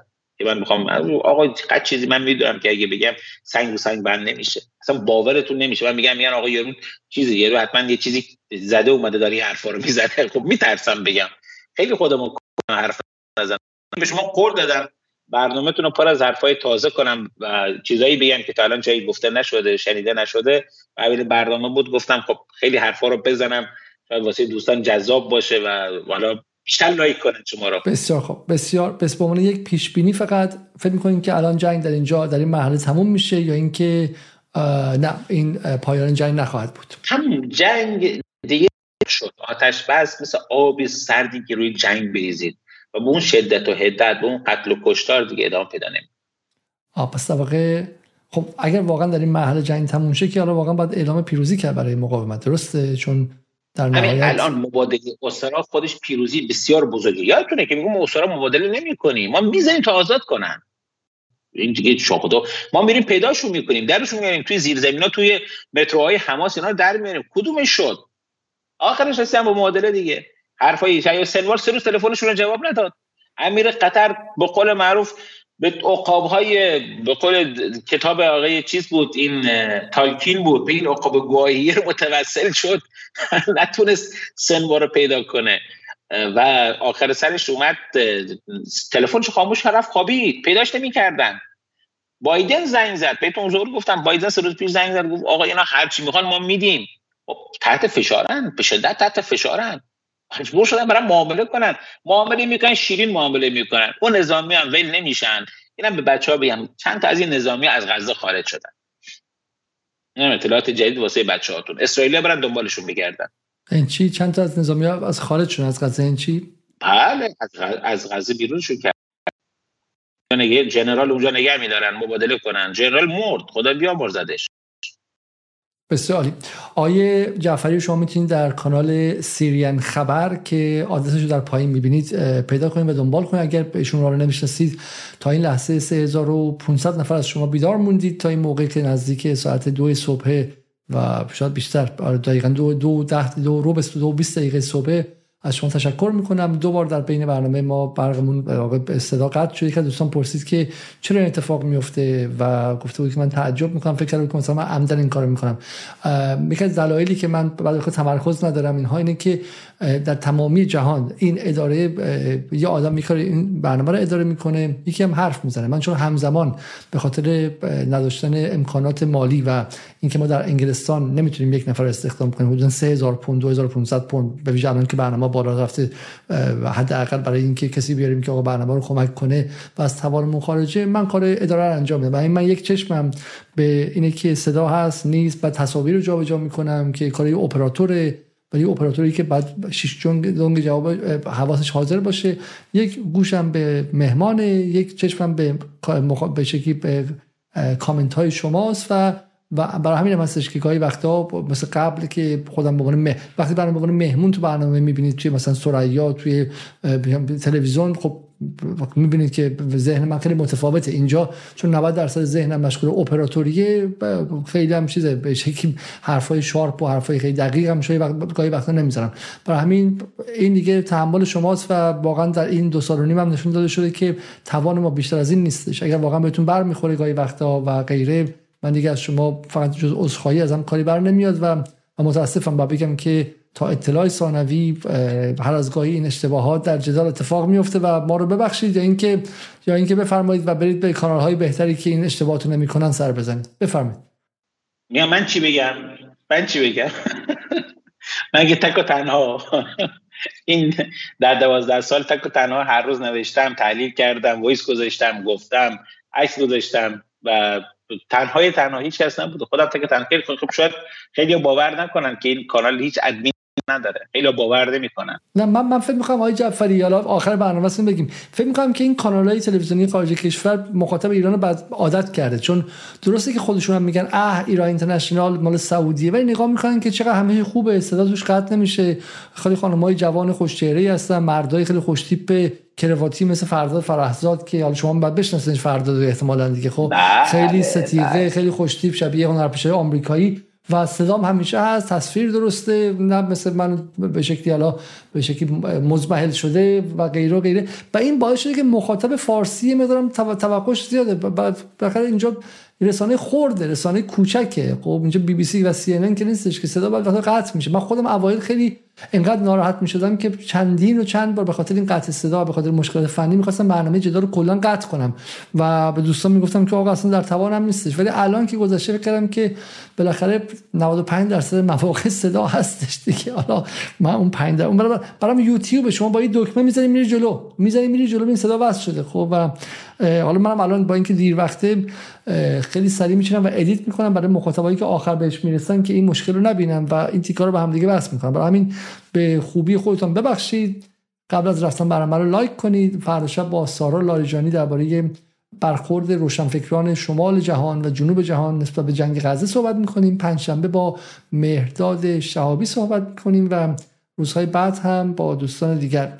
آیه جعفری یک دقیقه حرفای پایانی شما بزنید تا اینکه من برنامه رو ببندم. من خیلی من خیلی ممنون و متشکرم. خیلی خوشحال شدم که توی برنامه شما بودم و به حال مشترکی که حالا شما تو کامنت ها می‌بینید بعد با 70 درصد دوستان مشترک هستن 70 80 درصدش. و اینی که برنامه من و برنامه شما کانال من و کانال شما هیچ کدومش هیچ فرقی نمی‌کنن. ما هدف یه هدف داریم. اونم اطلاع نام ایران مردم ایران پیشرفت کشور توسعه کشور آوایی بخشی هدف اول آخر ما همینه و انشالله که تو این مسیر بتونیم اون چیزی که هست انجام بدیم و اینی که من تنها خواهشی که از مخاطبین خودم دارم و مخاطبین شما دارم اینی که این حرفایی که ما می‌زنیم تو جامعه بازنشر بشه و بگن و گفته بشه.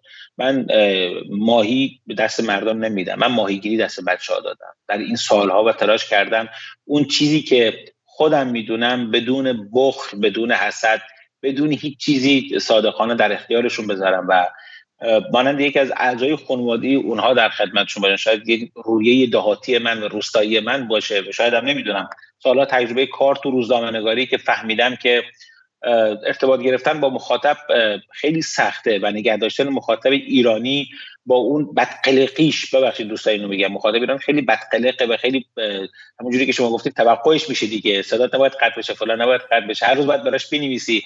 و من در دو هفته, دو هفته اول جنگ به شدت مریض شدم و حتی بستری شدم. من روی تخت بیمارستان بودم کسی نمی‌دونست. و می نوشتم و نذاشتم که مخاطب بدون خبر بمونه و بدون تحلیل بمونه. صدام در نمی اومد ولی می اومدم سر کار پشت سیستم میشم می نوشتم خب این مسئولیتی بوده که من سعی کردم تو این سالها در قبال مخاطب انجام بدم و اون شما توی اتاق بغلی بچه کوچیکتون خوابیده و خودتون اینجا دارید برنامه اجرا می‌کنید. خب خیلی نمی‌دونن شما چه سختیایی می‌کشید و ما چه سختیایی واقعا داریم می‌کشیم که بدون هیچ چشم داشتی و من اینجا شما یه بار گفتید منم میگم اگر یک روزی یکی تونست کوچکترین ارتباطی به لحاظ مالی به لحاظ امنیتی اطلاعاتی خبری هر چیزی با حاکمیت ایران پیدا کنم از من یکی یک نهاد یک ریال. من نمیگم دو ریال یک ریال به من کمک کرده باشه حمایت کرده باشه من کل این کانال رو بهش تحویل میدم. ما مأموریتی داریم در راستای اطلاعی نام کشورمون. من از شما ممنونم. من همیشه مخاطب برنامه شما بودم و نگاه می‌کردم در طول این چند سالی که بودید. حالا فرصت نمی‌کردم همه رو ببینم. ولی خب از زحمتی که می‌کشید از اون خلوصی که دارید و از اون اهدافی که دارید بالاخره دوستان داره استفاده می‌کنن و در این فضای تهمت و توهین و افترایی که خب خیلی ها دارن و خیلی ها ما رو مزاحم می‌دونن و فوش میدن و بعد ویرا میگن باید پوستمون کلفت باشه یا خورده دیگه باید کتک خورمون ملس باشه. اینجا کتک خور ما ملسه و دوستان بگن ما هم کار خودمونی می‌کنیم و کانالی که از 50 نفر 60 نفر هزار نفر شروع شد و امروز 54 5000 نفر رو تو این فضای خیلی سنگین داره چیز می‌کنه تغذیه می‌کنه. حتما حتما مخاطبش هم آدمای خاصی هستن. خیلی از آیا علیزاده خیلی از اون مخالفای شما مخاطبتونن. و روزانه شما رو که روزانه ما رو چک می‌کنن. ما از این مسیر نباید خسته بشیم نباید دلزده بشیم نباید بعضی وقتا کم میارم. میگم ول کنم برم. حتی به خودتون گفتم. گفتم ولی خب این چیزی که من می‌بینم که اگر من خالی کنم کی می‌خواد پر کنه؟ من برم کی می‌خواد بیاد؟ من ول کنم. بیاد. نه که من خیلی آدم مهمی هستم و نه. من یه شهروند این جمهوری اسلامی هم یه مقول معروف رعیت این حکومت هم نیستم. توی دعا توی روستای کوچیک نشستم دارم زندگی می‌کنم و هیچ توقعی هم ندارم. دارم خبرنگارم هستم. خودتونم می‌دونید به شما دیگه جریان رو روزنامه نگاری بیشتر نیستم. ولی تا جایی که دستم برسه کوتاهی نمی‌کنم و شما هم کوتاهی نکردید چه شما چه اون ارزم بزرگ شما همکارتون خانم فامیلی چی بود؟ یادم رفت. خانم نصرآبادی و بقیه دوستانی که شما روزانه میارید جون آقای عبدی آقای دکتری اون شما بهشون دوستان جدال و اصطلاح دوستان جدال استفاده می‌کنید. ولی دارید زحمت می‌کشید. یعنی تنها چیزی که میدن دوستان مثلا بیان و کانال شما رو توی یوتیوب دنبال کنن و subscribe کنن و ویدیوی شما رو ببینن تا این چرخ این بچرخه. و این چرخ چرخیدن خیلی مهمه. خیلی نمی‌دونن یه لایک کردن یه کامنت گذاشتن یه ویدیو دیدن از شما خیلی متفاوت از خوندن یک سطح مطلب توی کانال اخبار سوریه تو تلگرام هست. و من به دوستان واقعا توصیه می‌کنم دوستان میگم حتما دنبال کنن و این چرخ این کانال و مجموعه جدال بچرخه و بتونه ادامه بده و این مسیر انشاءالله مسیری باشه که آخرش عاقبت به خیری همه ما باشه. این چیزی بود که من خدمت. نه نه خیلی خیلی ممنون. من کانال به شکلی اخبار جنگ سوریه دارم نشون میدم. و این نکته ای که حالا هستی که ما توی مانیفست جدال در پترون نوشتیم. نوشتیم که یک از وظایف چهارگانه جدال یکی چونه که خب اخبار روز رو بگه یکی اینکه از گروه هایی که بدون صدا هستن مثل کارگران و شکل گروه های بی صدا از نظر رسانه ای حمایت کنه. و یکیش هم این که از بقیه ریز رسانه ها حمایت کنه. و حالا این کانال اخبار سوریه حالا الان شاید به شکلی اونقدر مهم نباشه که بهش فکر کنیم. ولی سالهای 91 92 93 94 که هیچ چیزی در فضای رسانه درباره سوریه نبود جز اینکه اسد داره شیمیایی می‌زنه اسد داره بمب بشکه‌ای می‌زنه اسد داره بچه می‌کشه. عکس تک تک این بچه ها رو میذاشتن که روشون گرد خاک مثلا اسد داره می‌زنه. و بعد جمهوری اسلامی هم داره همدستی می‌کنه. حتی بچه های مذهبی طرفدار نظام می‌گفتن ما دیگه نیستیم. ما دیگه تو این کودک کشی با, با نظام نیستیم. و این خیلی چیز تر لحظه ترسناکی بودش درسته؟ و تو اون روزها که یک رسانه به تنهایی بیاد و به شکلی چند چند تا نوشته تالاداری های جعفری؟ چند تا پست توی این کانال منتشر کردی شما؟ من فکر کنم تا الان تو تلگرام سی و چار هزار پست دارم. و در مورد جنگ غزه و این کانال و این کانال یک نفر شما اداره می‌کنید درسته؟ بله بله بله یک نفر است خودم تنها. من توی جنگ غزه تا الان نزدیک 1800 خبر نوشتم. تو جنگ غزه 1800 خبر نوشتم بله 1800 از اول جنگ تا 1800 دیتا نوشتم. دوستان تو خبر؟ جان ما ارتشی ارتش میگن ارتش حالا ارتش یک نفره. وظیفه ها. منتی نیست. این وظیفه است. این وظیفه باید انجام بشه. من انجام ندم. بالاخره یکی دیگه مثل من پیدا میشه انشالله این مسیر رو ادامه میده. مسیر مسیر اطلاعی کشور مسیر دفاع از مظلومه. ما هیچ وقت مظلوم رو دفاع کنیم. منافع ملی رو ول کنیم. هویت ایرانی اسلامی خودمون رو ول کنیم. و این دوباره پرنده رو ایران اسلام علی زاده باید بچ و این 34 هزار مطلب هم کوتاه نیست تا حداقل ده هزار یادداشت و گزارش بلنده. ده هزار یادداشت و گزارش بلند هست. و صدها فایل صوتی هست. خب که من اینا رو یکی یکی نشستم و حالا پیگیری کردن نوشتن و انشالله که مخاطب راضی باشه. الحمدلله راضی بوده که بره و نکنده و نرفته. توی این تلگرام و بستن تلگرام و تو این فضای با قول معروف وی پی و اینها به حال بودن و حضور داشتن و منم سیمانه ازشون قدردانی می‌کنم ان که اون چیزی که بر آدم گذاشتن ماموریتی که بر آدم گذاشتن که ایشالا انجام بدم بعد از اینم من در خدمت شما خواهم بود برنامه دیگری رو و من میام حتما با افتخارم میام صحبت می‌کنیم. امیدوارم که باز هم بتونیم با هم صحبت کنیم. فقط برنامه بعدی بعد یه مقدار بعد یه مقدار کوتاه‌تر باشه چون این یکی شد 4 ساعت. شب همگی خوش و تا برنامه بعد که فردا شب باشه خدا نگهدار و از آقای جعفری هم که کنار ما بودم شب یک بار تشکر می‌کنم. خدا نگهدار و تا برنامه. خداحافظ